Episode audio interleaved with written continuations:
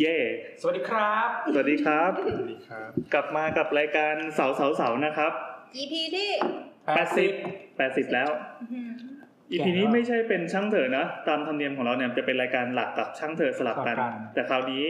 แขกรับเชิญของเราขอรีเควสว่าขอเป็นเลข 80 เฮ้ย เรามีแขกรับเชิญเหรอ เขารู้ตั้งแต่อ่านเดสคริปชั่นแล้ว เอาเหรอ เออ โอ้โห เขารู้ตั้งแต่ สามตัวแบบ อ่านตั้งแต่ปกแล้ว คือเราไม่ต้องบอกด้วยซ้ำว่าเรื่องอะไรเขาก็ดูอาร์ตปงอาร์ตเวิร์กกันเรียบร้อยแล้วออกแบบปกสวยด้วย ดูดิอย่างนี้ อันยังไม่ได้ท อะไรวะมีสวยก่อนยังไม่ทำ นะ อ่าสาวสาว EP นี้นะครับ เราอัดกันวันที่ 2 พฤศจิกา2561 แล้วก็อ อ อ อก กอากอาา การ รวันที่สาม งานเผา เฮ้ย ไม่ใช่งานเผางานปานี่งานปานี่ ถือถือว่ามีเวลามากกว่าหลายๆตอนที่ผ่านมา เออ ที่แบบคืนวันแบบจะจะข้ามไปวันเสาร์ละ หรือว่าอัดวันเสาร์เลยแล้วออกอากาศเลย โหดที่สุดนี่คือตอน EP เชียงใหม่อะ ำถึงตีสอง EP เชียงใหม่นะครับ EP 77 ครับอัดจนถึงตี 2 แล้วตอนเช้า 6 โมงจะต้องแบบ คุณจินที่ไปไปเที่ยว อัดกันในโรงแรมม่านรูดอะนะโอ้โหใช้คำพูดแย่เลยว่ะ ก็พี่บอกเองว่าพี่ไปอัดกันในโรงแรมจิ้งหรีดอ่ะ คู่จิ้นที่ไปอัดกันในโรงแรมโอ้ยโคตรบาปอะ เราอาร์ตเวิร์กจากน้ำอยู่นะ เอ อเออเออแนะนำตัวสวัสดีนี่แอน น้ำค่ะ ตัวครับ แล้วเรามีแขกรับเชิญนะครับ วันนี้ เคนครับ เคนเคนเป็นใครครับ อ่าก็เป็นสถาปนิกที่เพิ่งจบมาทำ เฮ้ย งานได้สามเดือนครับ เฮ้ยรายการเรามีสนามนิกจริงๆมาแล้วว่ะ เออว่ะ ที่ผ่านมานี่คืออะไรวะ นานๆจะมี ไอ้เราตัวหลอก อ่ะที่ผ่านมาก็มีสมพาน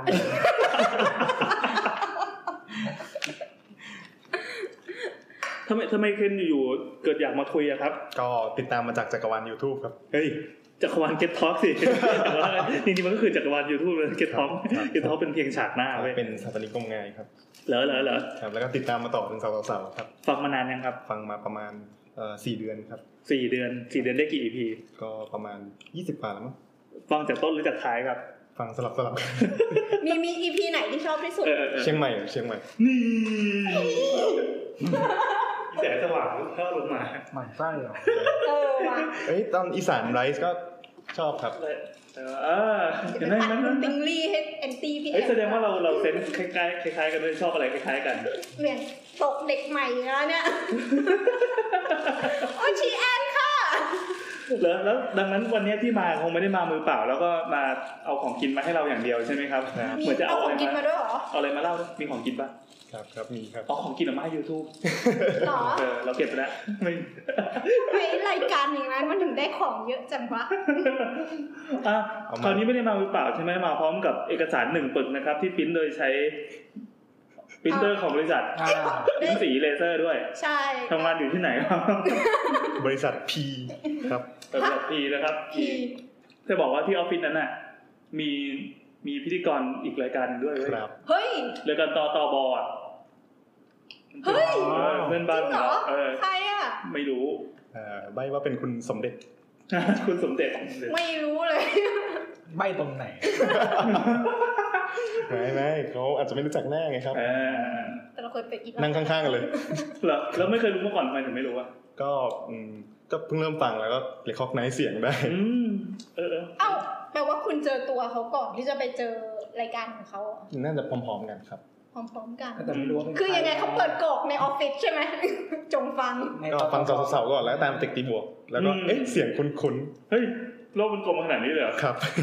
วงการมันแคบ เออ ใครด่าใครอะไรไว้ลอกเลิกอะไรก็เดี๋ยวก็มันก็วนมา เรากลับไปแก้ไฟล์เสียงตัวเก่า เออเราไม่เซ็กซี่ ด่าใครไม่รู้อะ อ่ะ เดี๋ยวมันก็จะวนมา EP ที่แปดสิบนะครับแขกรับเชิญเราคือคุณเคนน้องเคนอายุเท่าไหร่ อ่ายี่สิบสี่ครับ ยี่สิบสี่โลกสดใสขึ้นมา พี่พี่จะสงสัยทำไมอะเขาเป็นน้องผู้ชาย เฮ้ย เราต้องระวังพี่แอน เฮ้ย เล เรา ย ยัง นะ เคยไปอัดกับพี่โอในโรงแรมจะเข้าเรื่องนะเนี่ย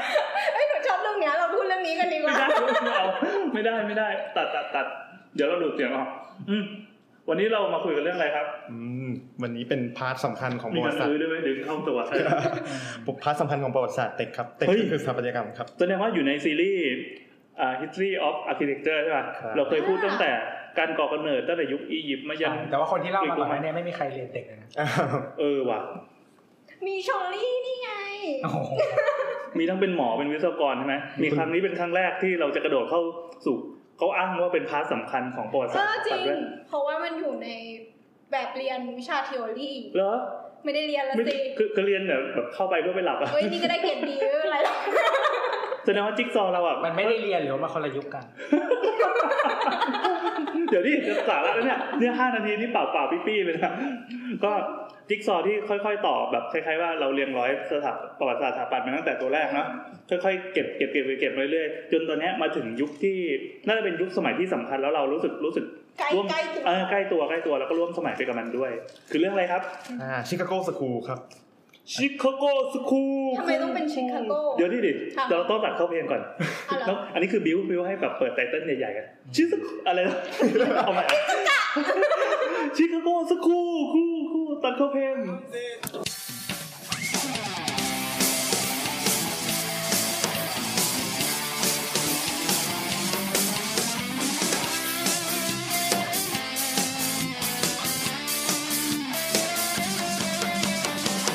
เปิดประตู เปิดออกดูว่าใครมา ก็อยู่สบายแล้วไม่นานแล้วใครจะมาเปิดประตูหัวใจ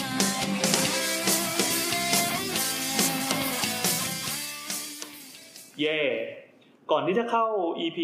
ชิคาโกสคูลคู่คู่เนี่ย เราต้องบอกคุณผู้ฟังก่อนนะครับว่า ถ้าเพื่อให้ได้อัตรถรสที่เต็มร้อยจริงๆไม่คือคือคือไม่ต้องก็ได้ แต่ถ้าจะให้ดี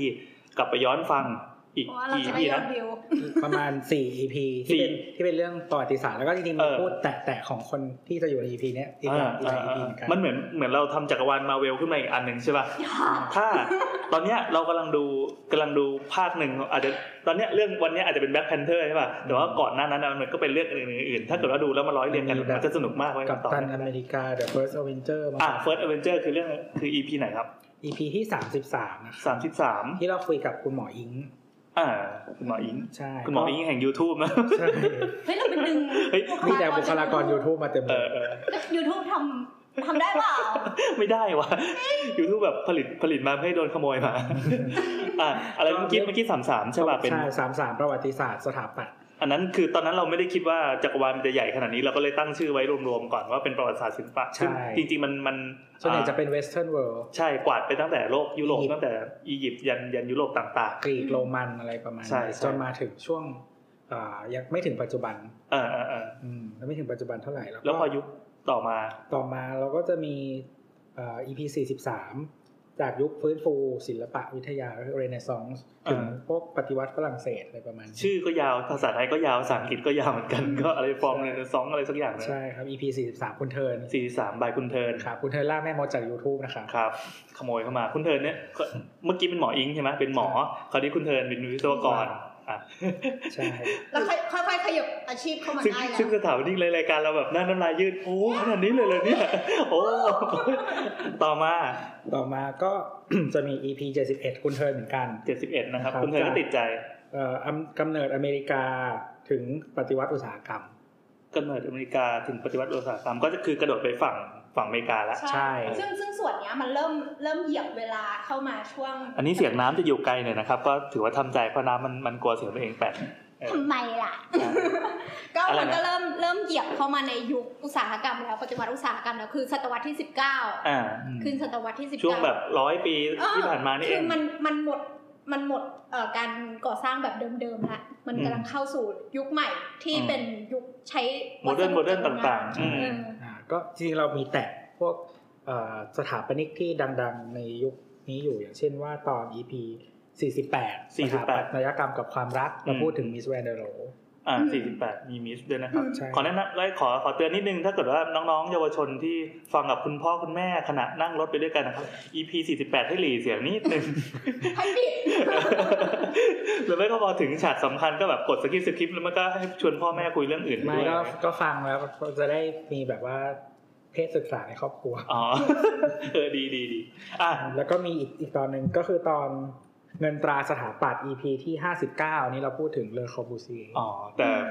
เราเราใช้คำว่าเราไม่ได้ โบ เว้ย ทพูดถึง อี เล โบ๊ อ ท คอ พูด บู ถึง ซีแบบเสียงห่วยๆอะคอนเทนต์ก็งง คือถ้ามีอะไรผิดพลาดก็ไปด่ามันได้เลยด่าโบสนะครับ ๆใช่ครับ โอเค หมดแล้ว ก็ถือว่าเราเราก็เก็บเซี่ยวส่วนมานะ และใน EP นี้ก็คือชิคาโกสคูลคู่คู่ พี่ เรา ต้องพูดอย่างนี้ตลอดเลยใช่ไหม เออ มันดูแบบดูใหญ่ดีสคูลคู่คู่ วัสดีครับ คุณเคนครับ ครับ สวัสดีครับชิคโก คุณ ส เคน กู เคนจัดสแตนดาร์ดนะครับวัน นี้ ครับชิคโกสกูครับอ่า ยังไงครับ หัวข้อที่คิดว่ามันจะต่อมาจากเอินดัสเทรียลเรวลูชันนะครับ ที่เคยพูดถึงใน EP ที่ที่ เท่าไหร่ไหม เจ็ดสิบเอ็ด เจ็ดสิบเอ็ด เออ ครับชิคาโกสกูมันมีความสำคัญในประวัติศาสตร์สถาปัตย์ยังไง ก็เอ่อต้องเกริ่นไว้เลยว่าชิคาโกสกูเนี่ยมันเป็น movement ที่เอ่อถ้าเป็นอาจารย์ในคณะผมเขาจะเรียกว่าสำนักชิคาโกครับ ชื่อแบบ โบราณโบราณหน่อย สำนักชิคาโก ครับแปลตรงๆตัว ไม่แต่ตอนเราเรียนเราเรียกว่าแช็กทุยแก๊งชิคาโก เออเออเออ ครับเออมันก็เป็นแก๊งเหมือนกัน เป็นแก๊ง ทำไมอะ สถาปนิกครับอ่าอ่าสปอยไว้ก่อนเลยแล้วกันว่าเนี่ยมันจะไปเกี่ยวพันถึงเรื่องการกำเนิดตึกสูง อืม เป็นแบบโปรโตไทป์เลย อันนี้คือต้องต้องบอกว่าตัวตัวเคนเองคือทำงานเกี่ยวกับตึกสูงอยู่ด้วย ใช่ครับเป็นออฟฟิศที่ทำตึกสูงอ เรา ยู่ เช็ดกระจก เขียนแบบสิครับ อ๋อ เออ ครับชิโก้สกูนะครับอ่าก็เริ่มจากการ ไปไม่ถูกเลย เกริ่นเกี่ยวกับเอ่อพาร์ทกว้างๆก่อนครับ เริ่มตั้งแต่เมืองชิคาโก อือฮึ ก็ขอเริ่มเล่ามาจาก ตั้งแต่ตอนต้นศตวรรษที่ 19 ครับชิคาโกมันจะเป็นเมืองที่มีคนอยู่ประมาณแค่ 200 คนเองมันจะเป็นทุ่งหญ้ากว้างๆแล้วก็ที่ราบลุ่ม โอ้ยเดี๋ยวก่อนนะ ใช่ครับ ขอจูนสมองก่อน ครับ การที่เมืองชิคาโกมีคนอยู่สองร้อยคนมันคืออะไรวะ ต้องย้อนไปแบบ ย้อนย้อน โย พัน น แปดร้อยเลยอะที่ อ๋อ แบบหลังจากอพยพมาแล้วอะแล้วก็ไล่ชาวพื้นถิ่นไปแล้วอะ ก็ยังมีคนอยู่นิดเดียว ภูมิศาสตร์ของชิคาโก เอ้ยเออชิคาโกเนี่ย มันก็คือเหมือนกับว่ามันติดกับทะเลสาบ ครับ มิชิแกน อืมอืมอืม ก็คือถ้าถ้าใครนึกย้อนประวัติศาสตร์ไอ้ยวิชาภูมิศาสตร์ที่อเมริกาที่อเมริกาเหนือมันจะมีทะเลสาบอยู่ห้าทะเลสาบชื่อ Great Lakes ครับก็ทะเลสาบมันต่อต่อๆกันอะไรประมาณเนี้ยซึ่งชิคาโกก็อยู่ริมทะเลสาบอันหนึ่งก็คือมิชิแกน อืม อืมแล้วก็เป็นเหมือนจุดเขาเรียกว่าอะไรอ่ะ กลางๆประเทศอเมริกานิดนึงค่อนมาทางตรงกลางหน่อย คนก็จะยังเข้าไม่ค่อยถึงเท่าไหร่ในช่วงแรก อืมคือสมัยก่อน พอเขาเรียกเขาเรียกมิดเวสอ่ะ เพราะว่าปกติเซ t เ l เมนต์มันเริ่มจากฝั่งตะวันออกใช่ไหมฝั่งอีสฉะนั้นเนี่ยจริงๆถึงแม้ถ้าเราดูแผนที่อเมริกาทุกวันเนี้จริงๆชิคาโกอยู่มาทางฝั่งอีสนั่นแหละ อืม แต่ว่าพอมันเหมือนจากการแบบจุดศูนย์กลางมันคืออีสสุดแล้วอ่ะฉะนั้นตรงเนี้ยเขาก็เรียกว่าเวสแล้วไหมเออแล้วมันก็ค่อยๆขยายไปครับ ครับต่อนะครับ ก็ด้วยความที่ภูมิประเทศมันเป็นแค่แบบที่ราบลุ่มดินโคลน แล้วก็ทุ่งหญ้าแพรรี่ มันก็ยังไม่มีการถือครองพื้นที่ ก็ไม่มีการตั้งหลักแหล่งเท่าไหร่ในช่วงแรกๆนะครับ ช่วงต้นศตวรรษที่ 19 อะไรประมาณนี้ อืม จนต่อมาช่วงประมาณกลางๆศตวรรษที่ 19 แล้วก็คือคือคือปี 1835 ครับเอ่อรัฐบาลอเมริกาก็เริ่มแบ่งโฉนดไอ้พวกเมืองชิคาโกเนี่ยแล้วก็ขายให้กับประชาชนครับ ก็ก็มีคนเริ่มไปจับจองกรรมสิทธิ์ครับ แล้วก็ไอ้เมืองชิคาโกเนี่ยมันมีจุดเด่นคือมันอยู่กลางทวีปแล้วก็เข้าถึงมันมันมีทะเลสาบที่เข้าถึงได้จากมหาสมุทรแอตแลนติกอยู่ ก็ช่วงกลางกลางๆกลางทศวรรษเลยปี 1850 ครับ ก็ชิคาโกก็เลยถูกพัฒนาให้เป็นเมืองศูนย์กลางการเดินทางทั้งแบบทางเรือแล้วก็รถไฟ แล้วก็ภูมิอากาศของชิคาโกก็เอื้อให้เกิดการทำเกษตรกรรมด้วยหลายอย่าง ตั้งแต่แบบไร่ข้าวโพดแล้วก็ทุ่งข้าวสาลีครับมีการเลี้ยงสัตว์ต่างๆ แล้วก็ทำให้ช่วงปลายๆศตวรรษครับ คนก็เข้ามาตั้งถิ่นฐานในชิคาโก แล้วก็อืมกลางตั้งแต่กลางถึงปลายก็เป็นเมืองที่ขยายตัวเร็วที่สุดในโลกครับ ขอเสริมนิดนึงก็คือเหมือนกับว่าจริง ๆ จากมหาสมุทรแอตแลนติกอะครับ มันสามารถล่องเรือเข้าแม่น้ำแล้วก็เลาะมาเรื่อยๆ มันก็จะแบบผ่านทะเลสาบแต่ละอันมาจนมาถึงที่ชิคาโกได้ ก็คือมันสามารถล่องเรือออกทะเลได้อะ อ๋อแสดงว่าแม่น้ำใหญ่ขนาดที่เอาเรือขนสินค้าเข้ามาได้เลยเหรอ ได้แต่มันอาจจะไม่ไม่ ดี ไม่น่าไม่น่าจะใหญ่เท่าหมายถึงสำหรับเรือปัจจุบันเนี้ยแต่ว่าเรือสมัยนั้นอะแล้วมันก็ อืม สามารถสพอสัญจรได้อะไรอย่างเงี้ยในขณะเดียวกันไอ้ชิคาโกที่มันอยู่ตรงนั้นเนี่ย มันถัดลงมามันจะมีแม่น้ำที่ผ่าประเทศอะอเมริกา โอ้นี่เราไม่รู้จักชิคาโกขนาดที่ว่าแบบต้องเปิด Google Map ดู แล้วก็เออว่ะ เฮ้ยทำไมไม่รู้จักรู้จักชิคาโกบูไหม ไม่คือเรารู้จักว่ามันเป็นมันมันเป็นมันชื่อ ชื่ ชิ อเมืองนี้ คาโกเออแล้วก็คาแรคเตอร์มันเป็นประมาณไหนแต่เราไม่รู้ว่าสภาพภูมิศาสตร์มันเป็นยังไงมันอยู่ที่ไหนอะไรอย่างเงี้ย บางคนก็อาจจะรู้จักจากหนังปี 2002 นะครับ อ่า ชิคาโก เออเออแบบนั้น อืมนั่นแหละ อืม ก็คือถัดลงมามีแม่น้ำน่าจะมันเป็นส่วนหนึ่งของลงมาน่าจะลงมาได้กลายเป็นแม่น้ำมิสซิสซิปปีถ้าเราจำไม่ผิด อืม นั่นแหละก็เพราะฉะนั้นมันก็ที่ราบอะไรตรงนั้นหลายๆอย่างมีน้ำ อืม มี access นู่นนี่นั่นอะไรเงี้ย แล้วก็ในขณะเดียวกันไอ้เรื่องรถไฟอ่ะ คืออเมริกามัน ขยายประชากรจากการสร้างทางรถไฟ อืมอืมอืม ซึ่งชิคาโกอ่ะเป็นเหมือนชุมทางใหญ่ ที่หลายๆสาย เป็นหัวลำโพงของประเทศนั้น เออ ใช่ก่อนที่มันจะไปช่วงที่เป็นแบบตะวันตกจริง อ่า ๆ ที่แบบคือตะวันตกมันสมัยก่อนเขาเรียก Wild West ก็คือไม่มีอะไรเลยมันเป็น เออ อินเดียนแดง อินเดียนแดง เออมีแต่ช คื น อไม่นั เผ่า บละ ใช่คือมันไม่มีประชากรคน อ่ า คนขาวหรือคนที่แบบซีวิไลซ์อยู่ อืม เพราะฉะนั้นเนี่ยก็คือทุกที่ถนนทุกสายมันจะผ่านชิคาโกก่อน อืม ที่จะไปตะวันตกกว่านั้น อืม อะไรอย่างเงี้ยมันก็เลยเป็นจุดศูนย์กลาง แล้วก็จริงๆ แล้วจริงๆ สมัยนู้นน่ะคนอินเดียนแดงกับพวกชาวอาณานิคมอ่ะก็ยังมีการเทรดดิ้งกันอยู่เทรดพวกเอ่อเขาเรียกอะไรอ่ะขนสัตว์ ไรข้าวโพด เทรดนู่นนี่นั่นอะไรอย่างเงี้ยก็มันก็จะถูกเข้ามาเทรดที่เมืองอะไรพวกนี้เลย ไอ้พวกเทรดนี่ก็เหมือนในเรื่องหนังเรื่องเลเวนแนนนะครับ เอ๊ะทำไมพูดเรื่องหนังบ่อยจังนี่เราชงให้ เอ อก็เป็นแอดมินเพิ่งจะเป็นแอดมินสดๆร้อนๆของเพจหนังครั เป็ บ นเมื่อตอนบ่ายสามนี่เอง อ๋อ คือยัง ผมไงได้ประมาณ ขโมยรหัสได้ เพจอะไรครับเพจอะไร เพจเชื่อกูไปดูเลยครับ เชื่อกูไปดูเลย ครับ โอ้เพจดีมากเลย ครับ เอาไปตามไลน์กันได้นะครับอ่ะต่อเลย อ่ามีมีเชื่อกูนี่ต้องกูนี่ต้องเป็น GU ด้วยนะครับ เอาเป็นภาษาอังกฤษเหรอ หรือว่าชื่อภาษาไทยหมดเลยแล้วกู ชื่อภาษาไทยมันกลัวจะไปซ้ำกับเพจอื่นมันมีชื่อที่คล้ายๆกันอยู่ผมก็เลยต้องเลี่ยงๆเลย เหมือนจัดกูอิดอะไรแบบเนี้ย จ๋า คล้ายๆคล้าย ดู ๆ ดิ ครับ ตั้งชื่อจะเป็นก๊อปเลย มาครับ ต่อนะครับอ่า จาก จากเมื่อกี้ก็เท้าความถึงเรื่องเมืองชิคาโกที่มันขยายตัวอย่างรวดเร็วใช่ไหมครับ อ่า แล้วทีเนี้ยในประวัติศาสตร์ของการขยายตัวของเมืองเนี่ย มันจะไปเจอกับสิ่งสิ่งหนึ่งที่ทำให้เมืองมันอ่าไปในทีเดียวเลยคือไฟไหม้ใหญ่ของเมือง อืม มันก็มีเมืองที่โดนไปแล้วอย่างเช่นลอนดอนครับ ใช่ อืม ครับ อันนี้ก็ เป็น ไฟ โอ ไหม้ กาสในการสร้างเมืองใหม่ ทุกที่ ทุกที่ ทุกที่เล ไม่ ย ไม่จากอะไรอ่ะ อืมชิคาโกนี่มันมีมีมีมีมีมอยู่อันหนึ่งที่เป็นสาเหตุแต่ก็ยังไม่ขอสปอยแล้วกัน อ้าวเหรอเหรอเหรอเหรออ่ะ อืม ครับก็เนื่องจากการขยายตัวแบบรวดเร็วของชิคาโกนะครับ เมืองมันก็จะสเปซสปะหน่อย อือหือ เอากรุงเทพนี่ อ้าว ก็ต้องเผาสักรอบนึงใช่ไหม เอ๊ะ เอาเขาเผาไปแล้ว เอาลงมาไล่ประสง ค์ว่า อ่ะเรื่องกับโฟครับ ครับชิคาโกนะ คือ ค โครับตรคูลคูลคูล ครับ พอเมืองเริ่มโตโตแบบยังไม่ได้ควบคุมหรือควบคุมไม่ได้นี่มันก็จะเริ่มสเปซสปะสลัมอะไรแบบนี้ก็จะเกิดขึ้นใช่ไหมครับ อืมอืม อีทีเนี้ยมันมันมันหามีมีประวัติศาสตร์มันมีนะครับ มันก็มีมันจะประมาณว่า เป็นอ่ามีมช่องซ้ายจะเป็นเมืองชิคาโกทั้งเมืองครับ แล้วช่องขวามันก็จะบอกว่ามีมชิคาโกเนี่ยทั้งเมืองเนี่ยมันจะแพ้วัวตัวหนึ่งที่ยืนอยู่ถัดจากตะเกียงแค่อันเดียวครับ มันก็มาจากข่าวลือเรื่องที่ว่ามันจะมีบ้านอยู่บ้านหนึ่งที่เลี้ยงวัว แล้วก็ไปรีดนมวัว แล้ววัวก็เผลอไปเตะตะเกียงทำให้ไฟลามวอดวายทั้งเมืองเลยครับ อันอันนี้คือจริงป่ะ ก็มันเป็นข่าวลือนะครับ แต่ว่าเขาก็ลือกันมานานเป็นร้อยกว่าปีแล้ว อืมจนกลายเป็นมีม ครับ ไม่เคยรีดนมวัวปะเขาจะผูกขาวัวก่อนนะ เพราะว่าเวลารีดนะมันจะดีดขา แล้วแต่ที่เปล่า เหรอ บางทีเขาออกแบบกรงไม้ไหมมันดีดได้ไง เออมันมันติดแล้วอ่ะ ก็ออกแบบออกแบบไอ้กรงที่มันเป็นราวเหล็กใช่ป่ะเราก็ยื่นมือเข้าไปแล้วก็จับนมมันเล่นเลยเคยแต่แบบจับเล่นไม่เคยรีดเป็นจง ไม่เคยมีแต่เคยโลนลาเตะ โดนตรงไหน ขาเตะ เฮ้ย ก็ไปยืนข้างหลังแล้วมันเตะ กระดูกเป็นไงบ้าง ไม่ มันไม่ได้เตะแรงมาก เออเหมือนคือที่ตอนอยู่อเมริกามันมีลงลงเหมือนลงนาใช่ไหม อ่า อืม ก็มี คือมันมีมะคือบ้านอะมีม้าห้าตัว แล้วก็มีมีลาตัวหนึ่ง แต่ลาผูกแยกไปไม่ได้อยู่ในคอก ลาดุใช่ไหม ก็ไม่ดูหรอกแต่คือ มันเป็นเป็นสัญชาตญาณของมันแบบสมมติถ้าเราไปยืนข้างหลังมันจะ ใช่เขา มันไม่เห็นไง ห้า มันไม่เห็น ข้า ก็เลยแบบ สัตว์พวกนี้ห้ามเข้าข้างหลัง เออ เหรอ เราเคยโดนหม้ากัด เออ ม้ากัด อะไรวะ อะไรคือโดนม้ากัดวะ ทำไมต้องมาขิงกันด้วยวะเนี่ย ทำไมวะ ตัวนี้แบบถือว่าเจ๋งนะไม่ใช่ลาในไทยนะแบบลาตินอเมริกาอย่างเงี้ย ทำไมอันเนี้ยลานี่แหละ เขาเล่นมุกอยู่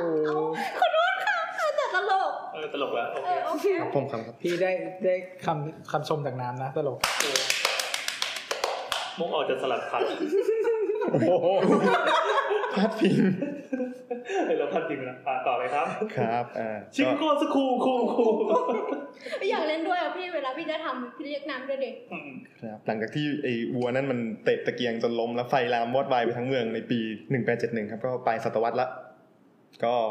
อืมเนื่องจากมันอยู่ติดกับทะเลสาบใช่ไหมครับ อืม ก็มันมันนึกถึงเรื่องลมบกลมทะเลไว้ไฟมันก็จะโหมโหมอย่างรวดเร็ว เออ แล้วก็ลามแล้วก็ลุกไหม้เสียหายภายในคืนเดียวเลยครับไหม้ติดต่อกันไม่หยุดหนึ่งวันหนึ่งวันเต็มๆแล้วก็ทำให้เกิดความเสียหายโดยตึกมากกว่าหมื่นแปดพันหลัง พังหมดเลยโดนไฟไหม้พังหมดเลย แล้วก็มีคนตายสามร้อยคนน้อยนะ อืม แล้วก็ประชากรกว่าแสนคนก็ไม่มีที่อยู่แบงแบงเป็นเมืองแบงแบงไป เราเราว่ามันตายสามร้อยคนเพราะว่า คนไม่ได้อยู่เยอะขนาดนั้นก็ไม่ได้ไม่ได้อยู่อึด แต่มันมีสลัมนะ เออว่ะ ไม่รู้ว่าเลขผิดหรือเปล่านะเดี๋ยวต้องไปเช็คอีกทีครับ อืมสมัยนั้นไม่มีเซนซัสเปล่า เออ ไม่ได้มีการขึ้นทะเบียน อืม เออตายไปก็ไม่รู้หรอก ตายตายสามร้อยคน อืม estimate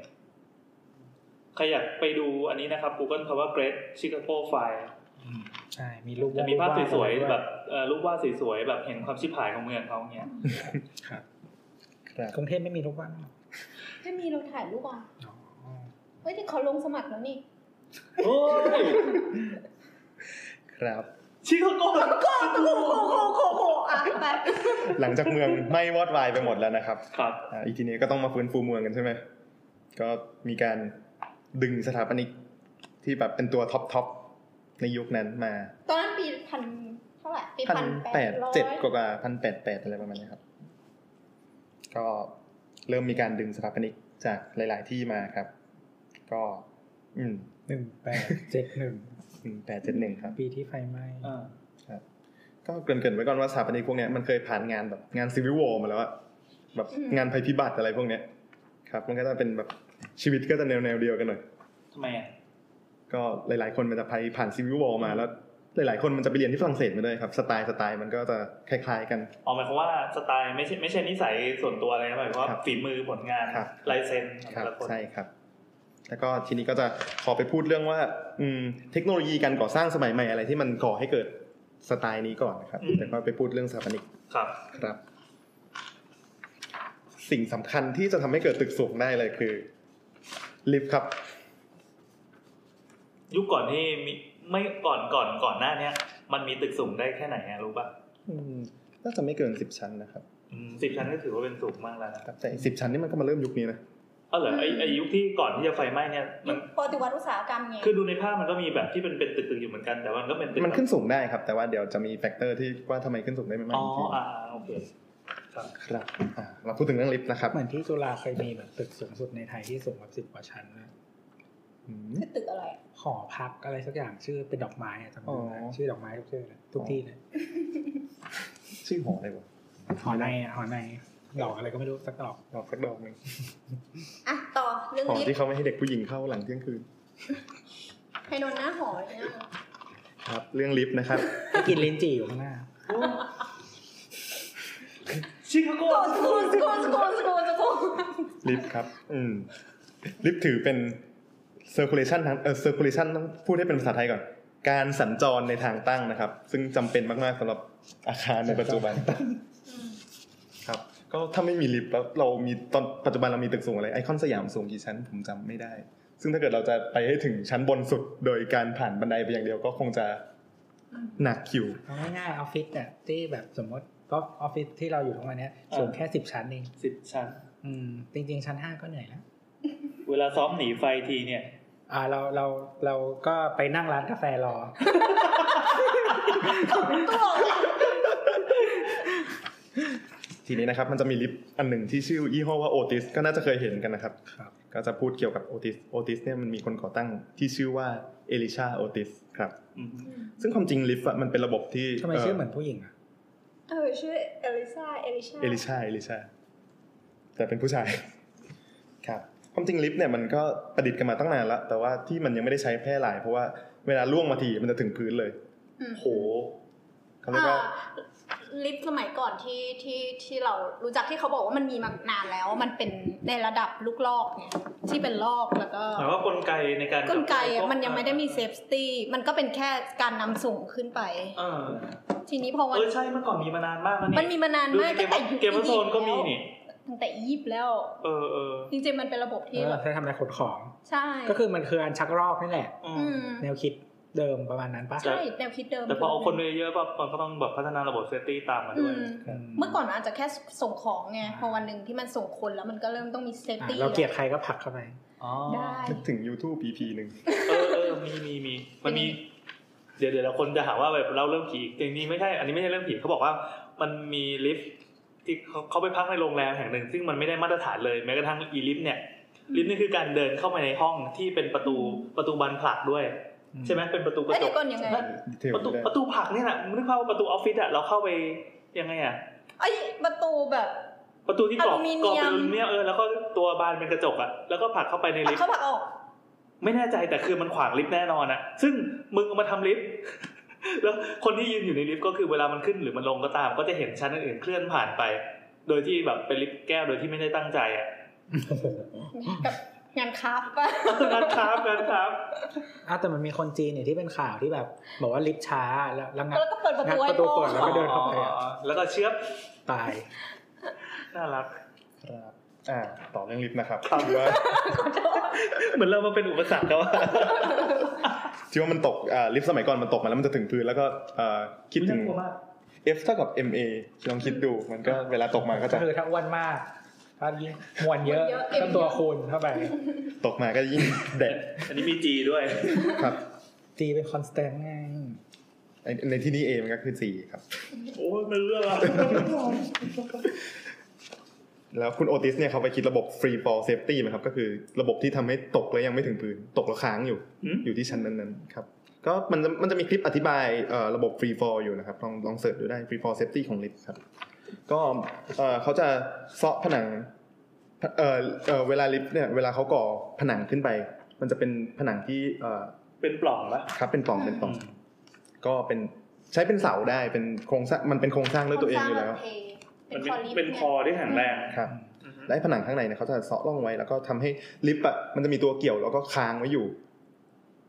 ตัวหมายถึงตัวตู้ลิฟต์หรือว่าตัวผนัง ตัวตู้ลิฟต์ครับตู้ตู้ลิฟต์มันจะไปเกี่ยวกับร่องผนัง มีแขนเกี่ยว ครับ แล้วคือพอไหลลงมาปุ๊บพอพอดีร่องตรงไหน มันจะกลึ ลึ ก กต่อไว้ก็เกาะ ครับ มันก็ยัง อ๋อ ไม่ตกมา เขาเรียกระบบ แบะในทันที เออเออเออ ครับ อันนี้ก็จบเรื่องลิฟต์ไปนะครับ อ่ะจบได้จ้ะ ลิฟต์อะปัจจุบันเนี้ยมันมีสี่ไทป์สี่ไทป์ไอ้ที่พูดเมื่อกี้อะมันคือ traction เฮ้ย traction มาแล้วครับคำศัพท์ อ่า จากน้ เถินจัง แขนก็คือแรงเสียดทาน ใช่ก็คือ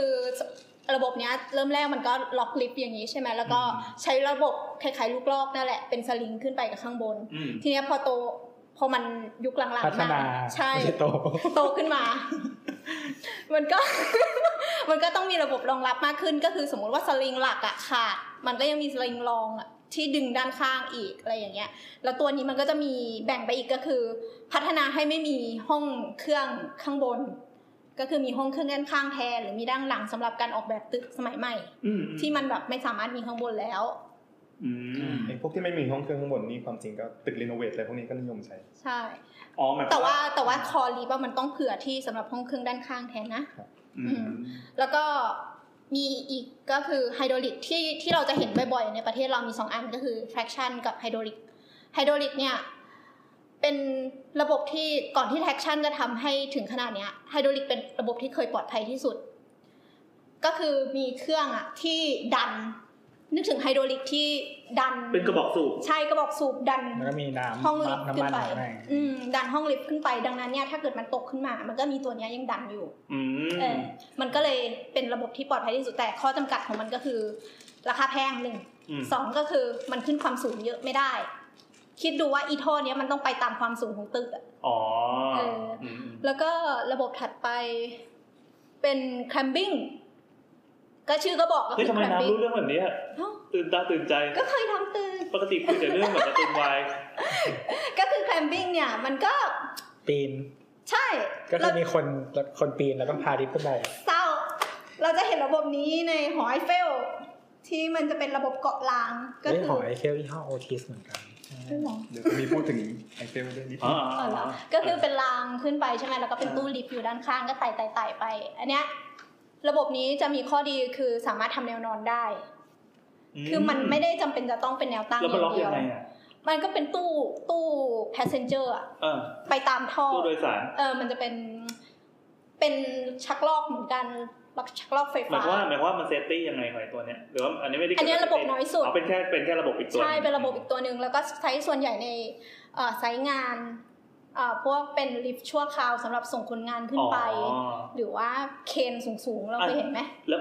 นั่นแสดงว่าลิฟต์ทุกวันเนี้ยที่เราขึ้นไปไปตามห้างเนี่ยมันจะเป็นลิฟต์ระบบไหน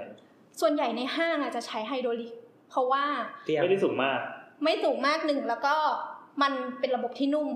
อืม ไม่ได้มีแบบกระชากอะไรอย่างเงี้ย อ่า คือระบบเกียร์มันยังกระชากอยู่บ้าง แล้วอย่างตึกสูงนะ ตึกสูงส่วนใหญ่เป็น traction คือขึ้นความสูงได้ทำความเร็วได้ด้วย อ๋อ ลองคิดถึงชั้นหลายๆร้อยชั้นดิ คุณต้องอยู่ในลิฟต์เป็นสิบนาทีอะไรเงี้ยมันเป็นไปไม่ได้ เออ มันก็จะมีแบบจอดเป็นเลขคู่จอดเป็นเลขขี้ อ่า หรือว่าจอดแค่ยี่สิบชั้น แล้วคุณต้องเปลี่ยนตู้ ก็จะมี เออ เอ่อทำงานอยู่ในสถาเออออฟฟิศสถาปนิกพวกนี้มันก็จะมีแบบแยกลิฟต์โลโซนกับไฮโซนอะไรพวกนี้อยู่ครับ ก็ต้องจับเหมื ชั้ อน นกัน ต่ำก็อยู่ริม ไอ้ยเรามีอีก มี นิด ตึก นึง ไอ้ อ่าริมห ที่ นึ่ง เราไม่เคยเห็นเลย อยู่ในบ้านคนรวยกัน มันชื่อ new trick new metric new metric มี p n อ่า O PN เป็น PNEU เออ อืมคล้ายๆไฮดรอลิกปะ คล้ายๆอโดริกแต่ระบบเนี้ยใช้วิธีเหมือน เดาแต่ชื่อ เหมือนเคยเห็นกระบอกส่งเอกสารไหม บุ๊กขึ้นมาใช่ไหม ใช่เป็นแบบนั้นมันใช้ระบบสุญญากาศดูด เฮ้ย ตู้ขึ้นไป โอ้ ข้อดีของมันคือ มันสวยมาก มันไม่มีตู้อะไรดึง มันไม่มีเครื่องมืออะไรให้ดึงให้ดูเลย นอกจากกล่องนี้แล้วก็หลอด อืม ก็ขึ้นลงเนี้ย ข้อเสียก็คือทำความสูงไม่ได้ อืม สูงไม่เกินสี่ชั้น แล้วก็ คือถ้าบ้านคนมันก็ไม่เกินอยู่แล้วปะ ใช่แล้วก็ราคามันแพงมาก อืม อ่า อืม ดูจะไปอยู่ในบ้านอีลอนมัสก์จัง มี อืมลงนะอาจจะมีบุ๊กขึ้นไปเยอะๆ มีเคยไปบ้านเพื่อนมีลิฟต์มีแบบห้าชั้น ลิฟต์ยังไงลิฟต์แบบนี้วะ บัวอย่างเงี้ย แต่ไม่รู้ว่ามันระบบแบบไห มันจะมีอีกลิฟต์หนึ่ง ลิฟต์คนแก่อันนั่งกึกกึกกึกกึก เออเคยเห็นพวกงานสถาปนิกที่เขามาเดโมให้ดูว่า เออกึกกึกกึกกึกกึกน่ารักดี น่ารักน่ารัก คือบ้านเพื่อนเป็นตึกห้าชั้นแล้วก็ อืม คือบ้านอยู่ชั้นห้าแต่ว่าแบบชั้นหนึ่งถึงสี่เป็นออฟฟิศ อืม แล้วก็แบบบ้านอยู่ข้างบนอะไรเงี้ยอืมอยู่ตรงชิดลมอ่ะ อ่า ครับ แนะนำให้รู้จักบ้างดี อยู่ตรงชิดลมแล้วก็แบบไอ้ที่จอดรถก็ต้องเป็นที่จอดรถแบบ คือที่จอดรถมันไม่พออ่ะ อืม ก็ต้อง ต้องใช้ลิฟต์ ต้องมีเออที่ยกขึ้นไปใช่ โอ้โห เกิดประมาณ ลิฟต์รถก็เป็นไฮดรอลิกนะ อืม อืมมีมีประมาณเหมือนแบบแผงหนึ่งประมาณหกช่องอย่างเงี้ยแล้วก็มีข้างบนอีก อันนี้อย่านึกว่าเรานอกเรื่องนะอยู่ในอยู่ในลิฟต์อยู่ในไหนพูดเรื่องลิฟต์ละเออ เอ้ยลืม ฝากนอก ลืมพูดไป เรื่อง อีกเรื่องหนึ่งคือลิฟต์มันเอ่อลิฟต์ในปัจจุบันมันจะมีองค์ประกอบที่เรียกว่าบ่อลิฟต์อยู่ครับ บ่อลิฟต์ ใช่ ทำไมอ่ะ ครับ ก็ต้อง เรา เผื่อ แบบบาง หมายความว่าข้างล่างสุ บา ด ง เหร ป อ ระเภทที่มันมีเครื่องข้างล่างกับบอลลิฟต์อะมันคือเอาไว้เซฟตี้ด้วย ใช่ครับมันเป็นเป็นสปริง อืม เป็นลดแรงกระแทก ลงมาปั๊บแล้วดึงดึง ก็ มันน่าจะ มันมันจะไม่ดึง ไม่ดึง มันจะ แต่ว่าซับ แต่ว่าช่วยซับแรงกระแทก อืม อ่ะงั้นถามหน่อยว่า มีโอกาสไหมที่ตอนเนี้ยถ้าเราขึ้นไปปั๊บแล้วลิฟต์มันจะขาดลงมาโอ้ลงไปข้างล่างแหลกเหลวกันหมดอะ ไม่มี นอกจากลิฟต์รุ่นเก่า ต้องเก่าแค่ไหน เก่าสี่สิบปีเลยอ่ะ ที่แบบไม่ไม่ได้มีเซฟตี้ขนาดนั้นอ่ะ นึกภาพแบบลิฟต์คณะมหาลัยแห่งหนึ่งที่ไม่ได้ปรับปรุงมานาน เออ อ่ะครับ อ่าผมขอพูดถึงลิฟต์ สีแดง เอออะไร ลิฟต์ลิฟต์ของคณะสถาปัตย์แห่งหนึ่งมหาลัยแถวแถวๆสามย่านครับ อ่าครับ อันนี้อันตรายมากเลย เลิก ครับ คือถ้าถือโมเดลไปเนี่ยแล้วลิฟต์มันจะงับทันที อุเทนถวาย อุเทนครับอุเทน เฮ้ยทำไมอุเทนอันตรายอย่าง นั้นอะถ้าถ้าเพื่อนเพื่อนอุเทนฟังอยู่นะครับ มีเพื่อนมีเพื่อนเคยโมเดลกระจายมาแล้วครับ หรอ โดวยความงับของ เป็น ลิฟ เรา ต์ เรายอมมาตัวบัง โอ้ยน่ากลัวมากเลยนะแค่ฟังก็ขนลุกแล้วเออน่ากลัวยูทูบอีกเออเออ ครับอ่าเรื่องลิฟต์ก็น่าน่าจะหมดนะครับ อะไร ชิคาโกสคูล อ่าต่อไปเป็นเรื่องฐานรากครับฐานรากของอาคาร อืม อืมฐานรากส่วนใหญ่ที่เราเห็นในเมืองไทยนี่มันก็จะส่วนใหญ่ก็จะเป็นพวกเข็มเข็มที่ฝังลงไปในดินนะครับ เราเราเป็นเข็มอยู่เราเพราะว่าเราเป็นโคน แล้วก็ ข้อดีคือ เราเป็นโคนที่มีดินแข็งอยู่ข้างล่าง อืม แต่ชิคาโก้เนี่ย มันเป็นยังไงครับ มันเป็นดินเลนครับ อ้าว แต่ว่ามันไม่มันไม่ไม่แน่ใจนะว่ามันน่าจะไม่มีดินแข็งอยู่ข้างล่าง เพราะฉะนั้นเออาคารใหญ่ๆสูงๆที่มันน้ำหนักเยอะๆเนี่ย มันก็จะเกิดเอ่อการถ่ายน้ำหนักที่มันไม่บาลานซ์กันแล้วมันก็จะจมซุดนั่นแหละ อ่ามันสุดจริงๆกรุงเทพมันก็เป็นนะ เพราะเพราะสันฐานของเราเดาว่าชิคาโกก็อาจจะคล้ายกันคือเมืองที่เป็นเมืองท่า ครับ ที่อยู่ปากแม่น้ำหรือปากปากทะเลทะเลสาบอะไรก็ตาม มันจะเกิดจากดินตะกอนที่มันค่อยๆไหลลงมาสะสมสะสมกันใช่ไหมมันเป็นเป็นดินใหม่ที่อยู่ไม่ได้มานานอ่ะ ไอชิคาโก้เนี่ยวิธีแก้ไอพวกดินเลนเนี่ยมันจะต่างไป อ่า ครับของเราจะเจาะเสาเข็มลงไปใช่ไหม ให้ลึกๆเพื่อไปลงไปถึงชั้นแข็ง ครับแต่วิธีแก้ความจริงตึกสมัยใหม่ของกรุงเทพมันก็มีฐานรากเป็นแบบนี้เหมือนกันนะเขาเรียกว่าฐานรากแพรครับ อ่าอ่า คือกระจายไปข้างๆ ครับ ก็คือมันก็เหมือนพื้นนั่นแหละพื้นทั้งชิ้นที่ว่าที่ว่าแบบเอ่อหล่อหล่อทั้งชิ้นแล้วก็ทายแรงลงกับไอ้พื้นอันนั้นทั้งชิ้นนะครับ อืม อืม แทนที่จะลงเป็นเป็นพอยต์โหลดเป็นจุดเดียว ครับ นี่ก็แบ่งกันอืม อืมก็ส่วนใหญ่ตึกในกรุงเทพมันก็พื้นไม่แน่ใจว่ามันใช้เป็นโครงสร้างได้ด้วยหรือเปล่าครับ เรา ช้เป็นเข็ม ส่วนหญ่ ต้องใช้เป็นเข็มครับ อืม เราใช้เป็นเข็ม อืม ขนาดเคยทำตึกหนึ่งตรงริมแม่น้ำที่ไม่ที่ไม่ใช่คอน ไอคอน สยายสาม ม เป็นตึกสูง The River อยู่ริมแม่น้ำแล้วทีเนี้ยเอ่อค่า l t เทสขึ้นมา คือแบบเจาะดินไป 20 เมตร ยังไม่เจอดินแข็งเลยอะ อืม เออ ก็เลยต้องแบบตอนนั้นต่อเข็มลักษณะการต่อเข็มก็คือตอกเข็มมันไปสุดแล้วหนึ่งอัน เสร็จแล้วก็ตอกซ้ำมันนั้นไปอีกอะ อืม เพื่อให้มันยาวไปถึงดินแข็ง พอถึงดินแข็งเสร็จแล้วก็ต้อง เราไม่รู้ว่าทางวิศวกรรมเรียกว่าอะไร คือเอาซีเมนต์อะฉีดพื้นไปเรื่อย ให้มันเต็มเนี่ย ๆ ให้มันแข็ง เหมือนฉีดปลวกเนี่ยนะเห็นมีโพรง ใช่ใช่ คู่ ฉีด อ่ะคือ ฉีดไปเรื่อยๆเรา ให้โพรงมันเต็มจนหมด ให้โพรงมันเต็ม เออ คือเราคิดดูว่าไซส์อะพอเจาะตอกเสาเข็มไปใช่ป่ะไอ้น้ำในดินอะพอมันโดนโดนเสาเบียดใช่ไหม เออ มันก็ขึ้นมาขึ้น ปริ้ มา นขึ้นมา เออเป็นเป็นไซส์ที่เฮี้ยที่สุดในชีวิตที่เคยไปคือกางเกงอ่ะต้องเอาไปไว้ที่ที่ทำงานอ่ะ เพราะว่าเวลาไปไซส์เนี้ยต้องเปลี่ยนกางเกงตัวเนี้ยกางเกงมันแบบดีดขึ้นมาแล้วพอพอฉีดซีเมนต์เข้าไปใช่ปะซีเมนต์โดนแบบโดนโคลนโดนอะไรอ่ะมันแบบซักไม่ออกอ่ะ มันขึ้นมาแบบเป็นกระจายกระจายอ่ะแล้วก็ฉีดฉีดไปอยังไงนะฉีดฉีดประมาณ ประมาณเจ็ดวันหรือยังไงอ่ะให้มันแบบแล้วก็ทิ้งให้มันแบบแข็งตัว อืม เป็นไซส์ที่เฮี้ยมากที่สุดอะตั้งแต่เคยทำมา นี่วันนี้เพิ่งเพิ่งรู้ว่าน้ำเป็นสถาปนิกนี่แหละ อ้าวเหรอไม่ไม่ได้เป็น พู ไม่ได้เป็น พูดเกี่ยวกับวิชาชีพเยอะเลยดี ไม่ค่อยอยากเล่า ไง ประสบการณ์ใหม่ เอ๊ะกลับมาครับกลับมาครับ อาชิคาโกบูบู ตะครู แต่เหมือนมีคนบอกว่าไอ้การที่อะไรนะเขาเรียกอะไรสภาพทางภูมิศาสตร์อะ อืม แล้วเกี่ยวกับเรื่องตึกสูงอะเหมือนอย่างนิวยอร์กอะมันจะต่าง อือฮึ เพราะว่าข้างล่างอะเป็นหิน อร่อยฮะ ทำ อัน ให้ นี้หยกมันก็เป็นเมืองท่าเหมือนกัน แต่ว่าไม่ได้เกิดจากแบบดินตะกอนใช่ไหม ข้างล่างเป็นหิน อ่าอ่า อืม เออเหมือนสุดท้ายแล้วก็เลยเหมือนกับว่า พอนานไปอะคือในอเมริกาเหมือนก็จะมีเมืองที่แข่งตึกสูงใช่ไหม อืม อืม ก็คือชิคาโก อืม นิวยอร์กอะไรเงี้ย อืม คือตอนหลังเหมือนเนี่ยนิวยอร์กค่าสร้างมันถูกกว่า อืม คนก็เลยเทไป เออส่วนหนึ่งประมาณนั้น เพราะว่าด้วยสภาพดินสภาพอะไร เฮ้ยเราจะเล่าคำเขาไหมเนี่ย ไม่รู้ อ๋อ ไม่ เหรอ ทันไม่ทัน อ่ามามามามา ก็อืมพอมันคิดฐานรากแบบแพ้ได้แล้วใช่ไหมครับ ก็ อืม รับอาคารที่ส่วนใหญ่มันมีน้ำหนักมากได้ ก็ไม่น่าจะมีอะไรมากนะกับระบบฐานรากแพรแต่ว่ามันจะมีส่วนที่เกี่ยวข้องในส่วนต่อไปครับ ที่มันต่อมาจากส่วนของ Industrial Revolution คื พอ อ Industrial Revolution มันทำเหล็กได้แล้ว โครงสร้างที่มันเคยเป็นอ่าทางสถาปนิกศัพท์เรียกว่า load bearing wall เรียกเป็นภาษาไทยว่าอะไรดีวะ หลังคิดได้คนเราฟังอินเตอร์เยอะแยะ โหลดแบริ่งบอลมันคือผนังรับน้ำหนัก ครับ ครับ ก็โหลดเป็นน้ำหนักอะแบริ่งก็คือแบกไว้ อืม ครับ แต่ว่าผนังรับน้ำหนักเนี่ยมันจะกินที่คือมันใหญ่มาก อ่ามันอ้วน ครับอ้วนมากแล้วก็กินพื้นที่การใช้สอยเปลือง อืม ก็พอเหล็กมาอ่ะสปอยว่าเป็นเหล็กละเสาเป็นเหล็กคานเป็นเหล็ก มันก็จะลดทั้งน้ำหนัก แล้วก็ลดเอ่อไอ้พวกที่มันกินที่อะครับทำให้มีพื้นที่ใช้สอยเพิ่มมากขึ้นครับ ก็มีสถาปนิกที่เอาโครงสร้างเหล็กมาใช้ในชิคาโกเป็นที่แรก ครับ เพราะว่าถ้าเป็นบอลแวร์ wall bearing บอล wall แบริ่ง bearing บอลแบริ่งมันจะต้องเป็นผนังขนาดใหญ่ใช่ไหมยิ่งสูงก็ยิ่งต้องทึบตันช่องเปิดก็น้อย ไม่ได้อยู่ที่สมุดประการ นั่น bearing เฉย เฮ้ยเมื่อกี้เราไม่รู้จริงๆนะเราขอโทษ ๆเราพูดให้มันผ่านผ่าน เฮ้ยแต่ตู้สับเล่นมุกนะ อ๋อเหรอ ชิคาโกสกูสกูสกู ครับ ครับพอพอมันลดจากโหลด bearing wall เป็นเสาเสากับอาคารที่เป็นเหล็กได้ใช่ไหมครับ ทีเนี้ยน้ำหนักอาคารมันลดไปหนึ่งในสามเหลือแค่หนึ่งในสาม อืม ทีเนี้ยการขึ้นสูงของตึกมันก็เป็นไปได้ขึ้นเยอะ เพราะว่าน้ำหนักมันลด คนที่เอามาใช้คนแรกชื่อวิลเลียมเลอบรอนเจนนี่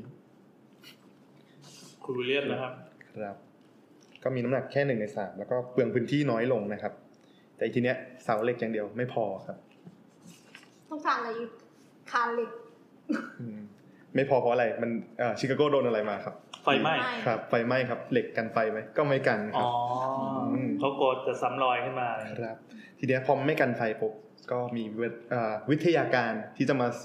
โซฟปัญหานี้ ซึ่งก็คือเอาดินเผามาหุ้มโครงสร้างไว้ก็นึกสภาพเหมือนก็คล้ายๆ กับพวกคอนกรีตสำเร็จอยู่นะ แต่ว่าอัน ยังไง เนี้ย ยังไงดินเผาเนี่ย ครับ หน้าหน้าตามันเป็นยังไง หน้าตามันก็คือดินเผาธรรมดาเลยครับ เป็น คือมันไม่แผ่นๆเหมือนก้อนอิฐใช่ไหม ไม่ไม่เหมือนไม่เหมือนไม่เหมือนเขาก็เอาไอ้มันเป็นแผ่นดินเผาที่เป็นเทราคอตต้าครับ อืมอืมอืม ครับเอามาหุ้มเหล็กพวกนี้ไว้ทีเนี้ยมันก็จะกันไฟได้ ก็อืมน่าจะต้องลองเสิร์ชรูป เหมือนไป ดูะ คล้ายๆทำคอสอรอคอนกรีตเสริมเหล็กแต่เปลี่ยน ครับ ในตัวตัวคอนกรีตเป็นดิ ไม่ น ใช่คอ เผาน กรีตเป็นดินเผามาแปะแปะ มา เอา แปะ เอามาแปะมาแปะเลยเหรอ แปะด้วยอะไรซีเมนต์ อันนี้อันนี้ก็ไม่แน่ใจต้องไปถามเทคนิคอีกที มีมีชื่ออะไรไหมเผื่อใครเป็นคน เป็นเอ่อโครงสร้างเทราคอตตาครับโครงสร้างเหล็กธรรมดาที่หุ้มเทราคอตตานั่นแห อื ละ ม ครับ อืมอืม ครับก็หุ้มดินเผาไว้เพื่อ ครับ หน่วงหน่วงความร้อน ครับ ทีนี้อาคารก็จะมีความเซฟตี้มากขึ้น อ่า ก็คือมีโครงสร้างทนไฟเกิดขึ้น พอมี C factor นี่แล้ว ตึกสูงก็เริ่มถึกกำเนิดขึ้นนะครับ ครับ แล้วมันจะมีเอ่อบุลเลตผมย่อยมาเป็นบุลเลตมันมันจะมีลักษณะของอ่าสถาปัตยกรรมแบบชิคาโกสกูที่มันแบ่งๆอยู่ มีมันมีเอ่อหนารูปร่างหน้าตาที่มันแชร์กันอยู่ใน movement นี้นะครับ ก็คืออย่างแรกเลยคืออาคารอาคารใน movement เนี่ยมันจะแบ่งสัดส่วนทางสูงนะครับ นึกสภาพเอ่อมันจะแบ่งทางสูงเป็นสามส่วน ซึ่งมีฐานตัวแล้วก็หัว ซึ่งภาษาอังกฤษเขาจะแบ่งเป็นเบสชาร์ปแล้วก็แอตติกครับ อืม เอ่อสัดส่วนนี้มาจากไหน สัดส่วนนี้มาจากสัดส่วนแบบคลาสสิกที่สุดครับ เสาโรมัน อืมอืมอืม ครับ แล้วก็รูปลักษณ์แบบที่สองนะครับไอชิคาโกสกูเนี่ยเขาจะเน้นการตกแต่งลวดลายบนอาคารตามแนวเส้นอาคารครับ แล้วอย่างที่สาม ลวดลายเป็นยังไงคิดนะ ลวดลายก็ส่วนใหญ่ก็จะแต่งตกแต่งลวดลายที่เป็นอ่าพวกเถาไม้อะไรแบบเนี้ย อ่างั้นนี้ก็เป็นแบบบาโลกอะไรอย่างนี้ป่ะ ครับครับอ่าเดี๋ยวจะพูดต่อมันมีที่มาอยู่ อันนี้เรายังนึกภาพไม่ออกว่าการการแต่งมันจะเป็นยังไงเนาะมันจะเหมือนเมืองก็อตแทมไหม อืม เออเราว่ามันเหมือน คล้ายๆอยู่นะ เออ มันจะดูมีความเก่าๆประมาณหนึ่ง ครับ อ๋อเข้าใจละ ครับอีกอย่างหนึ่งคือชิคาโก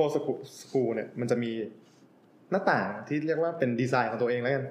มีคนเริ่มทำอยู่เรียกว่าชิคาโกวินโดเลย คือแบบทำกันอยู่ในเมืองนี้แหละ อืม ครับถ้าจะอธิบายง่าย ๆ ก็คือ เป็นหน้าต่างที่มันแบ่งสัดส่วน เป็นอ่าตามแนวตั้งอ่ะ อืม มีเส้นตั้งแบ่งสัดส่วนเป็นสามส่วน ทีเนี้ยเราจะได้ริมซ้ายกับริมขวาใช่ไหมครับ อือฮึ เดี๋ยวนะเอาใหม่คือหน้าต่างรับรับ สี่เหลี่ยมผืนผ้า เราหลับตานะครับ ใครที่วิ่งอยู่หลับตานะครับ สี่เหลี่ยมใช่ป่ะ แล้วเราก็วาดเส้นเส้นตั้งออกมาเป็นแนวตั้ง ครับ สองเส้น แล้วนั้นจะแบ่งเป็นสามสามอัน ต้องไม่เท่ากันด้วย อ่ะอันกลางใหญ่กว่า สามช่องแนวตั้ง เออสามช่องแนวตั้ง แล้วซ้ายขวาก็เป็นต่างบานเล็ก ครับบันเล็กแล้วก็จะมีอ่าขีดแบ่งตรงกลางในแน ขี ว ด นอน เอ่อขีดแบ่งครึ่งนิดนึง ครับ ดังนั้นก็จะเป็นบานใหญ่อยู่ตรงกลางบานเล็กอีกสี่บานอยู่ข้าง และอีกอันนี้สำคัญมากเลยนะครับสำหรับพวกเอ่อชิคาโกสคูเนี่ยมันคือส่วนใหญ่เป็นออฟฟิศบิลดิ่งนะ ซึ่งถ้าเกิดจะเน้นคุณภาพชีวิตของคนที่อยู่ในตึกเนี่ยมันก็ต้องเอาแสงเข้าครับ ๆ อืมอืม ครับ หลังๆก็เริ่มมีการคว้านอาคารอะไรบ้างที่นำแสงเข้ามาในอาคารครับ อืมนี่ก็เป็นเอ่อรูปลักษณ์หลัก ๆ ของอาคารในยุคนี้ครับ อ๋อดังนั้นอาคารในยุคนี้ก็เลยจะมีแบบเป็นรูพรุนเหมือน รูพรุนของหน้าต่าง เป็นจังหวะจังหวะ กลางคืนกลางคืนเวลาเปิดไฟมันก็จะเป็นเหลี่ยมเลย เออเออ อ่าเพราะเพราะว่าอะไรเพราะมันเปิดหน้าต่างได้เพราะว่าอะไร เพราะว่าเลิกใช้โหลดมาลิงก์บอลแล้ว ซึ่งไอ้โครงสร้างแบบนั้นน่ะมันเจาะหน้าต่างไม่ได้ครับ อันนี้เพิ่งเพิ่งมีเลยปะ ครับครับ ก่อนหน้านี้ก็คือ ก่อนหน้านี้มันก็เจาะได้แต่ว่ามันไม่ได้เยอะไม่ได้พรุนข อ่า นาดนั้น อ่า แล้วก็ ตอนนี้คือรับแสงธรรมชาติกันอย่างแบบอย่างเห่อะเลย ไม่ อะ พอยิ่งถ้าเป็นตึกสูงมันก็ยิ่งโหลดเยอะ อ่า ทำให้ที่เจาะมันก็ยิ่งน้อยปะ อ่า คือถ้าเป็นบ้านเตี้ยๆมันก็เจาะไป อ่า จับได้เจาะได้ยังพอเจาะได้อยู่อ่า ช่วงเนี้ยคือเขาเขาเขาเริ่มทำสูงได้สักกี่ชั้นแล้วหรือว่าแบบมี ส่อะวน ไร เอ่อมันมันเริ่มจากเจ็ดไปถึงสิบอะไรแบบเนี้ยครับ เออสิบแล้ว อืมอืมอืม มันมีเคยอ่านเรื่องหนึ่ง แต่ว่าอันนั้นเป็นเป็นเรื่องสมัยมันเป็นช่วงหลังวิกตอเรียนมา อันนี้เป็นนักเขียนแบบของอังกฤษนะเขาก็จะเขียนโซนอังกฤษก็บอกว่าเออยุโรปอะก็ใช้วอลเบลลิงเหมือนกัน ทีเนี้ยพอมันเจาะหน้าต่างไม่ได้ใช่ปะมันก็เลยไม่มีแสงเข้ามาในบ้าน มันทำให้บ้านอะสกปรกแบบเป็นแหล่งเพาะเชื้อโรคอะเข้าใจว่ามันมีลา อืม เออเราเหมือน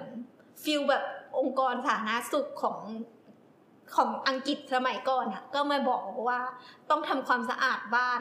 ทางทางๆที่แบบเข้าใจอะเราเคยพูดพูดอีพีหนึ่งที่พูดว่า มันไม่มีห้องน้ำเราต้องอึใส่กระโถนแล้วก็เอากระโถนไปสาดกันอะ เออ พอไม่ได้สาดก็ให้สาดลงถนน สามกันบ้านเปล่าเราเหนื่อย นั่นแหละนั่นแหละมันก็เลยบอกว่าเกิดเป็นโรคระบาด อืม ในลอนดอนอยู่ช่วงหนึ่งด้วยโรคเกี่ยวกับการหายใจ เขาคิดว่าไอ้นี่เว้ยคนแพทย์การแพทย์สมัยนั้นอ่ะเขาไม่ได้คิดว่าโรคอ่ะมาจากอึ อืม เขาคิดว่าโรคอ่ะมาจากกลิ่นเหม็น อืม อืม เพราะฉะนั้นยุคนั้นอ่ะ คนพวกที่เป็นแบบว่าหมอหรืออะไรประมาณเนี้ยมันจะใส่หน้ากากที่เป็นเหมือนกา เป็นอีกา บริกาที่แบบเหมือนแบบยะมีมีเหมือนปากยาวมาข้างหน้า อืมอืมอืม แล้วก็ในอีที่ยาวมาข้างหน้า ใส่ดอกไม้ อืม จะได้ไม่ได้กลิ่นไม่ได้ แล้วก็เวลารักษาคนก็ปุ๊บจะได้ไม่ติดโรคเพราะโรคมันจากกลิ่นนี่ หอมเลยนะ ช่วง ดม ที่ แล้วก็ยิ้มเลย มีโรคระบาดที่ปารีสก็ไม่แน่ใจก็มีพวกหนองพวกนี้มา คือแนวคิดสมัยนั้นก็คือ เขาคิดว่าโรคมาจากกลิ่นเหม็น อืม อะไรเงี้ย แต่ว่าถ้าเป็นปัจจุบันเราก็รู้แล้วว่ามันมีพาร์ติเคิลของขี้ลอย เนี่ย ก็ก็แปลว่าเขาคิดถูก ใช่เขาถูกนะ ใช่เพราะว่าเอาดอกไม้กองขี้ออกไป เอ๊ะเราเราสามารถเทียบพอสอได้ไหมว่า อย่างตอนเนี้ยชิคาโกมันเท่าไหร่นะ ยุคปีประมาณ หนึ่งแปดเจ็ดหนึ่งครับ อืม ไปเกิดหนึ่งแปดเจ็ดหนึ่งแล้วก็ตึกเกิดหนึ่งแปดแปดศูนย์กว่าขอ ที่อังกฤษมันเป็นวิกตอเรียนไปหรือว่าก่อน โอ้ยอันนี้หลังแล้ว คือต้องเข้าใจว่า อ่า ยุคยุคแบบเนี้ยมันไม่ได้แบบ อ่ะมีสิ้นสุดวิกตอเรียนแล้วเราเลิกสร้าง อ่ามันจะเบอร์เบอร์ เออ มันจะเบอร์เบอร์ไปอย่างเงี้ย มันก็อาจจะยังมีคนที่ยังสร้างบ้านวิกตอเรียนอยู่ อืมอืม อืม แต่พูดถึงเรื่องแสงก็สำคัญเหมือนกันนะ ครับ อย่างพวกเอ่อแสงอ่ะมันสำสำคัญกับมนุษย์อยู่แล้วใช่ไหมก็เป็นปัจจัยหลายอย่าง ช่วยไม่ให้เป็นซึมเศร้าด้วยนะแต่เวลาออกแบบบ้านในไทยอ่ะต้องการทั้งแสงแล้วก็ไม่ให้ความร้อน ไม่ให้ เข้า ความร้อน เนี่ยมันก็จะเป็นโจทย์ยากสำหรับสถาปนิกอย่างหนึง ปีปีนั้นถึงแปดแปดศูนย์เนี่ย อ่ารัชกาลที่ห้า อืมอ่าเทียบเป็นยุครอห้า ครับ นะครับอืมต่อไปพอเราหมดเรื่องหน้าตาอาคารกันไปแล้วก็จะมาเข้าเรื่องสถาปนิกตัวท็อปทในยุคนี้นะครับ ตอนนี้ก็จะไม่รู้แล้วเพราะว่าปล่อยเบอร์มากสมัยเรียน อีโบทสามารถทับผมได้มันได้เอ เดี๋ยวกันเธอตั้งใจตอนไหนบ้างนอกจากทำโมเดล ครับอันสถาปนิกคนแรกที่จะพูดถึงชื่อเฮนรี่ฮอปสันริชาร์ดสันครับ ใครวะ ความจริงตาคนเนี้ยก็ทำตึกที่เรียกได้ว่ามันก็ยังไม่เข้าชิคาโกสคูลเต็มที่หรอก แต่ว่ามันจะมีหน้าตาที่มันคาบเกี่ยวกันอยู่ ก็อย่างที่บอกไปเมื่อกี้ว่ามันแบบมีความเบลอ อืม ๆของยุคอยู่ มันก็จะเป็นรอยต่อนิดนึง ครับดาริชาสันเนี่ย ก็เก่งอยู่นะ เคยเรียนทั้งฮาร์วาร์ดด้วย เรียนฮาร์วาร์ดด้วยแต่ว่าก็ไม่เรียนให้จบ อืม หนีไปเรียนต่อที่ฝรั่งเศส ที่โรงเรียนที่ชื่อว่าเอโกเดโบซาครับ ซึ่งไอโรงเรียนโบซาเนี่ยมันเป็นโรงเรียนเอ่อเรียกว่าไงดี เป็นโรงเรียนไฟน์อาร์ตที่แบบดังมากของฝรั่งเศส อืม จนผลิตสถาปัตยกรรมแบบที่เรียกว่าอะไรดีนีโอคลาสสิกครับออกมา ก็จะต่อจากโลโคโคที่มันมีประดับลวดลายตกแต่งอะไรเยอะแยะนิดหน่อย ก็ตอนนี้ก็ไปเรียนโบซาแล้วก็จบมานะครับ ครับ ครับ แต่ว่าก็ไม่จบเหมือนกัน อ้าว ต้องรีบกลับมาบ้านเนื่องจากที่บ้านเริ่มแบบยากจนในช่วงสงครามกลางเมืองอเมริกา อ่าอ่าอ่า ครับ เขาบอกว่าเป็นคนอเมริกันคนที่สองที่เรียนที่สกูลนี้ โอ้ เอโกเดโบซาแปลว่าน่าจะแปลว่า School of Fine Art ครับครับ โรงเรียนวิจิตรศิลป์อะไรอย่างเงี้ย ใช่ โบ ค แปล รับ ว่าสวย โบ โบ ใช่ ซา ใช่ ซะโบซาก็คือ B E A U X ครับโบแปลว่าสวยแล้วก็ซามัน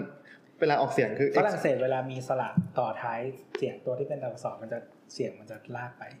ครับมันต่อด้วย A R T S R นั่นแหละครับ โบซ่าอ่ะ เนี่ยครับ เหมือนแบบแบบเด็กเล่นแร็กนาล็อกอะ ไม่แต่มันจะไม่ เรา อ พู อ ด ก ถึงโมซาร์ทเราถึงลาตินโมซาร์ท คือแต่ว่าอาร์ตอ่ะมันจะออกตัวสะกดเสียงอ่ะมันคือตัว R มันจะไม่ใช่ตัว T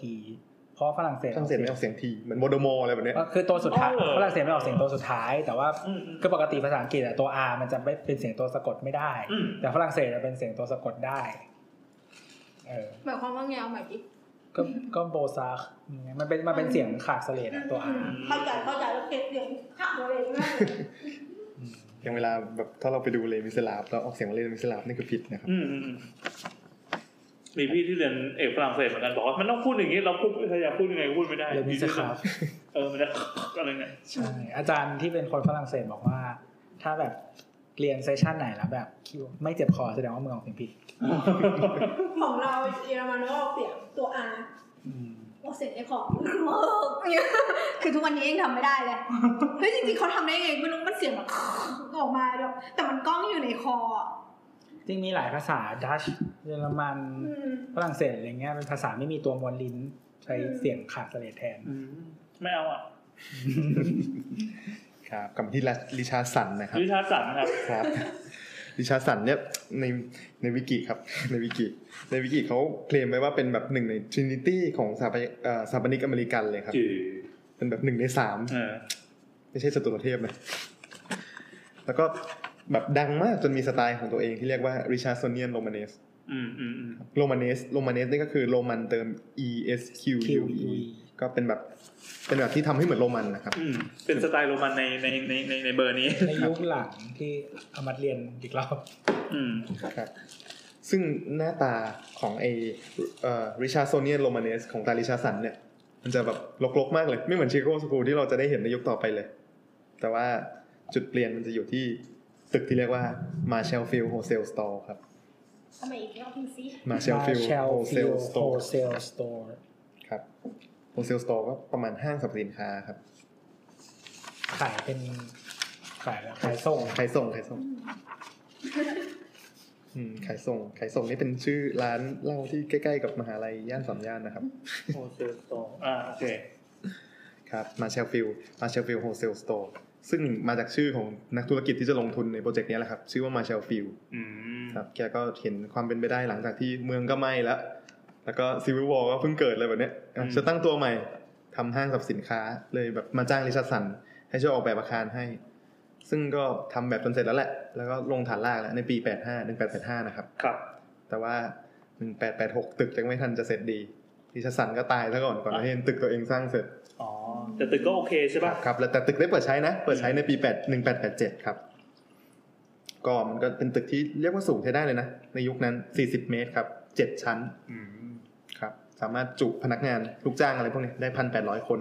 ครับ แต่ว่าโครงสร้างมันยังเป็นแบบโหลดเบลลิงโมอยู่นะ อันนี้คือต้องต้องย้อนอีกทีว่า อันนี้เป็นยุคก่อนที่จะมา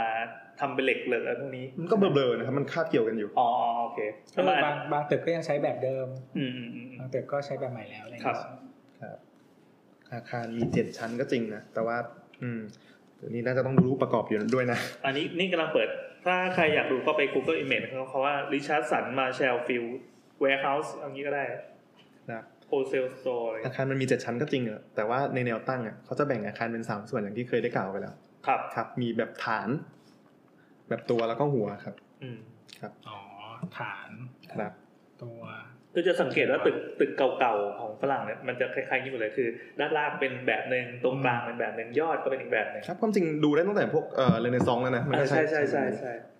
พวกปาลาโซอะไรต่าง อันนี้ก็อันนี้ก็ยังติดมา ๆ ครับก็ยั แต่ ง ว่ามันก็ลดทอนอะไรไปเยอะจากสมัยยุคพวก ใช่ ยุคคลาสสิกอะไรพวกนั้นไปแล้ว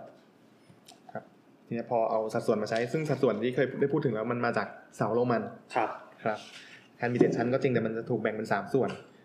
ชั้นหนึ่งเนี่ยจะเป็นฐาน อืม ครับแต่แต่ตั้งแต่ตั้งแต่ชั้นสองถึงชั้นหกอะจะถูกแบ่งย่อยไปอีก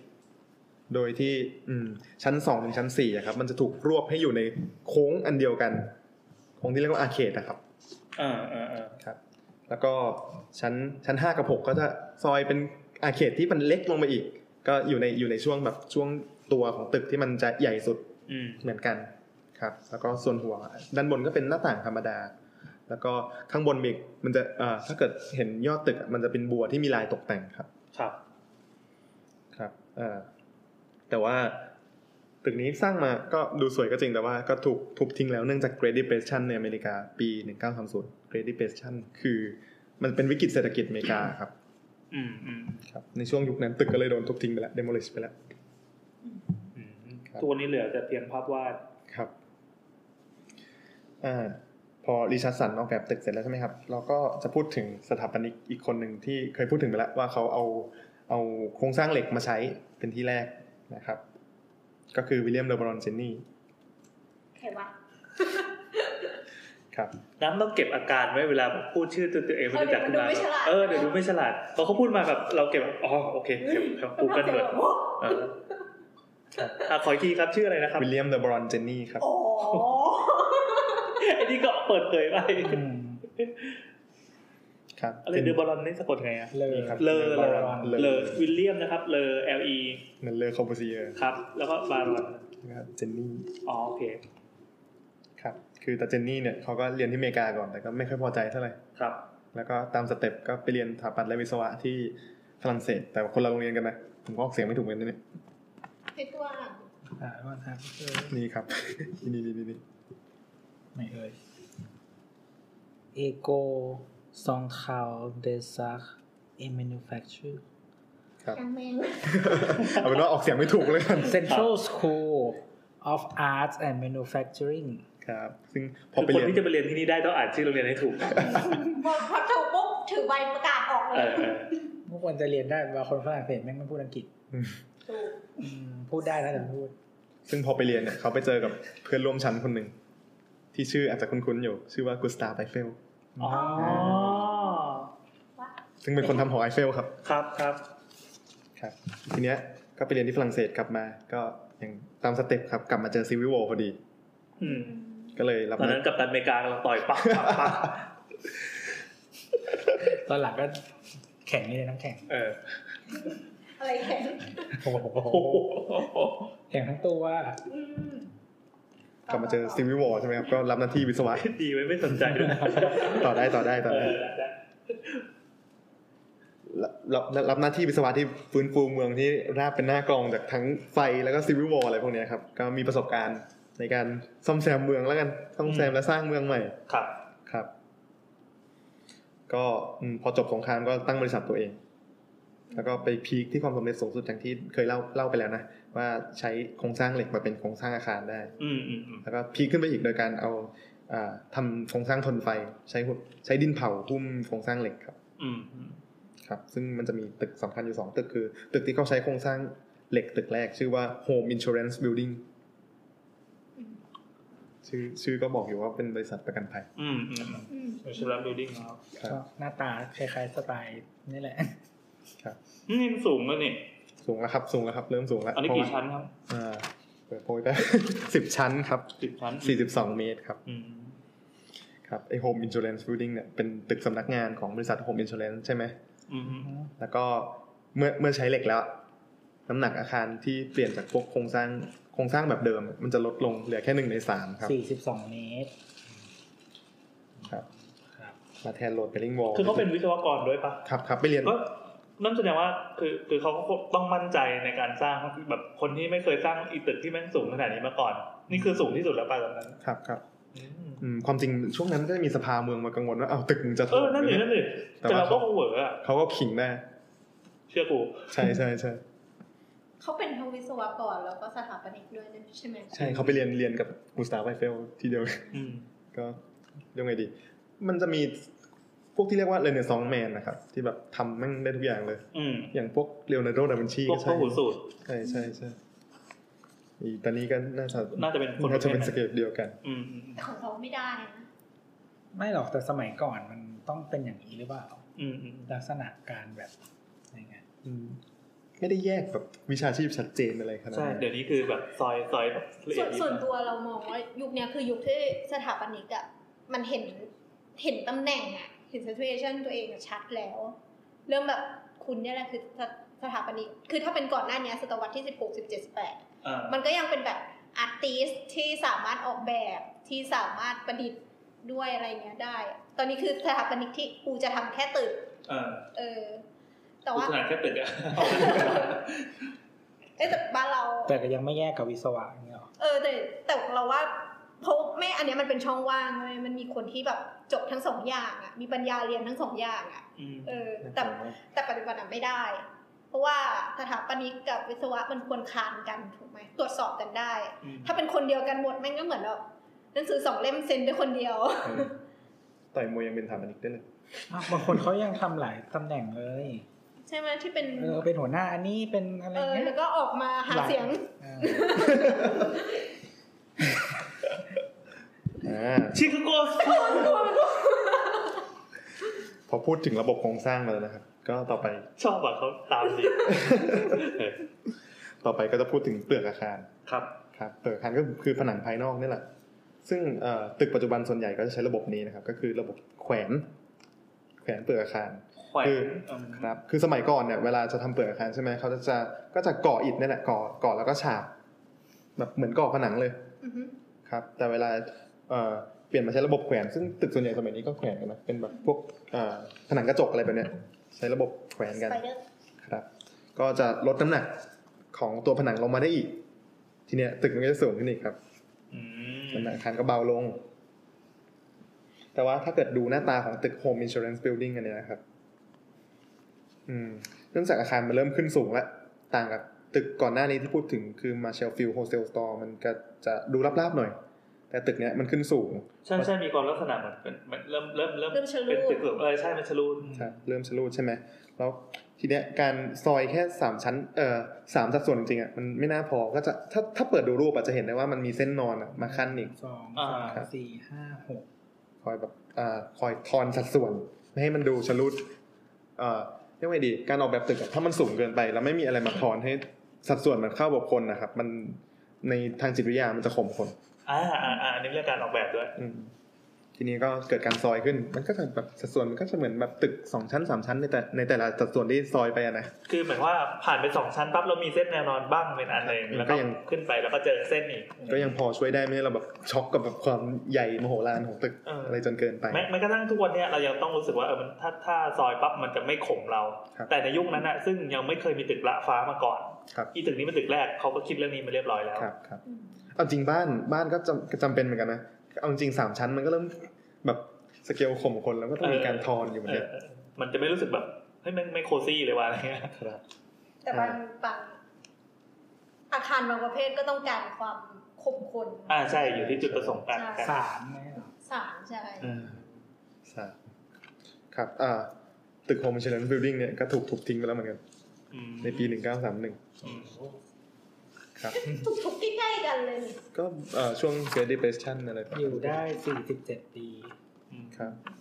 แล้วก็วิลเลียมเลอบรอนเจนนี่นะครับ ที่ออกแบบตึก Home Insurance Building เนี่ย ก็ยังทำตึกอีกตึกหนึ่งคือ Second Leisure Building ต้องสะกดนะครับอันนี้ Second ก็คือที่สองนะครับ ครับ แล้วก็ Leisure คือ L E I T E R ค Leisure รับ Building Building ครับ ซึ่งตึกนี้พิเศษยังไงเอ่อพิเศษตรงที่วิลเลียมเลอบรอนเจนนี่อะเอาดินเผามาหุ้มโครงสร้างเหล็กเป็นที่แรกครับ อ๋ออ อ่าเพื่อนหน่วงหน่วงแบบเวลาเกิดอัคคีภัย ครับอ่าวิลเลียมเลอบรอนชนี่ก็หมดเท่านี้แล้วนะ วันนี่นี่ถือว่าคิดอะไรมาเยอะมากนะถือว่าเป็นนวัตกรรมเยอะมาก อืมนวัตกรรมที่ส่งต่อให้ตึกในยุคนี้ไปต่อ ใช่ใช่ ได้ ใช่ แบบไกลๆเลยครับ เออเออเทพจริงเทพจริงเจ๋ง ครับ ต่อไปนี่เขามาเป็นแพ็คครับ ครับ ครับ ชื่อแตงมาแอดเลอร์กับอีกคนหนึ่ง ที่น่าจะคุ้นชื่อกันอยู่ ถ้าเอ่อเป็นเป็นเด็กถาปัดคุ้นชื่อแน่นอนหลุยส์ซาลิแวนครับ เออเออรู้จักแล้วรู้จัก รู้จัก อันนี้จริงใช่ไหมรู้จักจริงใช่ไหม เรื่องจริงเรื่องจริง อ่าโอเคครับ เออลุยซาลิแวนเขาเป็นคนที่แบบเอ่อมีโค้ดอันหนึ่งฮิตมาก ที่เด็กขับปัดต้องรู้นะครับ รู้ต้องรู้นะ เป็นวลีที่ วลีที่ฮิตมาก ฟอร์มฟอลโล่ฟัง c t ชันครับ form follow function ครับ คุ้นไหม คุ้นคุ้นคุ้น คิดนานจัง อ่านการเรียนรู้ ทั้งสองคนเนี้ยเขามาตั้งบริษัทด้วยกัน แต่จะพูดถึงแตงมาแอดเลอร์ก่อน วายแน่เลยนะ เดี๋ยว ทำ ก่อ ไม น รู้สึกว่าแบบบรรดาสถานิกยุคนั้นน่ะหน้า ถึงเป็ ตาน จะคล้ายๆกันเว้ยคือไม่ใช่เว้ย คือน่าจะเป็นแบบเป็นคุณลุงวัยกลางคนน่ะแล้วก็แบบเคราๆยาว หัวร้านด้วยวะ ๆมันเป็นธีมที่แบบยุคนี้แบบ ทุกคนแบบเนี้ยเนี้ยกริบกริบๆใช่ป่ะ เออ เมื่อก่อนแม่งลุงลุงๆกันหมดเลย แล้วก็มีพี่คนที่ไม่มีครับนี่ อ่าโอเคข้ามไปครับ แตงมาแอดเลอ ร์ครับ อ่าครับ แตงมาแอดเลอร์เนี่ยเป็นวิศวโยธา อือฮึ เกิดที่เยอรมัน แต่ว่าก็ย้ายมาอยู่ที่อเมริกา แล้วก็แน่นอนเคยเป็นทหารในกองทัพ แล้วขอขอชื่อวิธีสะกดชื่อเขาอีก D A N K D A N K M A R อ๋อ M A R อย่างเงี้ย ค ค รั รับ บ แล้วก็แอดเลอร์ A D L ADLER E R อ่าเดนเดนมาร์กเลย ครับ เป็นวิศวกรโยธานะ ครับ ครับ เกิดที่เยอรมันแต่ก็ย้ายมาอยู่ที่อเมริกาตั้งนานละ แล้วก็เคยเป็นทหารในกองทัพในช่วงซีวิววอ โโห อีกแล้ว อ๋อ แต่ว่าพอจบซีวิววอก็ เกิด ตั้ง เยอรมันแต่ว่ามาลงที่อเมริกาด้วยนะ ไม่ไม่เขาย้ายมาอยู่อเมริกาตั้งแต่ประมาณน่าจะเด็กๆแล้วเอ่อแต่ว่าหลังจากนั้นก็มาตั้งบริษัทสถาปนิกร่วมหุ้นกับคนอื่นก่อน อ่า แล้วก็ทำตึกมาร้อยกว่าหลังเลย โห แล้วก็อยากแย นี่ ก ปั่นตึกกันสนุกเลยดี ครับ แล้วก็อยากแยกออกมาตั้งบริษัทเดียวๆเลย ครับ ก็ทำบริษัทเดียวๆก่อนนะ แล้วก็ไปเจอสถาปนิกคนหนึ่งที่ชื่อว่าหลุยส์ซาลิแวน หรอว่าวายแน่เลย ก็จ้างซาลิแวนเป็นดับแมนก่อนดับแมนคืออะไร คือคนเขียนแบบ เป็นสมุนปะ ครับ เป็นสมุนอ่าเป็น เป็นมือขวา อ่ามือขวามือขวา จ้างซาลิแวนมาในปี 1880 แต่ว่าพอ 3 ปีให้หลังก็เห็นว่าเฮ้ยอันนี้มันเทพว่ะ ซาลิแวนเคยเป็นลูกจ้างมาก่อนเนี่ยสะพ้ายเหมือนกันนะเนี่ย เอ้าเขาก็ ต้องวันหนึ่งมันต้องเคยเป็น 3 ปีให้หลังก็กลายเป็นหุ้นส่วนกัน อ่าอ่ะละน้ำเริ่มยิ้มละ เรา จิก ว่า ต่อ ใช่นะพี่ พูดเลยใช่ อ่า ต่อไปก็จะเป็นซาลิแวนเลยนะครับ หลุยส์ซาลิแวน หรือซาลิแวนที่พูดวลีที่โด่งดัง ฟองโฟล ของ ว์ พโลฟังชัน ทำไมมันถึงดังต้องอธิบายให้คน เออ ด้วย อ่าต้องต้องพูดถึงประวัติของหลุยส์ซาลิแวนก่อน อ่าครับ หลุยส์ซาลิแวนเนี่ย คนยกย่องให้เขาเป็นบิดาแห่งสกายสครเปอร์บิดาแห่งตึกสูง อืม แต่ความจริงมันโดนเคลมไปหลายคนมากเลย คนนู้นก็เป็นบิดาคนนี้ก็เป็นบิดา แต่ผมว่าสัตว์ แล้วแต่มันเป็นศาสนาแล้วแต่ใครบูชา ใช่ใช่คือคืออย่างลุงเจนนี่คนเมื่อกี้เขาก็บอกว่าเป็นแบบ first skyscraper ก็คือแบบสูง อืม เป็นตึกแรก อืม แต่อันเนี้ยเป็นบิดาแสดงว่าจะต้องมีมีมีความยิ่งใหญ่แล้ว ต่อไปจะเป็น Godfather ครับ ซาลิแวนเนี่ยซาลิแวนเนี่ยเป็นเด็กอัจฉริยะมากครับ เอาแล้ว เข้า MIT MIT MIT ย่อมาจาก แมสซาชูเซตส์ อินสติจูต Institute ออ of ฟเทคโนโลยี Technology ครับ ก็คือเป็นมหาลัยที่แบบยังไงดี เข้ายากอยู่นะ ดังดัง ดังดังดั อื ง ม คือเข้าได้ตั้งแต่อายุ 16 ครับ โอ้โห แต่เขาดังวิศวะนี่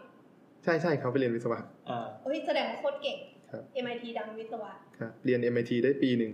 ก็ไปทำงานที่บริษัทของซัมเปนิกชื่อว่า Frank Furnace ก่อน คือไปทำที่ฟิลาเดลเฟียนะ แต่ก็ตอนนั้นก็มีพิษเศรษฐกิจพอดีก็โดนบีบให้ออกซะงั้น ก็เลยย้ายไปทำงานที่ชิคาโกไปทำงานกับซาปนิกชื่อคุ้นๆครับวิลเลียมเลบารอนเจนนี่ อ๋อคุณลุงเจนนี่นะครับ ครับ ก็ถือว่าเป็นเมนเทอร์ให้กันแล้วกัน อ่าอ่าอ่าอ่า ครับ เมนเทอร์เจนนี่ เฮ้ยเฮ้ยได้อยู่ได้อยู่ ครับ แล้วหลังจากนั้นเนี่ย หลังจากทำงานที่เอ่อทำงานกับลุงเจนนี่ได้สักพักหนึ่งก็ตามสเต็ปครับ เข้าสูตรครับ ไปเรียนที่ฝรั่งเศส อ่า เรียนที่เอโกเดอโบซาครับ เกลียดอยู่ตรงนี้ นั้นนี่จัง เราไปเรียนนะเราเปลี่ยนจากเยอรมันไปเรียนฝรั่งเศสนะ เกลียดเกลียดฝรั่งเศส แต่เราจะเข้าสู่กับเขาบ้าง พอเรียนจบมาแล้วใช่ไหม ก็ทำงานที่ชิคาโกประมาณที่สองที่ครับ จนได้มาเจอกับคนที่เรากล่าวไปเมื่อกี้แดงมาแอดเลอร์ ก็เลยตั้งบริษัทร่วมกัน เป็นหุ้นส่วนกัน มันประวัติรักชัด ครับ ก็บริษัทชื่อบริษัทสถาปนิกแอดเลอร์แอนด์ซลิแวนก็ตั้งมาอยู่ด้วยกัน ในบริษัทเนี้ยมีสถาปนิกคนหนึ่งที่ชื่อดังมาก เคยทำงานด้วยแฟรงค์ลอยไลท์ครับ โอ้ ก็คือเป็นหนึ่งในทรินิตี้ใช่ปะ ครับ ทีนิตี้มีใครบ้าง ๆ ตอนนี้เราเล่า จำไม่ได้ ปคนละ เดี๋ยวก่อนนะ เป็น ทรินิตี้มีแฟรงค์ลอยไรท์เฮนรี่ฮอปสันริชาร์ดสันแล้วก็ซาลิแวน อ่า นี่พูดถึงมาหมดแล้วนี่ อืม เราเรายังไม่ได้พูดถึงอันนี้ คนคนเมื่อกี้อะ ซลิแวน แฟรงค์แฟรงค์ลอยไรท์ยังไม่ลงดีเทลแฟรงค์ลอย ยังไม่ได้ลง เดี๋ยวค่อยลง ครับ ครับหลุยซลิแวนอ่า ก็เคยไปเรียนที่โบซามาใช่ไหมเอโกเดอโบซา ครับ มันจะส่งผลต่อ คือ คือเท่าที่ดูแพทเทิร์นมาสถาปนิกยุคนี้มันไปเรียนที่ฝรั่งเศสกันหมดเลย ซึ่งมันจะส่งผลต่อการออกแบบในสไตล์ชิโก้ เรา สุ ว่า ด เขามีสมาคมแน่เลย ๆอืม สิทธิ์เก่าอะไร สิทธิ์ เงี้ย เก่าโบ ซา สิทธิ์เก่าโบซา สมาคมสิทธิ์เก่าฝรั่งเศส แล้วก็แบบแล้วก็ส่ง เอองานเป็นไปได้ กันทอดงานกันเนาะ แล้วจะรีลาดกัน ใช่ ที่มันมาลุมๆอยู่ตรงนี้ เพราะว่าแบบไฟไหม้ด้วยมั้ง อืม อื แฟ ม กเตอร์หลัก งานเยอะงานเยอะ อืม ก็ชวนรุ่นน้องไงให้ยนายไปชวนรุ่นน้องมาทำงานด้วยกันดิอะไรเงี้ย ตรงนี้งานเยอะมากเลยเนี่ย อืม เดี๋ยวพูดขยายโบซาไปแล้วใช่ไหมเอ๊ะน่าจะพูดแล้ว โบซามันคือโรงเรียนสถาปัตยกรรมแบบคลาสสิกของฝรั่งเศสฟื้นฟูคลาสสิกนะคลาสสิกรีไววัลครับ ซึ่งส่วนใหญ่มันจะเอาสไตล์มาจากโรโคโค่เพิ่งน่าจะพูดถึงไปแล้วใช่ไหมในใน พูดแล้วพูดแล้ว ก็ลวดลายรายละเอียดมันจะเยอะๆหน่อย อือฮึ ซึ่งจะส่งผลต่อชิคาโกสกูไม่น้อยครับ แล้วก็อันนี้จะพูดขยายเรื่องวลี from follow function ของหลุยส์ซาลิแวนครับซาลิแวนเนี่ย นอกจากเขาจะเป็นสถาปนิกแล้วเขายังเป็นแบบนักเขียนด้วย เขียนบทความเกี่ยวกับสถาปัตยกรรมสถาปัตยกรรมเยอะอยู่ อ่า ซึ่งเขาเคยเขียนลงเอ่อหนังสือเรื่อง Kindergarten Chats and Author Writings ซึ่งน่าจะเป็นรวมรวมรวมบทความอะครับ เขาก็พูดถึงวลี form follow function form follow function นี่คืออะไร อ่า มาขยายความตรงนี้ดีกว่า ครับ ในการออกแบบสถาปัตยกรรมเอ่อน่าจะเรียนกันมาหมดแล้วว่า มันจะมีสองสองสายด้วยกันคือ form follow function กับ กับ function follow form อืม ครับ form follow function คืออะไร ก็คือการออกแบบโดยคำนึงถึงการใช้สอยก่อน แล้วก็ออกแบบรูปร่างหน้าตาตามมาภายหลังตามเอ่อตามการใช้งานที่ใช้ในจุดไหน ก็จะออกแบบเอ่อ follow การใช้งานหมดเลย คือดีไซน์จะสะท้อนการใช้งาน ใช่ครับ คือห้องข้างในใช้งานกันแบบสี่เหลี่ยม ข้างนอกก็จะออกมาสี่เหลี่ยม ใช่ ข้างในมีช่องเปิดต้องใช้ช่องเปิดตรงนี้สำหรับการวางโต๊ะ ก็จะมีรูหน้าต่างตรงนี้เลย อ่ะที่ที่อีตาคนนี้เขาเป็นแบบเจ้าของวลีนี้ นั่นแสดงว่าก่อนหน้านี้มันไม่ใช่สายนี้เลยใช่ไหม อืมมันก็จะเป็นสายประดับตกแต่งเยอะๆครับ อืม เราเรารู้สึกว่า สมัยก่อนไม่ได้คิดถึงคำว่าฟอร์มออกมาที่เป็นฟอร์ม คือเขาคิดการใช้นั่นแหละ แต่ว่าไม่ได้เน้นเป็นเรื่องฟอร์มด้วยการจำกัดความของเรื่องแมทเทียลหรือการก่อสร้างด้วย ส่วนหนึ่งคือมันบีบให้ ฟอร์มอะมันมาก่อนด้วย เข้าใจปะ ไม่เข้าใจเลย พูดเลย คือ ว่า ด้วยเอ่อความจำกัดข้อจำกัดของวัสดุอะไรพวกเนี้ย อ่า เรียกไงดีวะมันจะกำหนดรูปร่าง บางส่วนอยู่แล้ ข ว องอาคารก่อน ใช่ อยู่แล้ว คือมันไม่สามารถที่จะแบบ ไม่ได้ดัดแปลงได้อะไรขนาดนั้น เออไม่ได้ดัดแปลงได้ขนาดนั้นด้วย พอทีเนี้ยมันมีเรื่องของเหล็กเข้ามาแล้วอ่ะ คุณสามารถที่จะ Flexible ทำให้ตึกอ่ะมันเปลี่ยนรูปร่างรูปร่างได้แล้ว ส่วนหนึ่ง อ๋อ คือตอนแรกคิดว่า คิดว่าก่อนหน้านี้เขาจะไม่ได้คำนึงถึงถึงถึงฟอร์มที่เกิดจากการใช้งาน คือเหมือนเหมือนสถาปัตยกรรมที่มันใหญ่ ๆ ในสมัยก่อนอาจจะไม่ได้คิดเรื่องฟังก์ชันมากไงกูจะเอาฟอร์มอย่างนี้เว้ยฟังก์ชันแบบจะเดินเบียดเบียดจะอะไรก็ไม่เป็นไร อย่างน้อย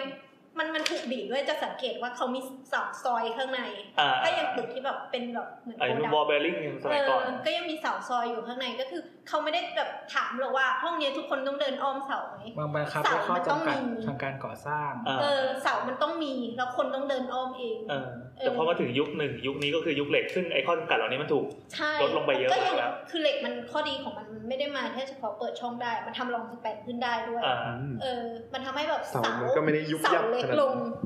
คนก็ไม่ต้องแบบต้องเดินอ้อมเสาแล้วถูกไหม เสามันสามารถเลือกจุดที่จะไปตั้งได้แล้ว อืมอืมอืม เออ มันก็เลยทำให้ฟอร์มมันถูกถูกคิดให้แบบ follow function ได้แล้ว จืดเท่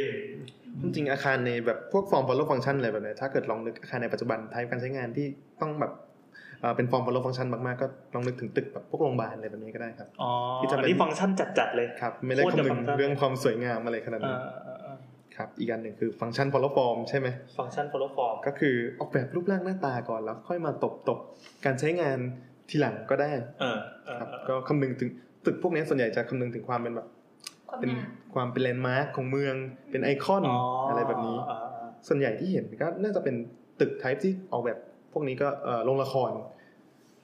โรงละครสมัยใหม่ อย่างเช่นพวกโรงละครที่สิงคโปร์ครับ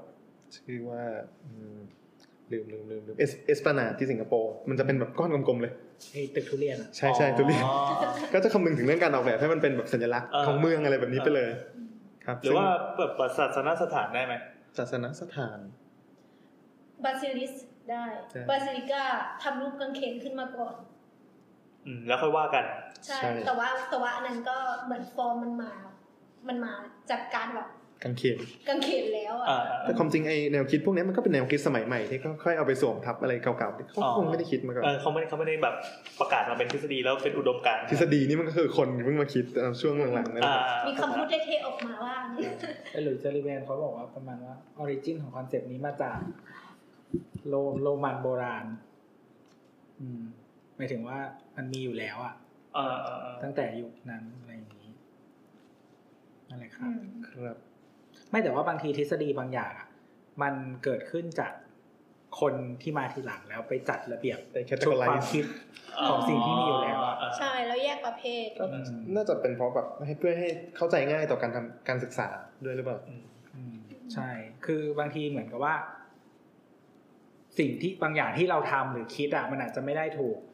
ทำออกมาให้มันเป็นทฤษฎีหรือ ไม่มี ว่า คนมานั่งกรุ๊ปปิ้งมัน ใช่ไม่ได้มีเป็นสตอรี่มาอะไรเงี้ยแต่ว่าพอคนยุคหลังมาแล้วมองย้อนกลับเข้าไปอะอ่ะมันก็กรุ๊ปปิ้งได้ อืม อะไรเงี้ยมันก็จะเห็นอะไรบางอย่าง ก็เหมือนแบบคนคนเรเนซองส์ก็ไม่เรียกตัวเองว่าเรเนซองส์แต่ว่าคนยุคหลังที่แบบไปเรียกยุคยุคนั้นว่าเป็นเรเนซองส์อะไร ยุ ป ค ระมา เรา ณ คุณเล่นตัวเองว่าอะไรดีเพื่อแบบ เราจะไม่ได้เรียกรุ่นลูกเรา ไม่ จะได้เรียก เราเริ่มเล่นตั้งแต่ตัวนี้เลย เราตั้งชื่อเองใช่ปะ คือเราเห็นเว้ยมันจะมีแบบอ่าคนที่ชอบกำหนดชื่อยุคสมัยจะแบบเป็นพวกนักการตลาดหรือนัก Postmodern อย่างตอนเนี้ยมันมีเจนเจนเจนอัลฟาหรือเจนอะไร เอ สัก อ อย่าง อัลฟาอัล อัลฟา ฟา ก็ หรอ อยู่ มันคืไม่มี ไร เจนอัลฟาแล้วก็มีอีกคำหนึ่งที่มาพร้อมกับเสียงอัลฟาซึ่งมันเหมือนเอาคำสองคำมาสมานสนธิกันในภาษาอังกฤษอะแล้วออกมาเป็นคำใหม่ซึ่งแบบ โอ้ยกูไม่ชินเว้ยเดี๋ยวเดี๋ยวสักพักก็คงจะยินกันเพราะเพราะนักการตลาดเขาชอบหยิบมาใช้กัน คือเราคิดอย่างหนึ่งในฐานะนักการตลาด อ่า เรารู้สึกว่าทฤษฎีทางการตลาดอะที่แบบมาตลอดเนี่ยมันคือ สิ่งที่นักการตลาดทำอะคือการเป็นเครื่องสร้างจากอนเลยจากอนคือศัพท์เฉพาะ อ่าอ่าอ่าอ่า ซึ่งเหมือนแบบเฮียมงไม่มึงไม่ทฤษฎีมึงไม่มีอะไรใหม่เลยมึงสร้างคำใหม่เฉย ถูกเราคิดเหมือนกัน ๆมึงสร้างคำใหม่ไปเรื่อย เออ วิชาการตลาดมึงสร้างคำใหม่อย่างเดียวปวดงงมาก อืมเหมือนแฮชแท็กใหม่ๆอะไรเงี้ย เออไม่รู้ว่าคือคิดอะไรไม่ออกกูสร้างคำใหม่ ให้ออกมาเป็นท่อนฮุกอะใครท่อนไหนที่เกิดก็จะอยู่ต่อไป ไม่แต่คือจริงๆมันเป็นการตลาดอย่างหนึ่ง เช่นว่า ถ้าเราสร้างคำใหม่ปุ๊บ อืม เราจะเป็นเจ้าของ เราจะเป็นคนนิยาม อ่า แล้วมันก็จะติดกับเรา เทเท แล้ว ใช่ ที ผม นี้มัน พูดคือ คำนี้ปุ๊บนึกออก value ที่เกิดกับตัวเรา อืม เนี่ยก็เป็นการตลาดอย่างหนึ่ง อืม นึกถึงเพจน้องเลยสร้างคำใหม่ มาครับ ครับ อ่า ตึกที่ อ่า เมื่อกี้เราถึงไหนนะ form follow function form follow function function follow form ละ ครับมันก็น่าก็น่าจะ cover จบไปแล้วนะ เออเรา ที่เราถามหนังสืออะ อืม ไอ้ broken window bucket window อืม theory ที่จริงมันมีบทความที่พูดถึง ว่าฟังก์ชัน follow form อะ ทำไมครับ เอ้ย form follow function สิทุย form follow function อะมันเป็นโค้ดดีไซน์เว้ย มันคือดีไซน์ที่เย็นช้า คือ co design เออประมาณว่าเราอะเราอะคิดว่าคนเนี้ยจะใช้ชีวิตยังไงในนี้ สถาปนิกก็คิดว่าจะใช้ชีวิตยังไงในนี้ แล้วก็ดีไซน์มันออกมา ซึ่งซึ่งบางทีมันมัน ไม่จริง เออ มันไม่จริง แล้วมันกลายเป็นว่าไปบีบคนที่ไปอยู่เขา ก็คือเราสร้างอาคารมาแล้วพอเขาไปอยู่ในนั้นปุ๊บเขาต้องเปลี่ยนวิถีชีวิตเพื่อให้เข้ากับอาคาร ใช่ใช่ ที่เราคิดขึ้นมา มเหมือนเราไปรับสร้างกติกานั่นแหละ อืม เหมือนเหมือนเออ EP หนึ่งเราเคยพูดอะเรื่องเรื่องไอ อะไร ไอเร็วๆเนี้ย อะไรวะ อะไรเราจะพูดอะไรก็พูด สิ ตึกตึกอันเนี้ยที่ที่ที่โดนไฟไหม้ที่ลอนดอนน่ะ อ๋อ social เป็น housing เซลทาวเวอร์ เออ เป็นเซทาวเวอร์ แล้วเราก็เลฟไปถึงหนังที่พี่ทอมเล่นน่ะ อ่าอ่า ไฮไลท์ Highrise อันนั้นนั่นแหละก็มีความแบบมีความแบบดีไซน์โดยที่ไม่ได้แคร์คนมาก คือ เรายังไม่ได้ดูเลยวันนี้อยากดูอะ ไปดูตูดพี่ทอมก่อน เนี่ยมันทำให้ฉันไม่อยากดู มีจูด้วยนิดนึง ใครเห็น กดส ใครโลโม ไม่ เห็นแล้ว เห็น ในกรุ๊ปไลน์ก็คือเหมือนน้ำส่งส่งคลิปเลยสักอย่างภาพแต่นะที่แบบเป็น จิ๊บจิ๊บภาพจิ๊บ เออน่ะเป็นพลิกอยู่นั่นแหละหกวินาทีหมดวินาที เฮ้ย สโล จุด โม น้ำไปคันมาให้พี่เน้นๆเลยนะ เพื่อดูจุ่มคอมโดยเฉพาะ อะไรวะ ไม่อันนั้นก็คือสิ่งที่มันบีบก็คือ จริง ๆ แต่ว่าคนที่ดีไซน์เขาไม่ได้ตั้งใจให้คนอยู่แบบว่ามีความสุขอะไรอยู่แล้วอะ อืม อืม มันแค่คิดว่าทำยังไงให้คนเนี้ยมีบ้านอยู่ อืม เออแล้วก็เหมือนกับว่า เหมือน PR ได้อะไรเงี้ย อ๋อ อืม แนวนั้นอ่ะก็มึงอยากอยู่ก็อยู่ไปมึงเป็นอะไรนะทหารพิการอะไรเงี้ยมึงก็อยู่ไปเถอะ อืมแล้วอีกจุดบอดหนึ่งของฟอร์ม follow function ก็คือ มีคนเถียงว่าสุดท้ายแล้วความงามมันก็คือหนึ่งในฟังก์ชันหรือเปล่า นี่น่าสนใจ คือเราอยู่ในตึกอะ เรา เรา เห็นด้วยนะ เราต้องการความงามด้วย เราเห็นด้วยเราเราเราแล้วเราก็จะเถียงแทนคนที่บอกว่าแบบกูซื้อ iPhone น่ะ อืม เพราะว่าเราเชื่อว่าไอการหยิบมาโอ้อวดคนเนี่ยมันคือฟังก์ชันอย่างหนึ่งที่สำคัญมาก ใช่ ไอโฟน แล้วก็เป็นฟังก์ชันที่แพงที่สุดด้วย ใช่ใช่ คือเราไม่ได้สนใจหรอกเทคโนโลยีมึงอัพอะไรมา เออ ก็เราเป็นสัตว์สังคมไง เออ เพราะฉะนั้นเนี่ย มันคือฟังก์ชันหนึ่งในการที่เราจะฟิตอินหรือไม่ฟิตอินกับใคร อืม ในสังคม ซึ่งเป็นสิ่งที่เราแคร์มาก อืม ในแอสมนุษย์หนึ่งคน อืม อืม อืมมันมีแวลูกับเรามาก จนเราแบบจ่ายตังค์ไป ครับ อืมนั่นแหละ กลับมาชิคาโกสคูคูคูเริ่ม น้ำเริ่มเหนื่อยแล้ว หนาว จบแฟกเตอร์เรื่องอ่า form follow function มันเรื่อง follow form อะไรกันไปเรียบร้อยใช่ไหม ครับ ครับ ทีเนี้ยเราจะพูดถึงตึกที่ แอร์มันลงตรงนู้น ก็มาหน้าแถวนี้ดิ นี่นั่งเก้าอี้เลยก็ได้ เอาผ้าม่านมาห่มได้ ถึงจะ ไหม รังเกียจแต่ก็เฮ้ยระวังไอ้นี่มันเข้ามา อ่า กระจกมันชอบเข้ามา เดี๋ยวนะมันจะมีใครออกมาจากกระจกไหมอะ แม่มณี มาต่อเลยครับเผื่ออยากแสดงความเห็น ครับ อันนี้เสียงขอขออภัยผู้ฟังอีกครั้งนะครับ เพราะว่าวันนี้เราอัดกันในสตูดิโอแล้วมันมันนั่งกันไกล ไม่ไม่ใช่สตูดิโออัดเสียงนะฮะ ๆเออไม่ใช่สตูดิโออัดเสียง ถ่ายภาพ สตูถ่ายภาพ เวลาบอกสตูก็คิดว่าสตูดิโออัดเสียงทำไมมึงเสียงเป็นแบบนี้ นะคุณเวลาไก่นะ ครับ อ่า เมื่อกี้พอพูดถึง form follow function function follow form อะไรพวกนี้ไปเรียบร้อยแล้วใช่ไหม ก็จะได้เห็นแบบคอนเซปต์แนวคิดของ Sullivan ครับ หรือ Sullivan ซึ่งเราพูดว่าเขาเอ่อร่วมทำงานกับดังมาแอดเลอร์ซึ่งเป็นวิศวกร ครับ เขาก็เป็นพาร์ทเนอร์คู่ใจกัน ไวนะ ก็ได้ร่วมทำตึกตึกหนึ่งที่ชื่อว่า auditorium building ออดิทอเรียมบิลดิ้งนะครั ซึ่ บ งก็ชัดเจนอยู่นะว่ามันใช้ทำอะไร อืม ค ครับอ่ามันก็เป็นตึกโรงแรมกับหอประชุมหอประชุมใหญ่มากตามชื่อครับ ซึ่งเอ่อในความพีคเนี่ยมีเอ่อสถาปนิกชื่อดังคนหนึ่งอ่ะช่วยทำอินทีเรีย คือทำตกแต่งภายในให้ตึกนี้ด้วย ครับ ชื่อว่าแฟรงลอยไล โอ้มาแล้วครับ ก็คือเขาเป็นแอสซิสแตนต์ของ ครับ นี่ใช่ไหมแล้วใช่ไหม เอ่อถ้าถ้าดูหน้าตาหน้าตาของตึก Auditorium Building เนี่ยจะเห็นว่าเอาไปเทียบกับ Marshall Field Wholesale Store ที่เคยพูดถึงก่อนหน้านี้ไปก่อนหน้านี้สองสามตึกมั้ยครับ ก็จะเห็นว่าหน้าตามันคล้ายๆกันเลย คือคือเราเปิดดูเรา Google ดูสักรูปหนึ่งก็พอละแล้วที่เหลือมันก็เนี่ยคล้ายๆกันแหละ ครับคล้ายๆกัน มองเบลอๆแล้วเหมือนเอาภาพมาสลับซ้ายขวาซ้ายขวากันแล้วอ้าวมันก็ตื่นเดียวกันเถอะมองไม่รู้จริงๆมองไม่รู้จริงๆแต่จริงๆอันเนี้ยมันมันเหมือนจะมีดีเทลอะไรข้างในที่ต่างออกไปเยอะอยู่ ครับ อ่ะ เอ๊ะกำลังคิดว่าเวลาเซิร์ชรูปหลุยส์สลีแวนเนี่ยทำไมหนุ่ม แล้วแฟรงค์ลอยไลท์ทำไมแก่ เพราะว่าหลุยส์สลีแวนอ่ะตายตอนหกสิบเจ็ด อ๋อ แต่แฟรงค์ลอยไลท์อ่ะตายตอนเก้าสิบกว่า เออเออถ้าเราอยากให้มีภาพตัวเองในประวัติศาสตร์ที่ดีๆ ใช่แล้วรีบตาย รีบ เลย ตาย แบบมาริลินมอนโรเลย เออ ใช่ ที่ นี่ เป็น ไม่ รีบเคย กินโค้กเนี่ยนะ เออเนี่ย ไม่เคย ขาขาด ถ่ายครึ่งตัวนะถ่ายครึ่งตัวไม่เป็นไรไม่เห็นขา เขาอุตส่าห์กินซีโร่ เอาเหรอ เคยได้ยิน ไม่มีตา แนวคิดอะไรแบบเอ่ออะไรนะแบบเด็กเอ้ยเด็กชั่วการแบบนี้ก็พูดเขาพูดถึงมาริลินมอนโรกับอะไรนะเจมส์ดีนอะไรพวกนี้ อ๋อ ที่ตาย ใช่เจมส์ดีน เออ เวลาทุกคนคิดถึงก็คิดถึงแต่ที่โหลมาก เออเออ นักร้องคนนั้นน่ะ ที่เขาฆ่าตัวตายอ่ะ แล้วแบบแต่ว่า แต่ว่าใครนะ แต่มีนักร้องที่ดังกว่าพอดีโดนยิงตายไง อ๋อ ก็เลยไม่เป็นตำนานเลย เออในยุคบิทเทิลใช่ไหม ใช่บีเทลเออมีมีอีกคนหนึ่งที่เขาแบบตั้ง ที่ ใจ ก่อนหฆ่าตั น้าว นั้น ตา อะ ย วันวันหรือไม่กี่วัน ใช่ นะ ตั้งใจฆ่าตัวตายแล้วกูจะเป็นตำนาน ปรากฏว่าเดอะบิเทลโดนยิง เออ กูไม่เป็นตำนานเลย อันดูไม่ได้ด้วย พุ่มพวงนี่ถือเป็นตำนานนะครับ อ่าผมบอกว่าทำงาน แต่อันนี้ไม่ได้ตั้งใจ ตายแบบสามสิบห้า ประมาณนั้นเป็นโรคนะครับถ้าอยาก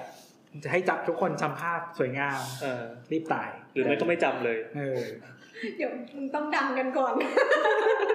มึงต้องดังพอที่จะมีคนจดจำรูปมึงก่อน ครับ ชิคาโกสคูล ครับแต่ว่าไอ้ที่มันเอ่อตึก auditorium auditorium building เนี่ยที่มันต่างจากตึกมาเชลฟิลโฮเซลสโตร์เนี่ยคือมันมีหอคอยด้วย หอคอยมีติ่งยื่นขึ้นมาข้างบนนะครับ ครับแล้วก็ความต่างอีกอย่างหนึงคือไอ้ตัวตัวสัดส่วนสัดส่วนของโค้งอ่ะมันจะชะลูดกว่า หมายถึงโค้งตรงไหนครับ โค้งตรงหน้าต่างนะครับ ที่เคยพูดว่าเอ่อ อ๋อ ที่มันเป็นอาร์คอ่า ใช่ใช่อาเขตพวกนั้น อาร์เคดอาร์เคด ชะลูดขึ้นมา สรุปหน่อยเพราะว่าที่บอกว่าสามอ่าตึกมันจะถูกแบ่งเป็นสามบั้งใช่ไหมอีบั้งแรก ๆ ข้างล่างอ่ะมันจะเป็นโค้งโค้งเหมือนโค้งซุ้มประตูเนี่ย แล้วก็ซอยให้สั้นลงซอยให้สั้นลง แต่อันเนี้ยอีชั้นล่างที่ว่าทำเป็นใต้โค้งอ่ะมันสูงมากมาหลายชั้น ถึงจะมีหัวโค้ง ครับอืมแต่ว่าเนื่องจากตึกเนี้ยยังใช้ระบบโครงสร้างแบบโหลดแบลิงบอลอยู่ อ่าอ่าอ่า น้ำหนักตึกก็จะเยอะใช่ไหม ครับ ทีเนี้ยอ่าวิศวกรแดงมาแอดเลอร์เขาก็คิดคนวิทยาการ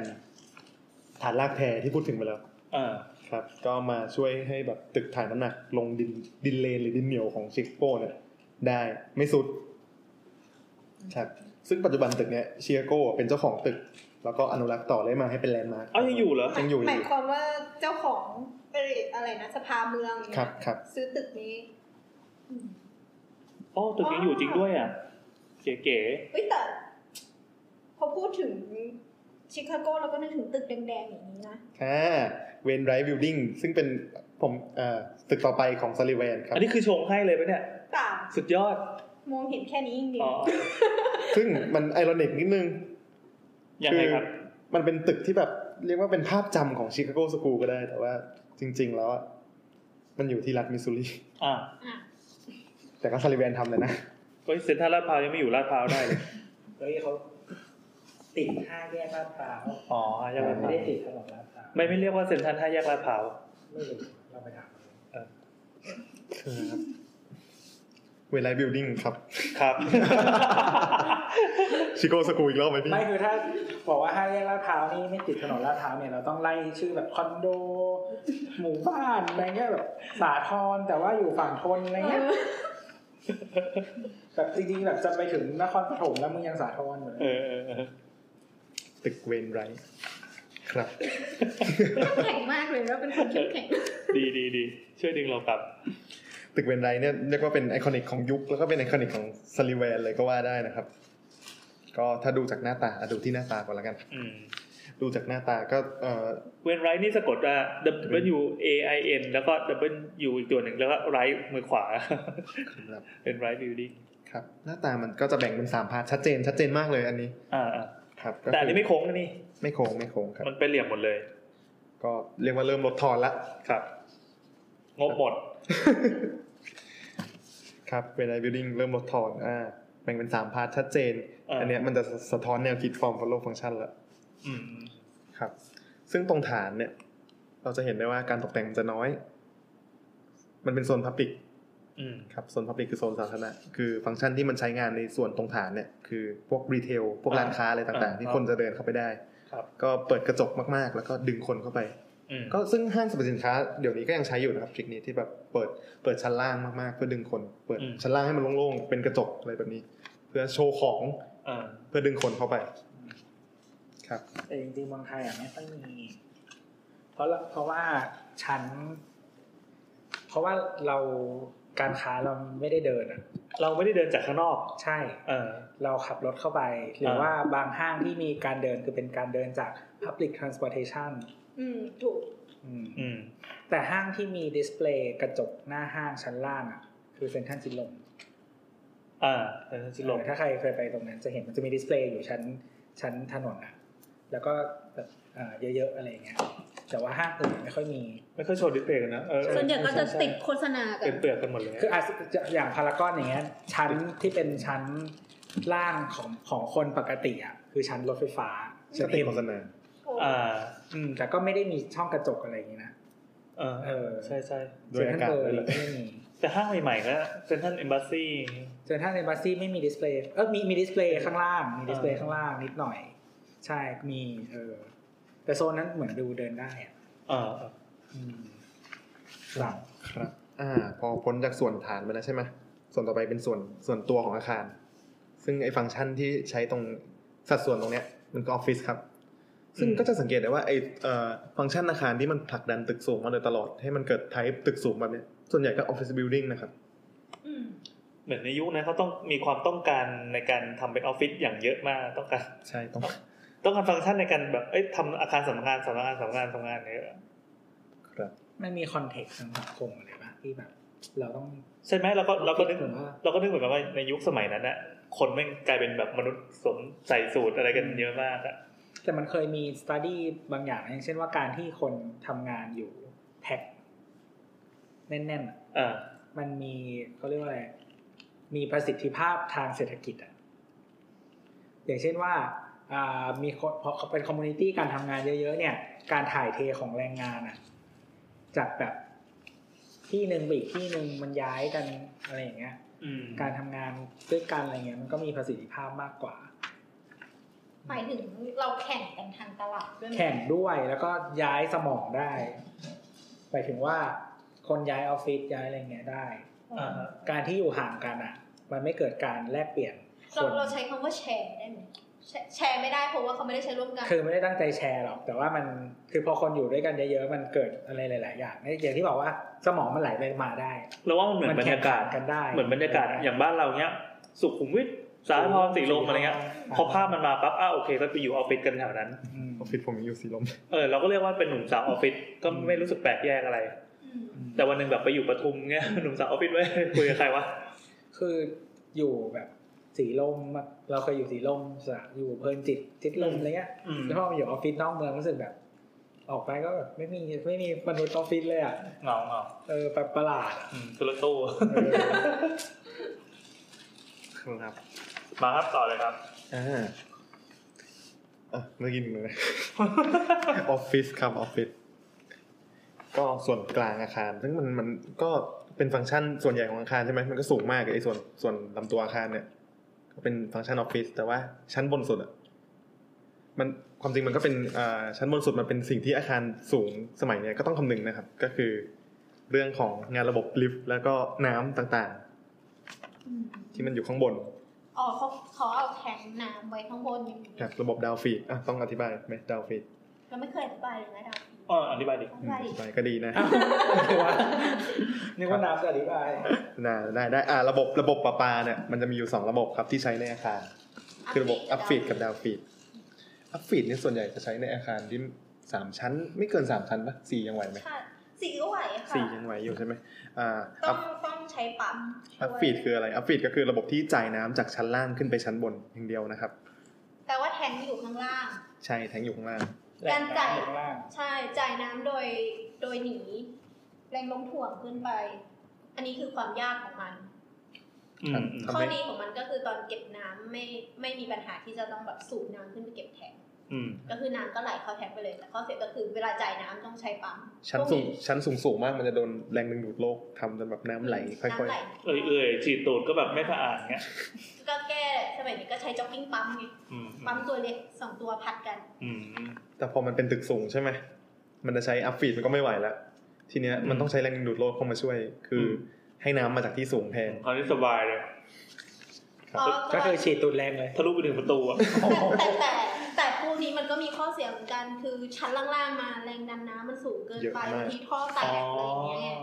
มันถ้าตึกสูงมากๆ เขาอาจจะแบ่งชั้นสำหรับการไว้น้ำก็คือใช้ทั้งอัฟฟีดดาวฟีดนั่นแหละ อ๋อที่เราเห็นมันจะมีชั้นหนึ่งที่ส่วนใหญ่จะเป็นชั้นสิบสามอะไรเงี้ย ถูก ที่เขาเอาไว้เป็นชั้นห้องเครื่อง ใช่ เขาเรียกชั้นอะชั้น ไรสักอย่าง transfer ครับ ชั้นชั้นอ๋ออ๋ออ๋อ ก็ก็จะแบบมีอัฟฟีดดาวฟีด อืม เพราะว่าไม่งั้นมันจะต้องมีตัวสต็อกท่อน้ำ อืม ไม่งั้นน้ำที่ลงมาท่อแตกเหมือนกัน ไม่ให้น้ำแตกข้างล่าง ถูก ต้องน้ำแต่ข้างบนแทน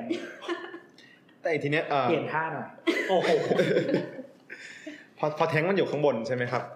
ถังเก็บน้ำมันอยู่ข้างบนด้วยระบบที่มันจะใช้แรงดึงดูดโลกใช่ไหมทีเนี้ยชั้นที่มันอยู่ติดกับชั้นบนสุดอะน้ำมันจะไหลช้า เพราะว่ามันมัน F เท่ากับ ma อ่า อ่าเป็นพลังเอ็มเอนะค ที รับ เนี้ยชั้นพวกชั้นบนบนๆอะมันต้อง ไม่ ใช้ เข้าหัวเลยพอบอกพลังเอ็มเอไม่คืออะไรว่าโคตรไกลตัวเลย ชั้น ง่ายที่สุดในฟิสิกส์เลยนะตอนนี้ พื้นฐานสู่พื้นฐาน ชั้นบนบนๆสุดอะมันก็ต้องใช้ปั๊มช่วยเหมือนกันเพราะว่าน้ำมันไหลเอื่อยเหมือนกัน ครับ ครับ อันนี้คือระบบอัพฟีดกับดาวฟีดนะ อืม ก็เป็น ถามถามนี่ครับเอ๊ะทำไมเมืองไทยอ่ะไม่ต้องเป็นชั้นสิบสามเลย เพราะว่ามันเป็นชั้นที่ไม่ค่อยใช้ ไม่ใช่หมายถึงว่า เพราะว่าอะไรดีเราก็เอาไง คือพอแบบ คือคือนึกออกว่าไม่ใช่ประเทศตะวันตกที่ เราเราก็ได้มัน ชั้น เป็น สิบสามอะไร มันเป็ เงี้ย นประเภทเดียวกับที่ว่าทำไมเราต้องสุขสันต์วันคริสต์มาสฮาโลวีน ไม่ แล้วก็ลอยกระทง แต่คือ วาเลน ดี ไทน์ แบบแบบแบบบางทีเนี่ยบางทีเขาเป็นชั้นสี่นะ อ่าสีสีสี ใช่คือแต่คือคือเราเรารู้สึกว่าถ้าบ้านเราเว้นชั้นสี่อ่ะ นึก จะ เซน เข้า ก่อน ใจเออแต่มึงเว้นชั้นสิบสามไง เราก็ไม่รู้เหมือนกัน อาจจะเพราะว่าแบบบริษัทที่มาลงทุนกับตึกอะไรพวกนี้มันเป็นฝรั่งด้วยปะ อ่านั่นสิ ก็เป็นไปได้ มันเป็นชั้นที่ขายไม่ได้อยู่แล้วอ่ะ อืม ก็สิบสองเอ เออ ใช่ส่วนใหญ่เจอ 12A สองเอบ างที่ก็ข้ามไปเลย อืม บางที่ก็สิบสองสิบสี่ แต่เพิ่ม B มา G แล้วก็มี B อีพารากอนอ่ะ เมสซานีนอ่ะอะไรชั้นลงชั้นลอยอะไรชั้นเต็มทั้งนั้น ขอขอไง ตอนขอเขียนอย่างนั้น คือตั้งชื่อชั้นเอ็มเมสซานีนแต่ว่ามึงชั้นเต็มนะครับ อะไรนะถึงไหนแล้วนะ อ่า ถึงระบบข้างบนอาคาร ระบบครับ อ่า ระบบครับ ระบบข้างบนอาคารนอกจากระบบน้ำแล้วมันยังมีระบบลิฟต์ด้วย ซึ่งลิฟต์อะมันต้องมีตัวหัวอะไรอยู่ข้างบนด้วย เพื่อมันเป็นเครื่องอะที่ช่วย ค่ะ ดึงลิฟต์ขึ้นไปอะค เค รับ รื่องชักรอบ ใช่ใช่ใช่มันก็เราก็ต้องเว้นที่ให้อะไรพวกนี้ด้วย อืม ครับซึ่งเอ่อในตึกเป็นไรบิ l ดิ้งเนี่ยจะเห็นได้ว่าข้างบนน่ะมันจะมีการประดับตกแต่งที่สวยงามมาก อืม ตรงตรงส่วนบนสุดของอาคารนะนะถ้าถ้า เป็น ปิด หงอนๆนะ ครับซึ่งโซนนั้นนะมันเป็นโซนงานระบบ ซึ่งสลิแวนเขาคิดว่าแบบมันแบบเป็นอะไรที่ไม่สวยที่สุด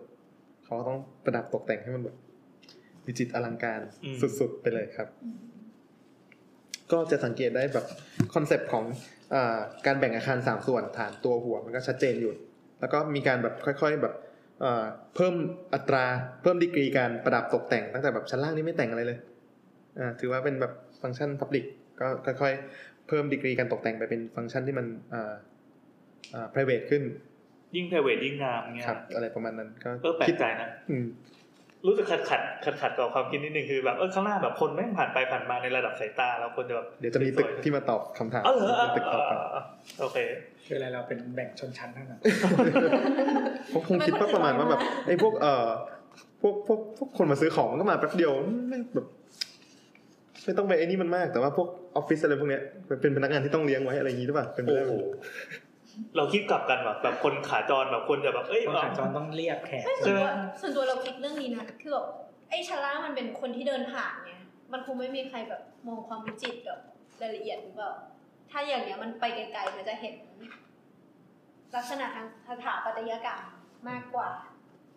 หมายถึงสถาปัตยกรรมนะไม่ใช่ที่คน อืม อืม ครับ อันนี้ก็เป็นแนวคิด form follow function แบบหรือ s u l l i v a n อืม เอาของสวยๆ ไปบดบังของที่ไม่สวย ซึ่งเวียนคือตึกดำดังๆที่สวย ที่สวย สีสวยโอ้โหน้ำข้นแบบหยามเลยอ่ะ สวยอันนี้สวยสวยตามแบบเขา อ๋อใช่ใช่ใช่ สมเวียนโกรธอะ ซึ่งอ่าตึกเวนไรบิลดิ้งเนี่ยมันเป็นสีแดงๆ ครับถ้าเอ่อ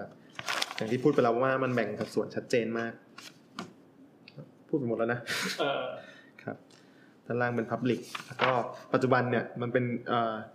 คนที่เป็นเจ้าของไม่ใช่อย่างที่กล่าวไปแล้วว่าไม่ใช่สภาเมืองชิคาโก แต่ว่าเป็นรัฐมิสซูรีเป็นเจ้าของ อืม ไม่ใช่ผมไม่ได้อยู่ในชิคาโก แต่ว่าเป็นตึกที่ดังที่สุด ในชิคาโก โกสคูล ไม่คือให้มองว่าชิคาโกสกูเป็นชื่อสไตล์ เป็นมูฟเมนที่ เออก ำเนิดมาจากเมืองชิคาโก อ่ะ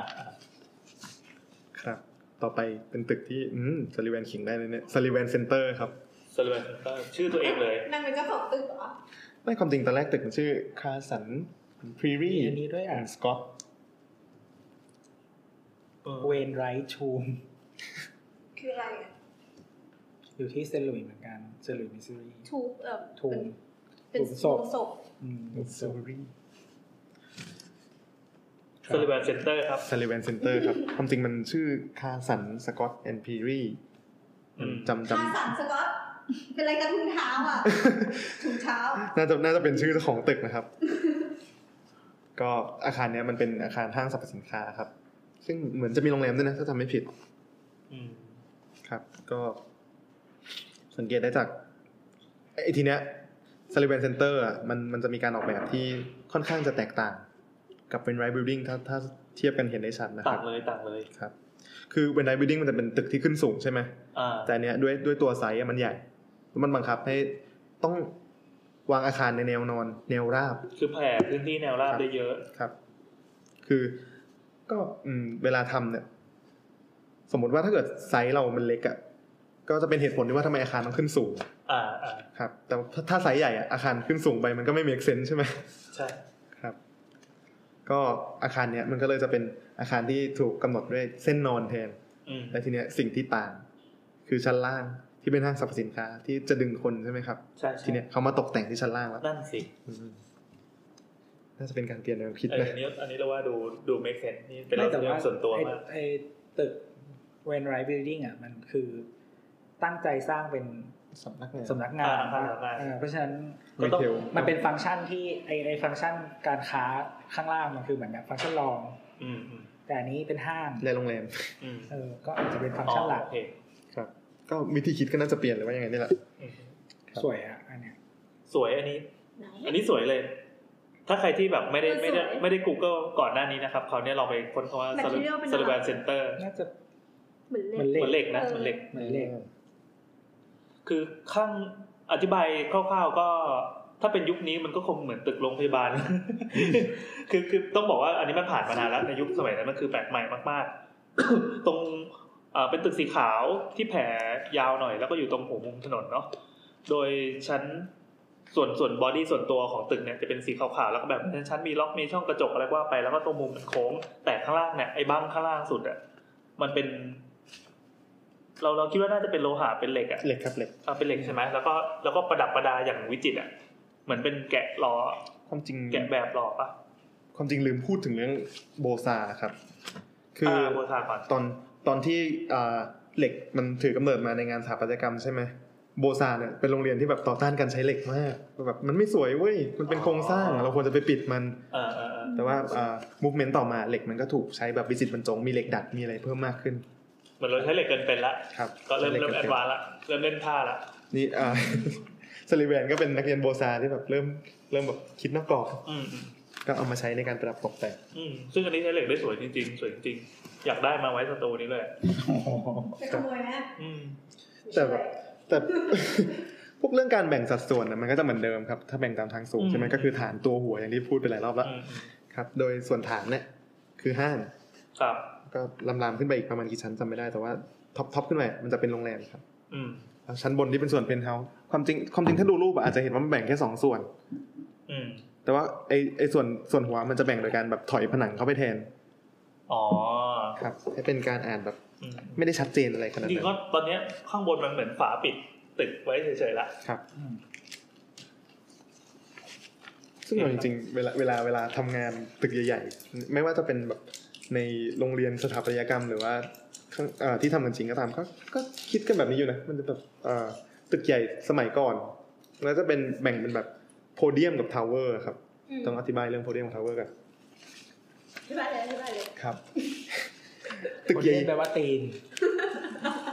จริง โพเดียมแลาติน ๆใช่แปลว่าตีน ภาษาละติน อืม โอ้อ๋อจำได้ละโพเดียมเป็นวัตตินจริงด้วยมันจะมีตัวตัวเอ่อ ถ้าใครเคยเรียนชีวะ ใช่ เนี่ย ซูโดโพเดียม ซูโดโพเดียม ๆโอ้ชีวะ ตีนเทียม ตีนเทียม สัตว์ที่มีตีนเทียม โอ้จี๊ดมาเลยครับ แปลว่าตีฟองด้วย ถ้าพูดว่าชีวะ วันนี้มาแล้วครับฟิสิกส์เคมีเอยฟิสิกส์ชีวะหรือเคมีตัว เฮ้ยมันได้ใช้ไง ครับ จริงๆ อ่า คนที่เรียนแบบบูรณาการอ่ะมันก็จะแบบว่า โอ้ยอย่ามาแคลคูลัสอีกตัวนะ ซูโดแปลว่าปลอมโพเดียมแปลว่าตีน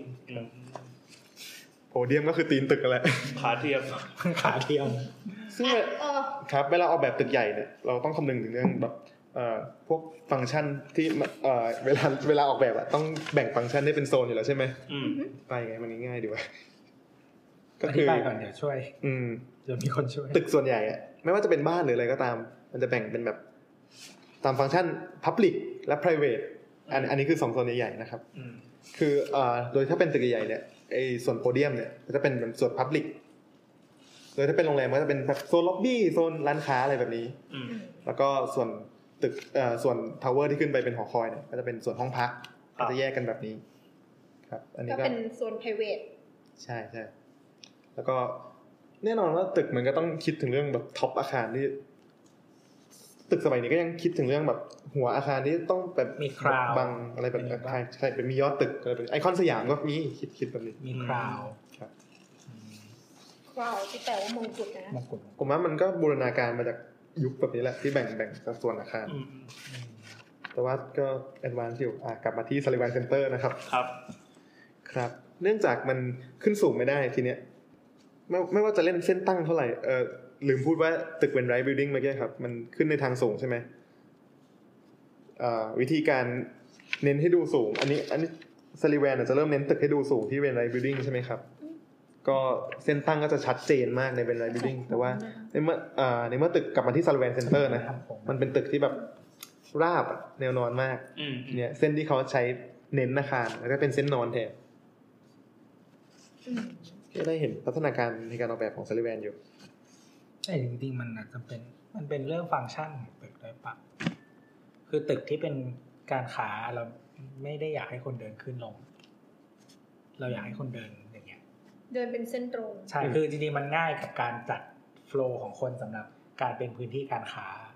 อืม เพราะว่าอย่างถ้าเป็นออฟฟิศบิลดิ้งอ่ะมันไม่คนไม่จำเป็นต้องสัญจรตลอดเวลาเนี่ย ไม่ต้องเข้าไปใน ไม่ ร้า ต้อน งเดิน ค้า แผลให้มันทั่ว ใช่เพราะฉะนั้นการขึ้นลงอ่ะมันไม่ได้ไม่เป็นไรอะ เออเออเออ แต่การที่เป็นพื้นที่การค้าคนมันควรจะต้องเดินอืมการเดิน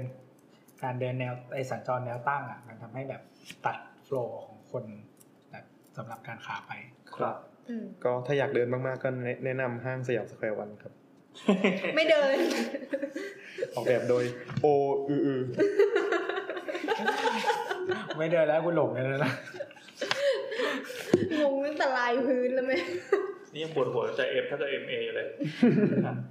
หาไออะไรนะบันไดเลื่อนไม่เจอกูต้องไปหมุนไปทางไหนอะ เดินไปถามยามยามยังยังไม่รู้เลย มึงออกจากที่นี่ยังเนี่ยสามวัน ยามบอกตอนแรกผมก็ไม่ได้เป็นยามผมก็มาเที่ยวนี่แหละ ออกไปไม่ได้ ไปออกไม่ได้ก็เลยหาอาชีพทำซะหน่อย มันสร้างตั้งแต่ตอนผมจบปีหนึ่งใหม่ๆครับ แล้วพอผมจบปีห้ามา ผมก็ยังหลงอยู่เลย เออวันก่อนเราไปเซนทรันเบิร์ เราก็กะว่าจะไปดูศูนย์อาหารที่ทำใหม่เว้ย ฟู้ดเวิลด์ฟู้ดเวิลด์ หาไม่เจอ ก็อยู่ที่เดิมอะ เซ็นทรัลเวิลด์ ขึ้นเรายังหาไม่เจอเลย เซ็นทรัลเวิลด์ผมว่าหลงหลง ก็อยู่ตรงเซนทรัลฟู้ดฮอลเดิม ก็คือเขาขยับเซนทรัลฟู้ดฮอลเข้าไปข้างใน เออ แล้วเอาส่วนอาหารมาไว้ข้างหน้า อืมอ๋อ ถ้าไปโรงหนังถูก หาลิฟต์ยังไม่เจอเลยมันอยู่ตรงไหน นี่มันอยู่ที่น้ำแล้วล่ะ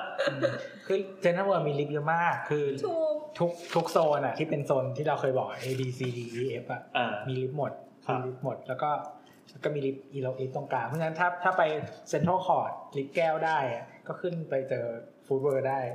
รู้ไหมแล้วเวลาไปเซนทรันเนี่ยเราจะซีเรียสมากเลยเวลาเราเดินเข้าประตูไหนเราจะคอยจำว่าเราเข้าประตูไหนไว้เพราะเราอะหาเคยหาทางออกไม่ได้ เซนทันเวิร์หรอหรือเซนทันไหน เซนทรันเวิลด์ ไปบอกพี่ประชาสัมพันธ์นะบอกว่า หาประชาสัมพันธ์ไม่เจออีก ให้ประกาศ ก็เนี่ยคือเมื่อก่อนอะมันเซนทันเวิร์มันน่าจะมีประมาณสามสี่คอร์ดเขาพยายามให้เหลือประมาณสองคอร์ดใหญ่ เพราะมันเยอะเกินไป ๆ ใช่ หลง ก็คือที่เหมือนเขาทลายร้านค้าออกทั้งหมด แล้วให้กลายเป็นร้านไอแลนด์ให้หมดแล้วทำเป็นคอร์ดเดียว จากหน้าเซนถึงหน้าอีเซตันให้เป็นคอร์ดเดียว อืม เออเราเราจะเราจะอยู่แถวนั้น คือตรงนั้นไม่งง เมื่อก่อนมันมีประมาณสองสามคอร์ดหน้าเซนถึงหน้าอีเซตัน ใช่ใช่ใช่ เออให้เป็นคอร์ดเดียวกันเลย แล้วก็อีกฝั่งนึงก็คือคอร์ดตรงเซนทรัลคอร์ด ตอนนี้เราหนึ่งชั่วโมงสี่สิบห้านาทีแล้วครับ โอ้โห สลิแวนเซ็นเตอร์ครับ สลีเวนเซนเตอร์ครับ อ่ามันจะมีเรื่องของการอ่ามันตั้งอยู่ที่มุมถนน เพราะฉะนั้นมันจะมีการแบบเออถ้าถ้าถ้าเจอมุมถนนอ่าถ้ามุมอาคารที่เป็นสี่เหลี่ยมมัน อืม อยู่ประชิดกับมุมถนนเกินไปมันก็ไม่น่าจะดีใช่ไหมเพราะว่ามันแบบสมมติถ้าเกิดคิดแบบห่วงจุ้ยอะไรอย่างนี้ก็แบบทิ่มแทงสายตาอะไรแบบนี้ ใช่ไหม เอ้ยมันบังมันบังมุมมองของอีกฝั่งถนนด้วย ใช่ ตรงคอร์ดกับ ครับ ถ้าเป็นสยามดิสคัฟเวอรี่ก็จะติดกระจกแปดเหลี่ยม เขาเรียกอะไรนะ จับจับแก ผมไม่รู้เรื่องอะไรอ่ะ เออ มีความรู้ไหม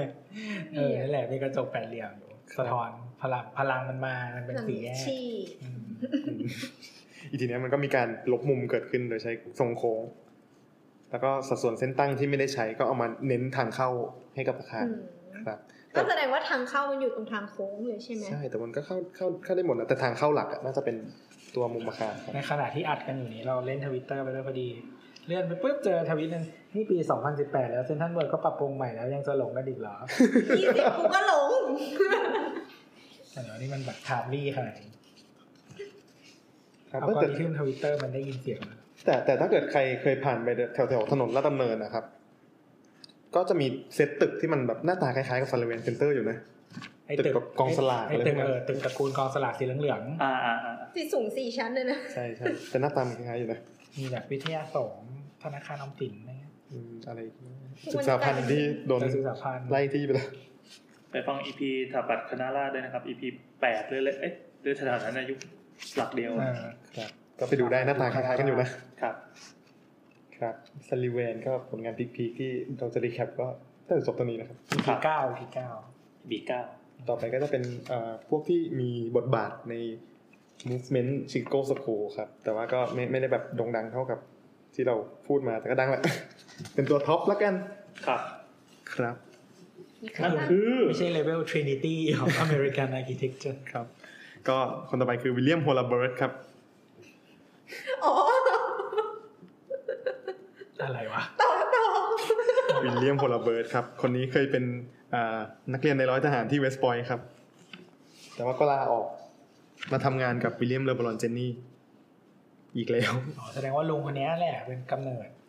ใครมากับลุงคนเนี้ยเดี๋ยวจะเกิด เกิดแน่นอน โอ้ เป็นตัวท็อป นั่นเป็นคนปั้นดาว ค อื รับ ม ก็ได้เจอเพื่อนชื่อไซมอนก็ตั้งบริษัทที่ชื่อ h o l a b i r d and Simon แต่ว่าก็อยู่ด้วยกันไม่นาน ไซมอนก็ เลิกกัน หนีไปทำแลนด์ ว่าแหละใช่เลย แล้วก็เพื่อนคนต่อไปที่ชื่อโรสก็เข้ามาแทนที่ครับ ซึ่ง h o l a b i r d เนี่ยเป็นคนแรกที่เอาสิ่งที่เรียกว่า Chicago Window ที่เราพูดไปตอนประมาณต้นต้นเอฟอะเอามาใช้เป็นคนแรกที่ตึกอ่ามาร์น่าจะอ่านว่า Market Building นะ M A R Q U อ๋อ E มาแคท Market เหรอครับอืม Q U E T T E ไม่รู้มันเป็นชื่อเดียวกับไอ้นี่หรือเปล่า แต่ว่าที่มิชิแกนมีเมืองหนึ่งชื่อนี้ชื่อมาแคท ครับก็ก็เป็นตึกอาคารสำนักงานนะครับ ที่มีเชียร์โกวินโดมาใช้เป็นตึกแรกครับ ส่วนอีกคนที่จะพูดถึงคือแดเนียลเบอร์นัมเบอร์นัมแต่ว่าสะกดสะกดว่าเบิร์นแฮมนะครับ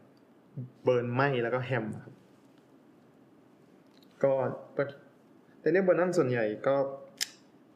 เป็นคนทำงานวางผังเมืองมากกว่า ครับ ก็เป็นคนวางผังชิคาโกด้วย นางเป็นคนเยอรมัน คนระเบิดนี่ก็ยังหน้าเด็กอยู่เลยเพราะตายตอนหกสิบเก้า นี่ก็ชอบดูเวลาตาย เลยจริง ลูกมันแบบยังหนุ่มอยู่อะเอาตายหกสิบเก้า ครับ อ่าเดนนิสเวอร์นัมนะ ครับ ก็เป็นคนวางผังเมืองชิคาโกด้วยคอนเซปต์ที่หรูหรามาก เมืองปารีสบนทุ่งหญ้าแพรรี่ ย่า โอ้ เล่นคำอะไรได้ ครับ นอกจากนี้ยังเป็นคนวางผังเมืองคลิฟแลนด์ วางผังคลิฟแลนด์ซานฟราน แล้วก็มะนิลาที่เอ่อฟิลิปปินส์ด้วย อ๋อ ก็งานส่วนใหญ่ก็เป็นงานวางผังเนาะ แต่ว่าตึกที่จะเอ่อให้ลองไปเสิร์ชๆดูหน้าตาก็จะเป็น Rookery Building ครับ Rookery สะกดยังไงครับ อ่า R O อ๋อ O รุกเคอรี่ Rooker ครับ แล้วก็เติม Y ครับ building ครับ ซึ่งอืมเป็นอาคารสำนักงานของบริษัท r o o k e r y เนี่ยเองหน้าตาก็เป็นชิคโก้สคูลที่แบบทิปิคออยู่นะแบ่งสัดส่วนอะไรแบบตามหลักที่เคยพูดมา อ่าอ่า แต่ว่าด้วยความพีคของอาคารเนี้ยครับ คือมันมีหลังมีมีหลังคาที่เป็นโปร่งแสง ว้าว นำแสงเข้ามาสู่อาคาร เอ อ ครับก็เรียกได้ว่าเพิ่มคุณภาพชีวิตให้กับ ให้กับคนที่เอ่อพนักงานที่อยู่ในออฟฟิศแล้วกัน อืม แต่ก็คงไม่ถึงชั้นล่างหรอกนะ ไม่ถึง แต่ว่าเพิ่มให้พวกผู้บริหาร ตอนแรกมองเขาคิดว่ามันเป็นอาคารที่แบบร้องคอร์ดอะไรอย่างนี้ แต่จริงๆไม่ใช่ใช่ไหม เป็น ครับ ตึก เป็นตึก ไม่ผมว่าเป็นเป็นเป็นตึกที่แบบเป็นล้อม แล้วก็ข้างบนเป็นไอ้นี่ทั้งหมดเลย หรือว่ามันเป็นแค่ชั้นบน อืมเป็นที่ชั้นบน อันนี้เป็นชั้นบนแต่ความจริงเวลถ้ากลับไปที่เวลไลบิลดิ้งอ่ะขอกลับไปก่อนแล้วกันเวลไลบิลดิ้งอ่ะลืมพูดครับแต่มันจะเป็นตัว U อ๋อ อ๋อก็คือมีช่ อัน ง นี้คือแสงเข้าแน่นอน เออเออเออ อ๋อมาแคทเป็นเป็นคนฝรั่งเศสตอนที่เอามาตั้งชื่อ สรุปประมาณว่ามาแคท รุกเคอรี่ ชาร์ปมาแคท first European settler in Chicago อันนี้จำไม่ได้ว่าถูกไปหรือยัง เปลี่ยน น่าจะอ๋อยังนี่หว่า เป็นคนฝรั่งเศส ก็จริงๆ เป็นที่มาของชื่อหลาย ๆ ชื่อในแถบนั้นใน Midwest ก็คือที่ที่มิชิแกนมันชื่อเมืองชื่อมาแคทอยู่ก็มาจากชื่อคนนี้แหละ ทำไมเขาเขาโด่งดังอะไรถึงได้ตั้งชื่อเมืองขนาดนี้ มันเป็นชื่อเมืองหรือว่าเมืองเขาเกิดในชื่อเมืองนั้นเหมือนแบบสูงเนินอะไรอย่างงี้ นางเป็นคนฝรั่งเศส อ๋อ ไม่เขาเป็นคนฝรั่งเศสเขาเป็น first European settler in Chicago เหมือนเคยพูดไปใน EP ไหนแล้ว เขาเป็นนักบุญ ที่แบบ แล้ว ทำ ก็ ไมต้องตั้งชื่อ แล้วเขาเป็นนักบุญเขาก็เลยเอามาตั้งชื่อเยอะแยะมากมาย ครับ มีแบบหลายเมือง มีที่วิสคอนซิน ที่มิชิแกนอะไรอย่างเงี้ยออ เป็น แต่ว่า ไอ้นี่ได้ไหมคนรวย ก็ควรจะรวยก็แหละ เออแต่แต่ว่าที่เราจำได้ที่มิชิแกน เพราะว่ามาแคทเป็นเมือง คือมิชิแกนเป็นรัฐที่แบ่งเป็นสองส่วนอะแบบที่ดีทรอยต์อยู่ข้างล่างแล้วก็มันมีอัปเปอร์เพนินซูล่าอยู่ข้างบน แล้วมาแคทมันคือเมืองใหญ่ที่สุดที่อยู่ในติ่งข้างบนนี้เพราะมิชิแกนอย่างนี้ อ๋อ อยู่ตรงมุมพอดี อยู่ตรงนี้อะไรอย่างเงี้ย อ่า อันนี้คือมิชิแกนล่างนี่มิชิแกน โอเค บน อืม นั่นแหละ นี่ก็ครับพูดถึงเรื่องตึกที่แบบเอ่อสำคัญสำคัญมา ก็เยอะพอประมาณแล้วนะ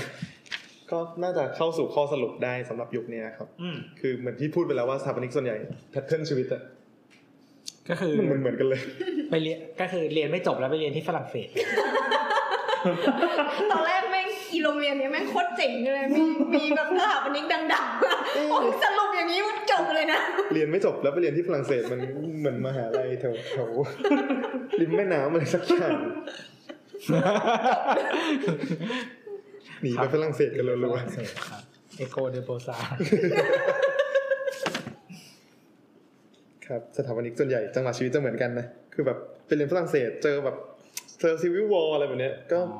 มีความ เหมือนเลยเนี่ยมีเจอสองกองของข้าม ใช่ หนีไปฝรั่งเศส ใช่ ชิคาโกสคูล โอ้โหโอ้โห ก็เคยเจองานแบบฟื้นฟูเมืองอะไรแบบนี้มาเยอะแล้ว พอพอพอได้แฟกเตอร์ที่มันแบบร่วมกัน อืม ไอ้สไตล์แบบเนี้ยมันเลยเกิดขึ้นครับ อืม ก็ได้งานสไตล์เดียวกัน แบบมีการตกแต่งวิจิตรบรรจงแบบฝรั่งเศสติดมาบ้าง แต่ว่าก็ลดทอนแล้ว แล้วก็เป็นงานออกแบบตึกสูงที่แบบ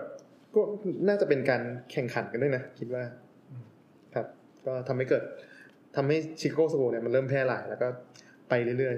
ๆ ต่อไปก็จะเข้าสู่พาร์ทที่ว่าชิโก้สโกมันส่งผลต่อการออกแบบในยุคหลังยังไง อืม ครับ อือฮึ ก็จะเริ่มพูดถึงลูกจ้างในบริษัทหรือซัลลิแวน อือฮึ ที่ชื่อว่าแฟรงค์ลอยไลน์ ชื่อ ครับแฟรงค์ลอยไลท์เนี่ยมาทำงานในบริษัทตึกสูงอย่างของซ l ลิเวนใช่ไหมทีเนี้ยแกเบื่อมาก เบื่อเบื่อเอียนความความแบบความขึ้นสูงและพึ่งพาระบบอุตสาหกรรมของตึกสูงมาก ครับ ทีเนี้ยแกก็ไปพัฒนาสไตล์ของตัวเอง ที่ชื่อว่า Perry Style คือมาจากทุ่งหญ้าแพร ครับ รี่ คุ อะ ณยา Perry ใช่ใช่ Prairie School Movement of Architecture ครับ เป็น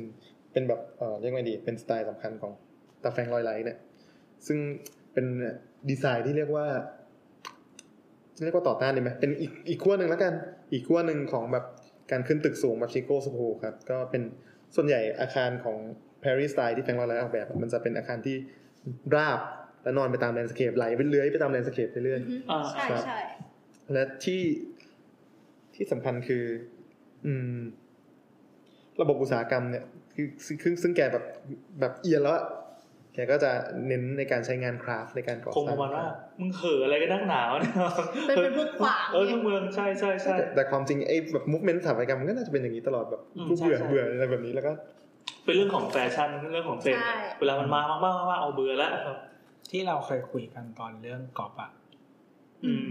จำได้ไหมที่ เรื่อง เหมือนกับว่า สถาปัตยกรรมนะครับ ใช่สถาปัตยกรรมแต่ว่าอันนั้นตอนนั้นเราพูดในมุมแฟชั่น ก็คือจริงๆ มันเหมือนกันแหละเหมือนกับว่า คือ movement ของอะไรที่มันเป็นเทรนด์อะเทรนด์จะเกิดขึ้นได้เมื่อเรากอบกัน อืม กอบกันเยอะพอ แล้วคนที่สร้างเทรนด์ใหม่อะก็คือคนที่ที่เบื่อการกอบนั้นอะแล้วสร้างสิ่งใหม่ขึ้นมา แล้วพอมีคนมากอบคนเนี้ยก็จะเป็นเทรนด์ใหม่ไปเรื่อยๆ ก็ลองเปิดงานของแฟรงค์ลอยไลท์ดูก็ได้นะครับ มันก็จะเห็นว่าแบบ อืม เป็นอย่างที่บอกว่าเป็นอาคารที่แบบ เน้นจับมูฟเมนต์ของแลนด์สเคปของอาคารของที่ตั้งอาคาร อืม ดังๆเลยก็บ้านน้ำตก นะฮะ falling water ทุกคนต้องเคยผ่าน ครับ เคยผ่านหมายถึง เคยผ่านตา เคยผ่านตา ทุกคนเลยเหรอ เอ้ย อ๋อ พี่พะพี่เรียนยังไงเว้ย ผ่านไม่ใช่ไหมแบบเราต้องเผื่อเผื่อคนฟังนี่คือเขาไม่ได้เรียนมาเปล่าวะ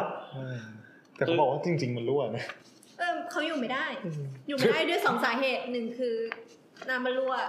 สอง สองคือคนชอบเข้าไปดู อ๋อคิดว่าแบบผีหลอกอะไรอย่างงี้ อืมแต่แต่แบบเรียนมาอะไรอย่างงี้มันก็ต้องแวะไปดูกันทุกคน เออตอนนี้เขาก็แบบเปิดมันให้เดินเข้าไปดู อย่างนี้คือถ้าถ้าคนที่อยู่ไม่ได้อยู่ในวงการหรือไม่ได้เรียนคณะแนวแนวนี้มา บ้านคืออีตาแฟรงค์ลอยไลท์เนี่ยเป็นหนึ่งในมหาเทพนะ อืม ที่พอพูดมาปั๊บก็คนก็เรียกท่านบิดากันหมดเลย แล้วบ้านที่ดังที่สุดของแกจะเป็นบ้านที่ไปแปะอยู่บนน้ำตก อือฮึ ใช่ไหม แล้วตัว ใช่ บ้านก็ทำตัวเองเหมือนเป็นเหมือนเป็นหินดินดานนะ ไม่วางซ้อนซ้อนซ้อนกันเป็นเขียงซ้อนซ้อนซ้อนอ่ะ เหมือนเป็นองค์ประกอบหนึ่งของน้ำตก ใช่ใช่ อืม ดูแล้วเหมือนเออมันก็เป็นน้ำตกนี่นา ซึ่งเราตอนตอนแรกอะก็ยอมรับว่าเราเราเราแบบไม่รู้เว้ยว่าแกมาเพื่อแบบ กูขอทลายเทรนด์ตึกสูงด้วยการสร้างเทรนด์ใหม่ของกูอย่างเงี้ยมันเป็นแบบทุกอย่างเป็นเส้นนอนหมด แล้วก็ไปดูงานอื่น ๆ ของแกก็จะมีสไตล์คล้าย ๆ กัน Prairie Star ครับ มาเลยครับแพร Paris รี่แพรรี่ถ้าเกิดว่าใครอยากคนก็ P R A I R I E สไตล์นะครับ ครับ แล้วทีเนี้ยคีย์สำคัญของชิคาโกสกูมันจะมีอีกอย่างหนึ่งคือเอ่อบ้าการประดับตกแต่งใช่ไหมแต่ไม่ได้บ้ามากถึงแบบยุคก่อนแต่ก็ยังมีการประดับตกแต่งลวดลายต่าง อ่าฮะ ๆ อยู่ดี ทีเนี้ยมันจะมีสไตล์อีกสไตล์หนึ่งซึ่งกำเนิดโดยโรงเรียนชื่อดัง โรงเรียนสถาปัตยกรรมชื่อดัง Bauhaus อืม ครับก็จะ against สไตล์การตกแต่ง เยอรมันนะครับ ครับก็นำทีมโดยสถาปนิกชื่อว่าวอลเตอร์โรเปียส อืม อันจริงๆ คือคนฝรั่งเศสแม่งเป็นพวกแบบ extravagant นะ ก็ได้ แปลว่าอะไร ก็คือแบบมึงใส่เยอะเวอร์ๆอะแต่คนเยอรมันอะเป็นพวกแบบว่า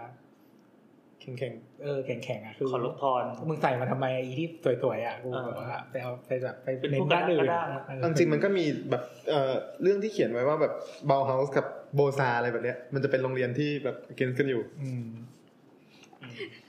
ถ้าเที่ยวถ้าเที่ยวแฮร์รี่พอตเตอร์ก็เหมือนปูว่าตรงกับไอเนี่ยปะบ้านโรงเรียนของปีเตอร์ เดิมสแตง เดิมสแตรนโบบาตรงแปลว่า ผีเสื้อวะ ไม่ใช่ อันนั้นภาพยนตร์ โบบาตรงแปลว่า บาตรงมันแปลว่าแท่งอะ ไอ้ไม้ไม้วิ่ง ซึ่ง ผลั เขา ด หมายถึงไม้กายสิทธิ์อะ อืม อืม คือบาตรงแปลว่าแท่ง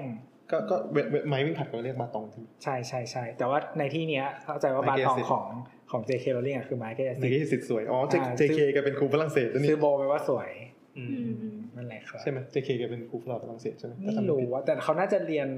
คือเขาน่าจะเรียนหลายภาษาละตินฝรั่งเศสอะไรประ อย่าง มา บอ ณ ดมอก็ยังอ่านฝรั่งเศส เลย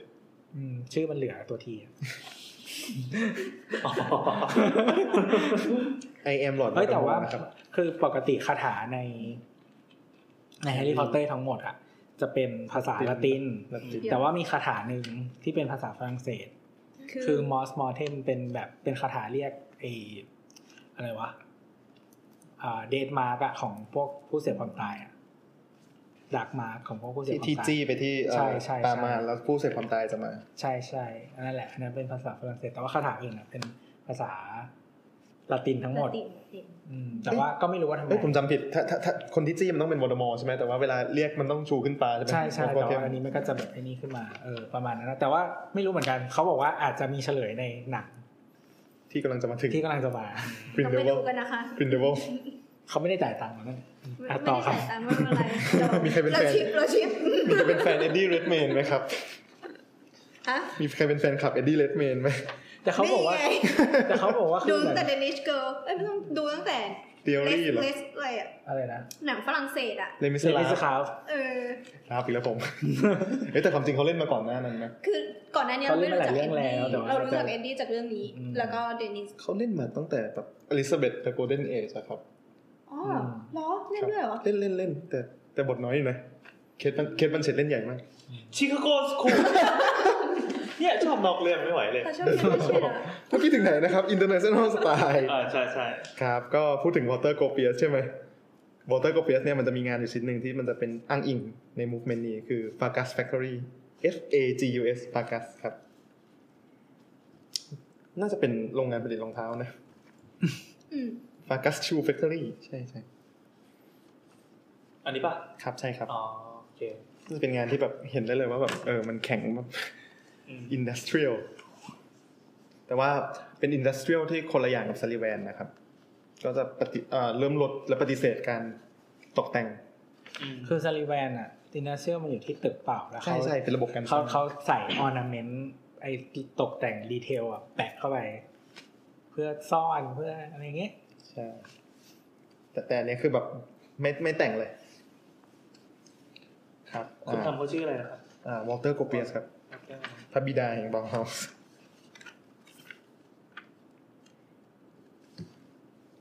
อ่ะคนต่อไป คนต่อไปครับอ่าอันนี้ก็น่าจะพูดถึงในไลน์เอฟแล้วปะ อือฮึ มีสเปนเดโรครับ อืม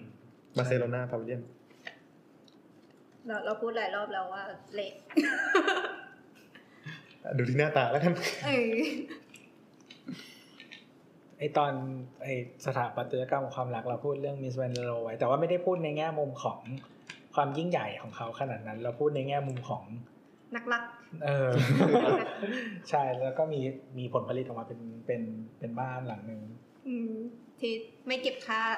ไม่เก็บค่าออกแบบ ครับมาเซโลนาพาวิเลียนถ้าเป็นนักเรียนสถาปัตย์ก็คงดูจนเอียนไปแล้วมั้ง เล่าหน่อยเล่าหน่อย อธิบายนิด เรา นึง มีคนฟังหลากหลาย ด้วยอธิบายให้เราฟังแล้วกัน อืมอธิบายในเรื่อง movement แล้วกันอ่ะคืออาคารมันจะเป็นอาคารที่เหมือนเหมือนบาเซ ต้อง โล ต้องอ นา ธิบายไทยของพาวิเลียนก่อน เพราะว่าคนไทยอาจจะไม่คุ้นคำว่าพาวิเลียน พาวิเลียนคืออะไรพาวิเลียน แปล แปล เป็น ไท ไท ย ย ต ว่า รงๆคือศา ศา ลา ซา ล ลา ศาลาเหรอ เออศาลาฟังก์ชันมีแค่นั้นจริง ชื่อมันก็คือศาลาบาร์เซโลนา ๆ ใช่ใช่ใช่เพราะว่ามันถูกใช้ในในในมีดอะไรสักอย่างหนึงอะ เป็นงานอะไรจำไม่ได้ สัก เล อย ย่างหนึ่งที่โชว์ที่โชว์ดีไซน์เฉยๆ ซึ่งมันไม่ได้ใช้เป็นอะไรถาวรด้วย แต่ว่าพอดีอันเนี้ยมันดังมากจนยอมใช้เป็นถาจนจนแบบจริงๆมันต้องรื้อถอน ไม่ถูกทิ้ง เออไม่ถูกทิ้ง แต่นี้ก็ยังมีแบบพวกเซอร์เพนไทน์พาวิเลียนที่แบบทำกันทุกปีอยู่ ถ้าจำไม่ผิดนะ ม ครับ ก็คือลักษณะของมันก็คือหลังคาเป็นเป็นเป็นแนวราบไปกับ slab เป็นสลับ แผ่นบางแผ่นเดียว ก็งาน World Expo นี่แหละ ใช่ปะ อืม International Exposition ก็เออจริงๆมีสตรั c เจอร์หลายอย่างที่เกิดจากงานนี้แล้วไม่ถูกทิ้ง ม อ๋อในไหนๆมาสร้างโชว์ละ ใช่เช่น เอ้ย ของไอ ความ โฟ ม ความพีคของบาร์เซโลนาพาวิเลียนมันมีเรื่องเสากับกระบะอยู่ถ้าจำไม่ผิดนะเสามันจะเป็นโปรไฟล์ตัวหน้าตัดมันจะเป็นตัวตัว X อะ เป็นเหล็ก ใช่น่าจะใช่นะอืม อืมใช่ คือมันเป็นเจอร์แมนพาวิเลียนสำหรับงานนี้ เออ อืมคือคืองานจากที่บาร์เซโลนาอันเนี้ยเป็นพาวิเลียนของประเทศเยอรมนี ครับ ก็คือทุกประเทศมันจะสร้างพาวิเลียนของตัวเอง อืม อืมแต่อันเนี้ยเป็นพาวิเลียนของเยอรมัน ไอ้ทีเนี้ยก็จะเอ่อความเด่นของมันอ่ะมันก็จะได้เห็นแบบอาคารที่มันเอ่อถ้าเกิดภาษาสถาปัตยกรรมถ้าใช้เส้นนอนเยอะๆมันจะดูนิ่งๆ สงบๆ ใช่ไหมแต่ว่าอาคารอันเนี้ยมันก็มี movement ของมันอยู่ มีความเคลื่อนไหว เคลื่อนไหวยังไงครับ ของมันอยู่ คือถ้าถ้าดู ก็คือมีคนเต้นอยู่ ใช่ใช่รูปรูปนี้ดังนะ ดังดังดังดัง เขาเขาชมว่างามเพราะว่าหนึ่งคือ ไอ้ไอ้พื้นน้ำอ่ะ ครั จ บ ริง ๆ มันเป็นพื้นน้ำที่แบบใช้อะไรไม่ได้หรอกมันลึกแค่นิดเดียวเอง อืม แต่ว่า มัน สิ่ง สิ่งที่มันใช้คือมันใช้สะท้อนความงามของตัวอาคารเว้ยแล้วหลังจากนั้นนะตึกส่วนใหญ่ชอบมีพื้นน้ำอยู่ reflect ก็เลยเป็นห่วงจุ้ย ไม่ไม่ได้เกี่ยวกับฮวงจุ้ย แต่ความจริงมีพูดถึงเรื่องฟื้นน้ำขอนอกเรื่องนิดนึงมีเพื่อนผมคนหนึงทำดีสิสเป็นโรงละครครับ เออ แล้วก็อีทีเนี้ยมันไปวางพื้นน้ำที่แบบรีเฟกอาคารซะสวยเลย ครับ แต่โดนอาจารย์ติว่าเนี่ยมุมเนี้ยคนมันจะไปยืนบนน้ำแล้วเห็นเหรอ คือแบบน้ำมันกว้างมากครับจน อ๋อ แบบ มุมที่จะสวยก็คือต้องไปอยู่ในน้ ใช่ ำก็ควรจะทำแผ่นพื้นทางเดินให้มันเป็นหินหินๆแล้วก็ยืนถ่ายรูปได้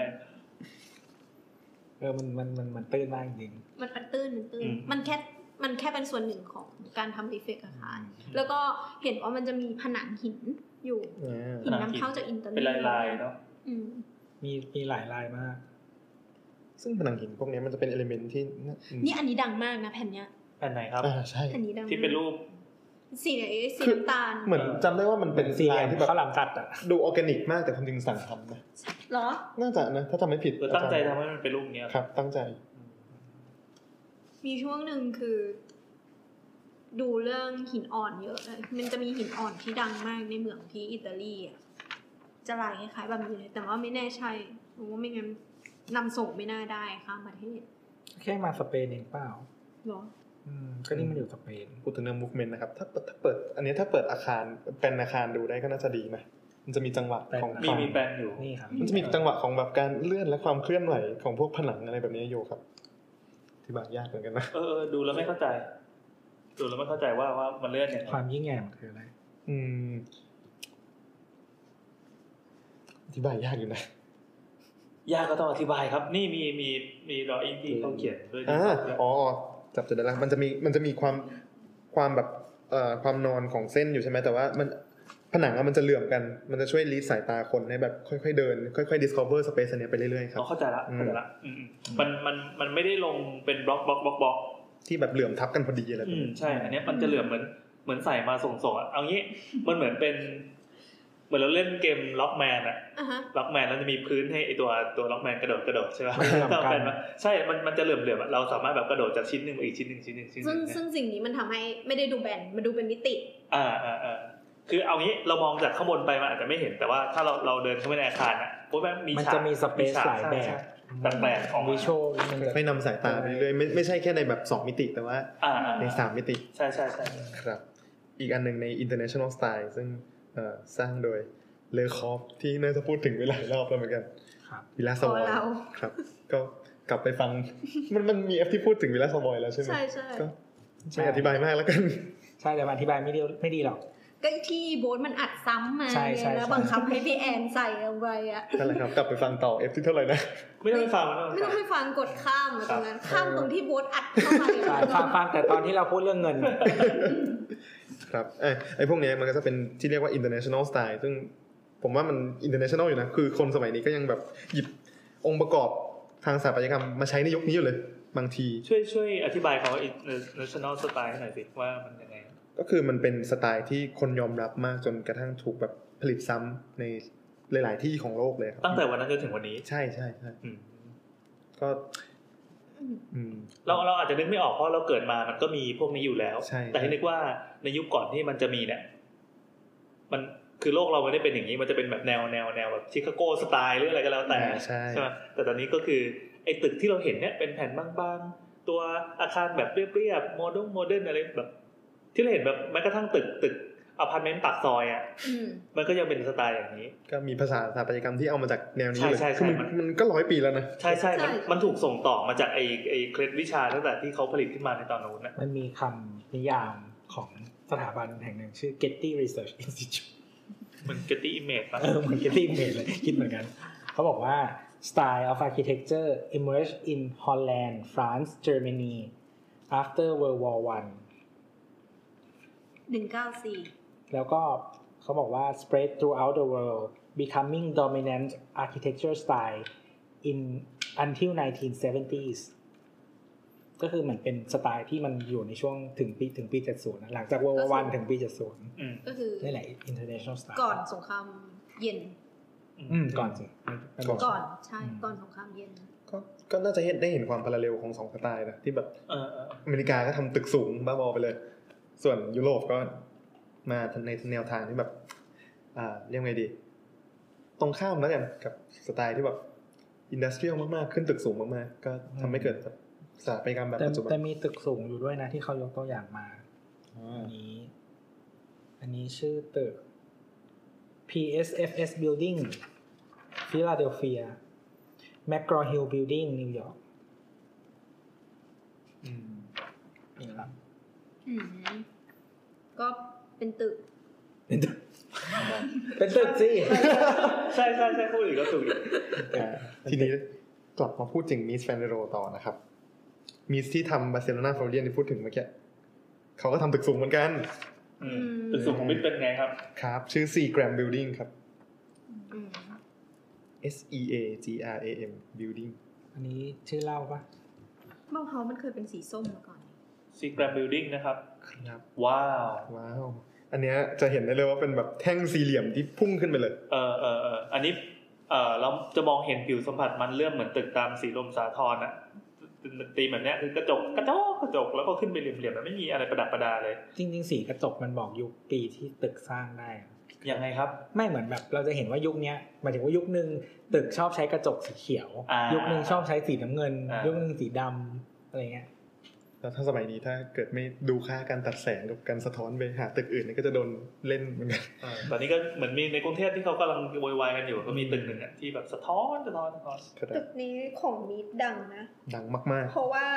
เมื่อก่อนมันไม่มีการใช้เฟรมขนาดเล็กขนาดนี้มาก่อน เฟรมของอะไร เฟรม เฟรม ของ หน้าต่าง หน้าต่าง อ๋อ และเนี่ยคือ หมายถึงว่าขอบขอบไอ้เส้นตั้งเส้นนอนที่เมื่อก่อนเราเห็นหนาๆอันนี้มันบางเจี๊ยบเลยใช่ไหม ใช่บางเจี๊ยบแล้วก็มีพื้นที่ของกระจกอะเยอะขึ้น อ่าอ่าอ่าอ่า ๆอ่า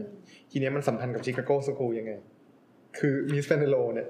เคยสอนที่ IIT Illinois Institute of Technology ครับ ครับ ซึ่งแกเคยสอนมูฟเมนที่เรียกว่า second chico style ก็เหมือนต่อยอดนั่นเอง อืม เหมือนแกขอครองคำศัพท์คำนี้ ใช่ แต่ว่าก็ หน้าตามันก็ไม่เหมือนนะ อ้าวไม่เหมือนไม่เหมือนไม่เหมือนไม่เหมือน แต่ว่าไอ้ มันเป็นเวอร์ชันสองจ อี ริง วอลมาแล้วไง ๆเอ่า อืม เอาไอีพวกเอลเมนต์ฝรั่งเศสอะออก อ่า ทีเนี้ยมันก็จะเป็นแบบ ถ้าถ้าถ้าใครเคยดูไอ้สองพันหนึ่งสเปซโอดิซีผมว่ามันเหมือนไอ้แท่งในเรื่องมากๆเลย ไม่เคยครับ ไม่เคย อืม อธิบายต่ออธิบาย อต่อบธิายต่อกับซีแกรมบิลดิ้งนะครับ มันมันเป็นยังไง ก็อย่างที่เคยเล่าว่าตึกส่วนใหญ่ มันก็จะมีฐานตัวหัวใช่ไหมแต่ว่าไอ้ทีเนี้ยวิธีคิดของมิสแฟนเดโรกับตึกเนี้ยครับ ก็คือการเรียกไงดี ตึกอะมันจะมีสิ่งที่เรียกว่าเซตแบ็กอาคารกับแบบพื้นที่สาธารณะ อือฮึ อืม คือตึกเนี้ยคิดว่าแบบการเปิดพื้นที่สาธารณะหน้าตึกอะให้แบบสูงสุดไปเลยแล้วก็แบบขึ้นอาคารเป็นแท่งไปเลย ก็จะทำให้แบบมันมันตึกมันจะได้ไงดี ได้โบนัสของช่วยช่วยอธิบายให้มันง่ายๆหน่อยใช่ได้ความสูงเพิ่มขึ้น ถ้าเกิดพื้น ถ้าเกิดเปิดพื้นที่โล่งหน้าอาคารให้มันมากขึ้นนะครับ ก็จะมีพื้นที่ตึกที่มันขึ้นสูงได้เพิ่มขึ้น ก็เนี่ยตึกแรกเป็นเป็นน่าจะเป็นตึกแรกๆที่แบบทำเลยปะที่แบบได้โบนัสอาคารมา ซึ่งไอเรื่องโบนัสในการขึ้นตึกสูงของอาคารเนี่ย มันก็ปรับใช้กันทั่วโลกเลยนะสมัยนี้ อืม หมายความว่าอันนี้คือมันเป็นกฎหมายอาคารใช่ไหมหรือว่ายังไง เรียกว่าเป็นแบบไม่ได้บังคับ แต่ว่าถ้าเกิดทำอะก็จะได้พื้นที่ตึกที่สร้างได้เพิ่มขึ้นในทางสูง อ๋อ ก็ มัน คือ มันคล้ายๆว่าแทนที่เราจะไปบังคับ เราเราเปลี่ยนเป็นแบบจูงใจว่าเออถ้าเกิดว่าคุณเปิดพื้นที่ด้านหน้า ครับ อ่าคุณจะสามารถทำแบบฟอร์เพิ่มได้ แต่เหมือนนิวยอร์กอะน่าจะเป็นที่แรกที่มี regulation เรื่อง setback กับความสูงอาคารนะ อ่าอ่า ที่กรุงเทพเอามาใช้อะแต่เดี๋ยวนี้เขาเลิกแล้วนะ อ๋อเหรอ เออแต่เรายังใช้อยู่ เออ อ่ะก็คือเป็นต้นแบบของตึกขั้นบันได เออ อ่ะแล้วเราทุกวันนี้คือกรุงเทพเป็นตึกขั้นบันไดหมดเลย แต่ว่าที่นั่นอะเขาเลิกแล้ว เขาเลิกเราผม ทำไมวะทำไมวะ สไปเดอร์แมนอะต้องยิงใหญ่ อืมเข้าใจละเข้าใจละ เพราะถ้ามันเป็นขั้นบันไดเนี่ยยิงใหญ่ไม่ได้ ของของเรามีนาคีนะ เออวางพันตึก เออ เท่ ชิคาโกสคูลครับดึกดึกดึก ไม่ ดึก จำไม่ได้ว่าทำไมเขาเลิกแต่เหมือนเขาปรับกฎอะคือ เออ เขารู้รู้สึกว่ามันทุกวันนี้มันไม่ตอบโจทย์ เหมือนเหมือนไอ้ กา ค ร นที่คิด เมือง เอ่อคนที่คิดโจโจทย์นั้นขึ้นมามันก็ตอบในสังคม มันกี่สิบ ยุค ปีแล้วไม่รู้ไง เออ เออเพียงแต่ว่าบ้านเรายังไม่ได้เปลี่ยนไง ปัญหาที่ทำให้เกิดกฎหมายนั้นมันก็ยังอยู่นะกฎหมายนั้นมันเกิดเพราะว่ามันมันหนึ่งคือมันไม่มีแดดเข้ามาใน ใช่ เมือง ใช่ เลย เรื่องแดดนี่แหละ เออไม่มีแดดเข้ามาในเมืองสองคือมันมีลมระหว่างอาคารนะแรงมาก อ๋อ ลอง เพราะ คิ มั ด น ดู ถูกบีบช่อง ใช่ดูมันบีบมากจนแบบกระทั่งแบบพัดคนล้มอ่ะเออมันเลยต้องทำแบบว่า คุณต้องมีพื้นที่สำหรับให้ลมแล้วก็ให้แดดเข้ามามาก อ้าวแล้วเหตุใดเขาจึงยกเลิก เราคิดว่าการโตของเศรษฐกิจ เขา แต่ เขา เขา เปลี่ยน ต้องการพื้นที่มาก เขาเปลี่ยนวิธีแบบไอ้นี่ไปอ่ะ แต่ว่าคือไม่ได้เหมือนไม่ได้ยกเลิกกฎทั้งหมดนะเพียงแต่ว่าวิธีการ จูงใจ เอ่อวิธีการกฎกฎมันปรับไปอ่ะเราเราจำไม่ได้ว่ากฎใหม่มันปรับไปแบบไหน แต่ว่าไม่ใช่แบบเดิมแล้วอ่ะ อ๋อ ไม่ใช่ไม่ใช่แบบที่บ้านเราใช้อยู่ทุกวันนี้แล้ว ครับ อืมเขามีไอ้นี่ด้วยนะเขามีขายพื้นที่ สมมุติว่ามีตึกเตี้ยใช่ไหม ขายพื้นที่วิว ไม่ใช่ขายพื้นที่เหนืออาคารอะ ในอากาศ ในอากาศ เฮ้ย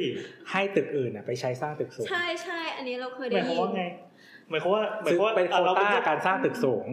ก็คือคุณอ่ะ อ๋อ คุณคุณจะไม่สร้างตึกสูงแล้ว เออเออ เขาจะไม่สร้างตึกสูงแล้ว แต่เขาก็เอาส่วนที่เขาไม่ได้สร้างตึกสูงไปขาย มา ตึก ขายคนอื่น หมายความว่าเอ่ออ่ะเทศบัญญัติอาจจะกำหนดว่าพื้นที่นี้สามารถสร้างตึกได้กี่ชั้นอ่ะ ใช่ใช่ เขาเรียกว่าอะไรนะ มันมันชื่อเลโชของมันอ่ะ อ่าอ่าอ่า FAR เออ FAR ใช่ป่ะใช่ FAR ใช่ ฟล ปะ อร์ รอจาก for เอ้ย FAR for area ratio ครับ เออนั่นแหละไอตัวเลโชเนี้ยเรา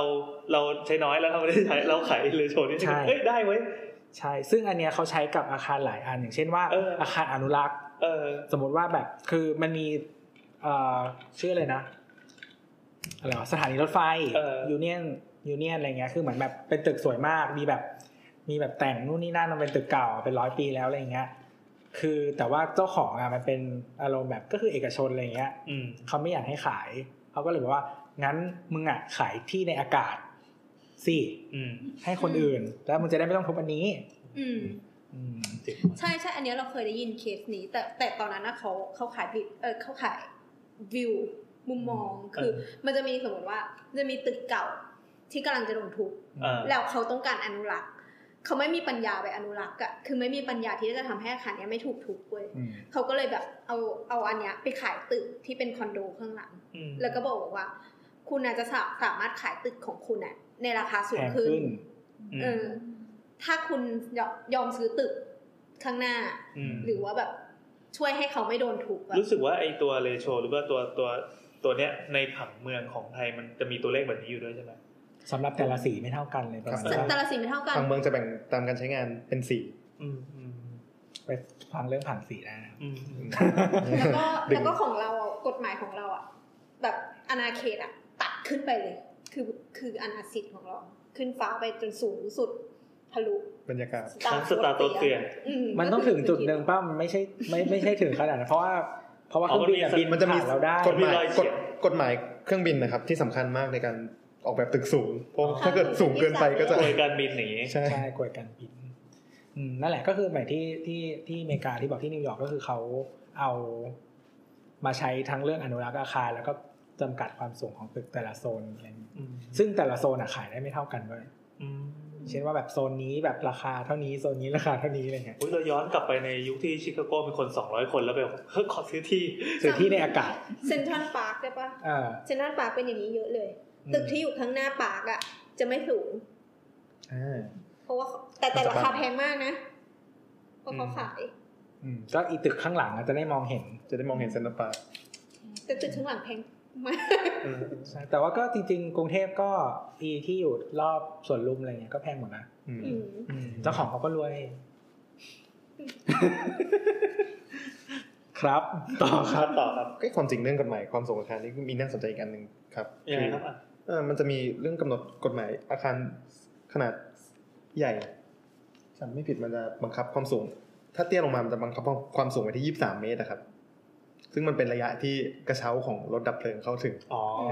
แต่ถ้าสูงเกินนั้นก็จะเป็นตึกสูงไปเลย เป็นแบ่ง เป็นการแบ่ง อ่า ไทยราคารครับ อ่ะทีนี้เราก็หมดเรื่องตึกแบบเมึงนอกไปหมดแล้ว ครับ เราก็จะมาลองรีวิวตึกในเมืองไทยครับ ก็แค่อืมลองพูดพูดเฉยๆว่าตึกที่แบบสูงที่สุดในช่วงเวลานั้นน่ะมันมีตึกอะไรบ้าง ตึกแรกที่เท่าที่น่าจะอ่านเจอในประวัติศาสตร์นะครับน่าจะเป็นตึกเก้าชั้นของเยาวราชนะครับ น่าน่าจะเคยได้ยินชื่อกันอยู่ ชื่ออะไรครับ ตึกเก้าชั้นเยาวราชเลยครับ มันไม่มีชื่อ ชื่อตึกเก้าชั้นเยาวราช ครับ เฮ้ยจริงด้วยว่ะเราสามารถค้น Google คำว่าตึกตึกเก้าชั้นเยาวราชได้จริง มันมันเป็นเหมือนแบบบ่อนอะคาสิโน ๆเหรอ โรงบันเทิง ใช่นี่เหรอ ไม่น่าไม่น่าใช่ ดูจีนมากเลยอะ ทำไม มันเหมือนมันพังไปแล้วนะ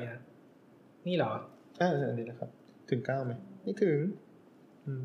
หรือมันหลอกเรา แต่มันมันได้ยินว่ามันต่อไปเรื่อยๆนะ เนี่ยแต่เขาก็เห็นว่าตึกเก้าชั้น โดนหลอกด้วย มันมี ด้ว การ ย เลือก เส้ อี น กว่า คัน หนึ่งสองสามสี่ห้าหกถ้านับข้างบนดาดฟ้าเป็นเจ็ด มันมีเบสเมนต์อีกสองชั้น อ่าได้ได้ได้อ่ะมันมันมันตึกบอลแล้วกันตึกคาสิโน อ่า ครับ คาสิโนครับ ทีเนี้ย ก็ไม่ได้เป็นคนอะไรมากแต่มันจะกระโดดไปอีกทีเลยคือโรงแรมดุสิตธานีอะครับอยู่ข้างๆสวนลมมาแล้ว อ่า ที่กำลังจะทุบแล้วนะครับ ใช่กำลังจะทุบแล้วก็มีตีบสร้างใหม่สวยงามครับ อันเนี้ยี่สิบสามชั้น อืม แล้วก็เท่าที่คนมามันก็จะเป็นอีกการหนึ่งที่คงคุ้นหูกันดีคือใบหยกสองทีเนี้ยมันกระโดดมาที่สามร้อยเก้าเมตรเลย อืม ครับ แล้วก็ที่เพิ่งเปิดตัวไปไม่นานมานี้นาน่าจะปีกว่าๆนะ คือ ตึกที่ออกแบบโดยบริษัทสถาปนิกชื่อดังจากเมืองนอก ครับ ที่ชื่อว่า OMA ไม่ไม่ไม่ไม่สถานที่ไทยออกแบบ ใช่ไหม ต้องสถาปนิกไทยออกแบบ สถาปนิกไทยออกแบบ โดย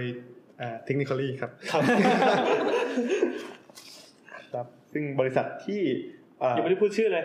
ครับมหานครครับ ครับมหานครครับ เขาเปลี่ยนชื่อแล้วนะเป็นอะไรนะ King Power มหานคร ครับ ซึ่งบริษัทที่เคลียร์แบบก็บริษัทผมเลย เอาแล้ว อืม King Power มหานคร สืบถึงตัวได้แล้วนะ รู้แล้วใช่ไหมจะหาเขา โอ้ ได้ โห ที่ ตอนแรก ไม่ไม่ไม่รู้ไม่รู้ครับ มันเป็นตึก OMA ครับ คิดว่าจะมีแบบ Edition Hotel พอซื้อไปปุ๊บกูเปลี่ยนละ King Power Hotel แต่มันก็ตอนเปิดตัวมันก็อลังการอยู่นะ เออเออ เปิดตัวได้กี่เดือนนี้ เปิดตัวนี้แบบหมดงบไปเยอะเหมือนกันนะครับ แล้วตึกต่อไปที่น่าจะแบบเอ่อล่าสุดสุดท้ายละอ่ะ นี่สูงสุดในไทยแล้วตอนนี้ ไอคอนสยามครับ Magnolia Waterfront Residence at Icon สยาม ที่จะเปิดเร็วๆนี้ใช่ไหมจะ ใช่ เปิดไป แล้ แล้ว วยังไม่เปิดเปิดวันที่เก้า จะเสร็จจะเสร็จเมื่อไหร่อะ น่าจะเอ่อมิถุนาเดือนหน้า คือก็แบ่ง อ้ยปี แบ่งเป็นเฟสปะคือเฟสห้างก็ห้างแล้วก็ตึกสูงก็ส่วนตึกสูง คือห้างอะเปิดวันที่เก้าเป็นเป็น private invitation only อืมเอาไงเดี๋ยวยังไงเราจะกลับมารีวิวให้ฟังอีกทีนะ วันที่ ไม่อยากไปอะไป ยาก วันที่สิบน่าจะเป็น public อ่า วันแรก แต่แต่ถ้าไปนี่ก็แบบเดินแจมแฟคทอรี่แล้วไปไอคอนสยามอะไรแบบนี้ได้นะครับ ไม่อยากไป คือที่เขาเขาเป็นลูกค้าที่ออฟฟิศอยู่ในวันวันเดียววันเปิดอ่ะ อืม เขาจะเขาตั้งวอลลุ่ม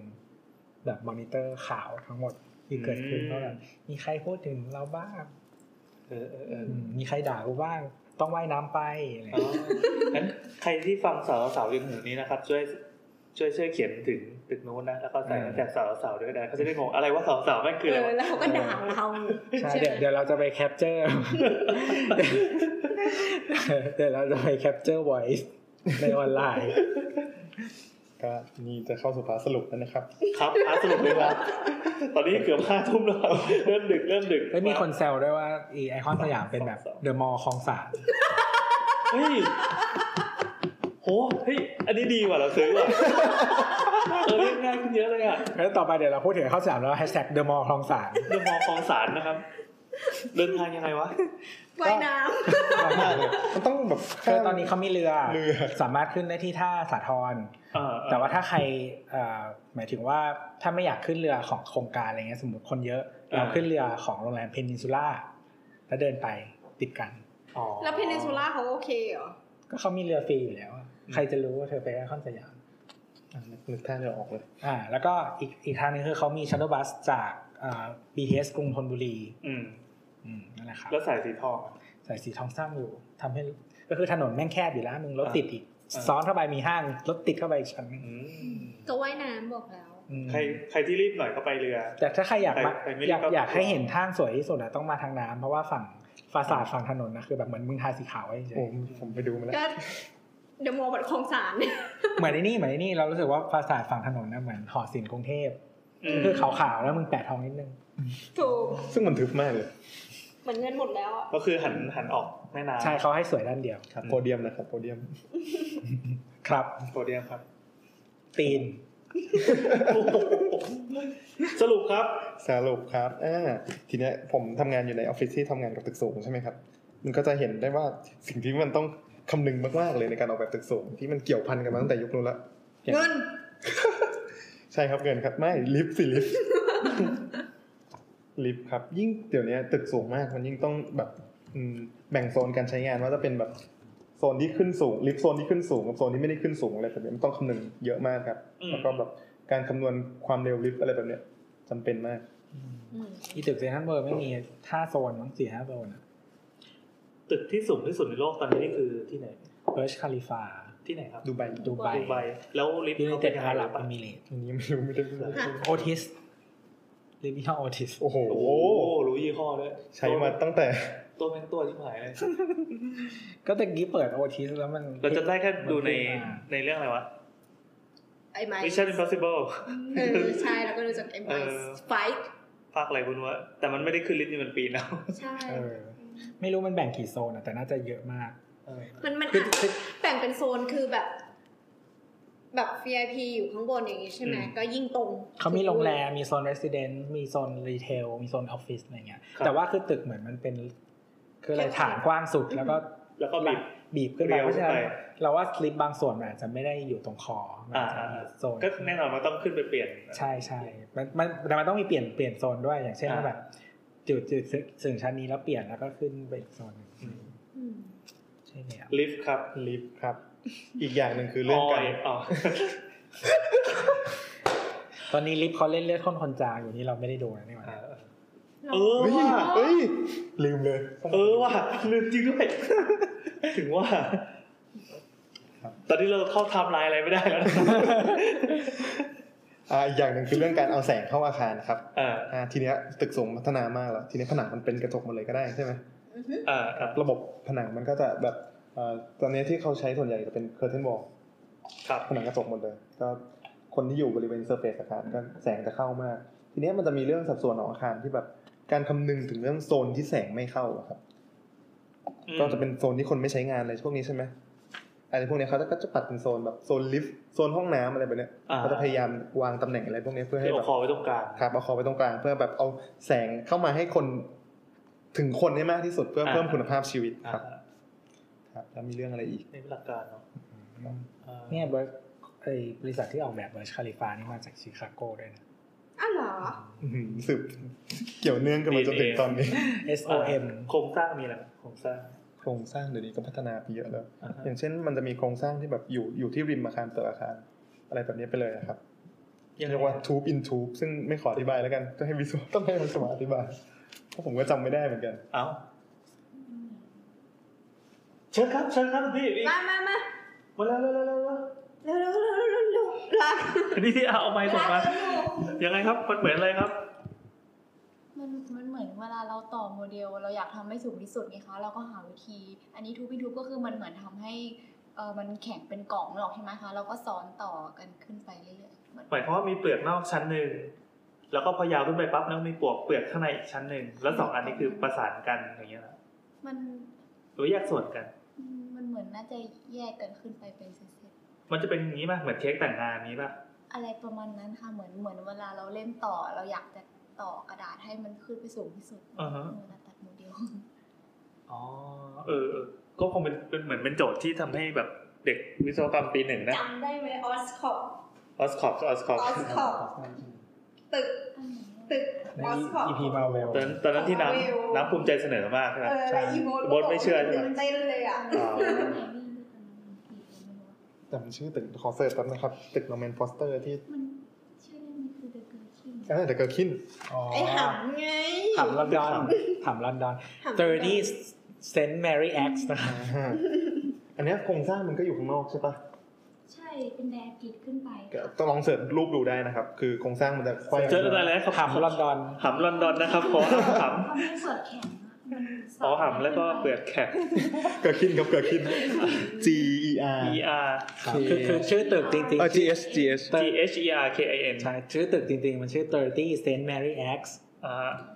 เฮ้ยมีมีเมกไม่มีคำว่าแบงคอกด้วยวะเดี๋ยวเราไม่พูดถึง อ๋ออยู่ตรงแอรีครับ แล้วเขาก๊อปเราพี่ไม่รู้หร อ๋ อ อ ของเราเหมือนกว่า เพราะของเรามีไข่ด้วย ที่ลอนดอนไม่มีไข่มีแต่จู เจอตัวละโอเค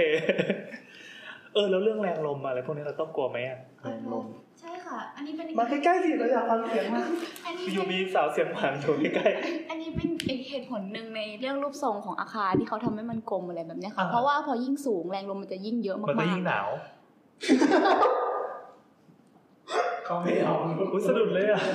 สะดุดเลยอ่ะเสียจังหวะ ไม่ เลย เก่งอ่ะ อ่ะอ่ะอ่ะ หนูเล่นมุกไม่เก่ง ก็คือมันมันจะเกิดความเสถียรภาพมาก ถ้ามันเป็นรูปทรงที่สมมาตรไงคะ สังเกตตึกสูงสูงๆอย่างเบิร์ชคาลิฟายอย่างเงี้ยมันก็ อืม มันเหมือนมันจะมันจะสปินออกไปเป็น อ่ะ บีบเรื่อยๆ ผ่าน ใช่ค่ะ ผ่าน ทำยังไง ผ่าน คือมันทำ ให้เลี้ยงลม ใช่ค่ะ ไม่ให้ไม่ให้ลมปะทะอาคารต ตร รง ง ๆ ๆเลยค่ะ ไม่ แต่ ให้เกิด ว่า แนวต้านลม ใช่ค่ะ ก็คือให้มันผ่านไป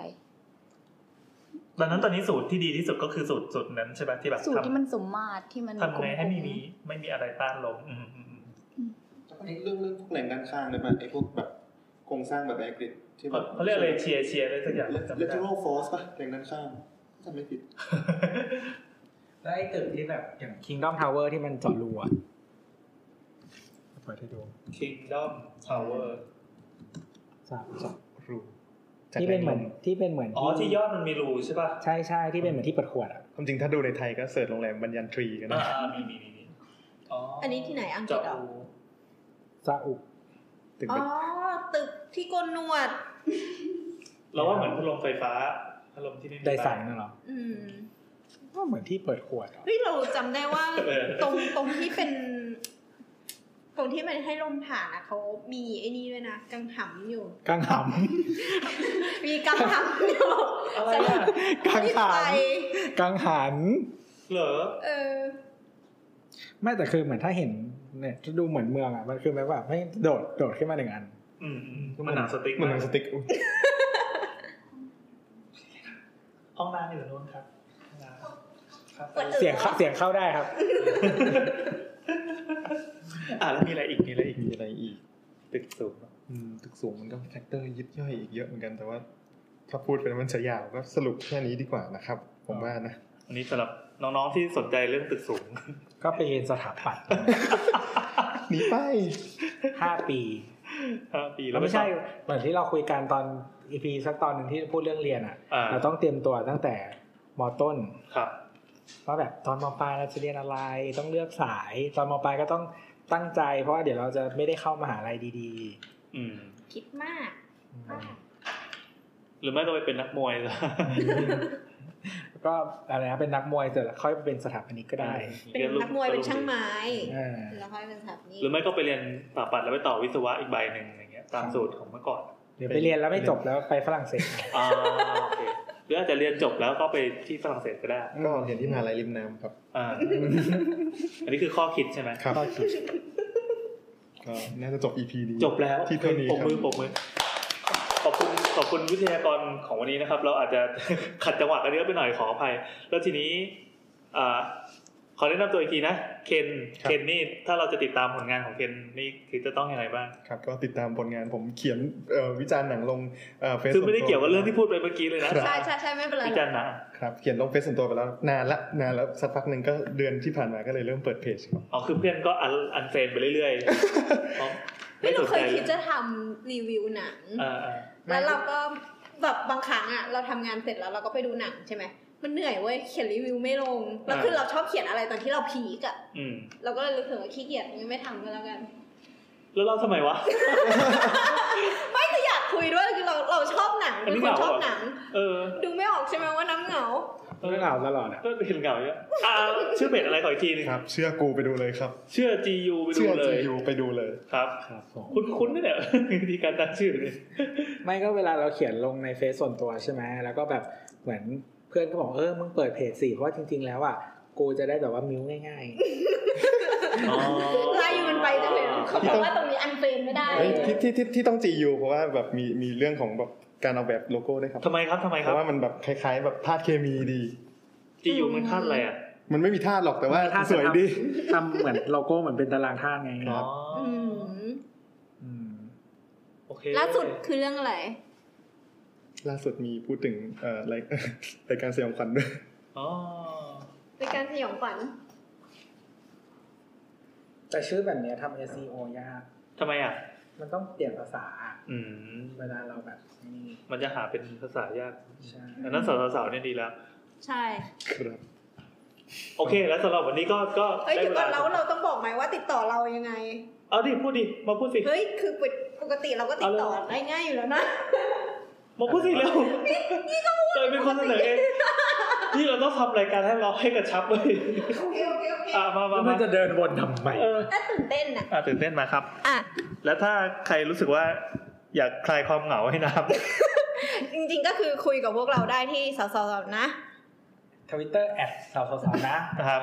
จะดีเอ็มมาก็ได้ จะส่งคำถาม อยาก แท็กเรา คุยกับเราหรือว่า อืม แบบ มีเรื่องอยากจะมาพูด ด่า ด่าอะไรอย่างเงี้ย ด่าคนอื่นชมเรา ครับ ใช่ ด่าโบทได้ ด่าโบ๊ทได้ เออ ได้เดา ด่าบอได้ทำบุญ เออสังฆทาน กระถิน ใช่ ส่งอาหาร ได้โอนเงินได้ อ่ะแล้วก็มีอีกที่หนึ่งก็คือแฮชแท็กสาวสาว ครับ ๆหรือไม่ต้องพิมพ์แฮชแท็กก็ได้ ตัวก็จะตามไปหาคาดเอง ครับ เราจะมีกลุ่มไลน์กลุ่มหนึ่งนะครับ แล้วก็ตัวจะเป็นนักมอนิเตอร์ไทำไลน์ ในทวิตเตอร์ถ้าเกิดว่าใครพิมพ์สาวๆก็ต้องฟักตัวก็จะเอามาฟ้องแหละบางทีพิมพ์ผิดจะให้สอสาราบ้างอะไรเงี้ยตัวก็ยังไปจับเจอไม่รู้มันทำได้ยังไง สามเสา เออเสาไม่ยมงสองตัวอะไรก็ยังเจอ เสามีรอเรือกระลันมึงยังเจอ ด่าเราได้ครับด่าเราได้ด่าน้ำก็ได้ครับโอเค แล้วก็สำหรับวันนี้ก็ EP 80นะก็เต็มอิ่มมากๆเลยสองชั่วโมงกว่าๆขอบคุณวิทยากร เวลามาตรฐานของเรา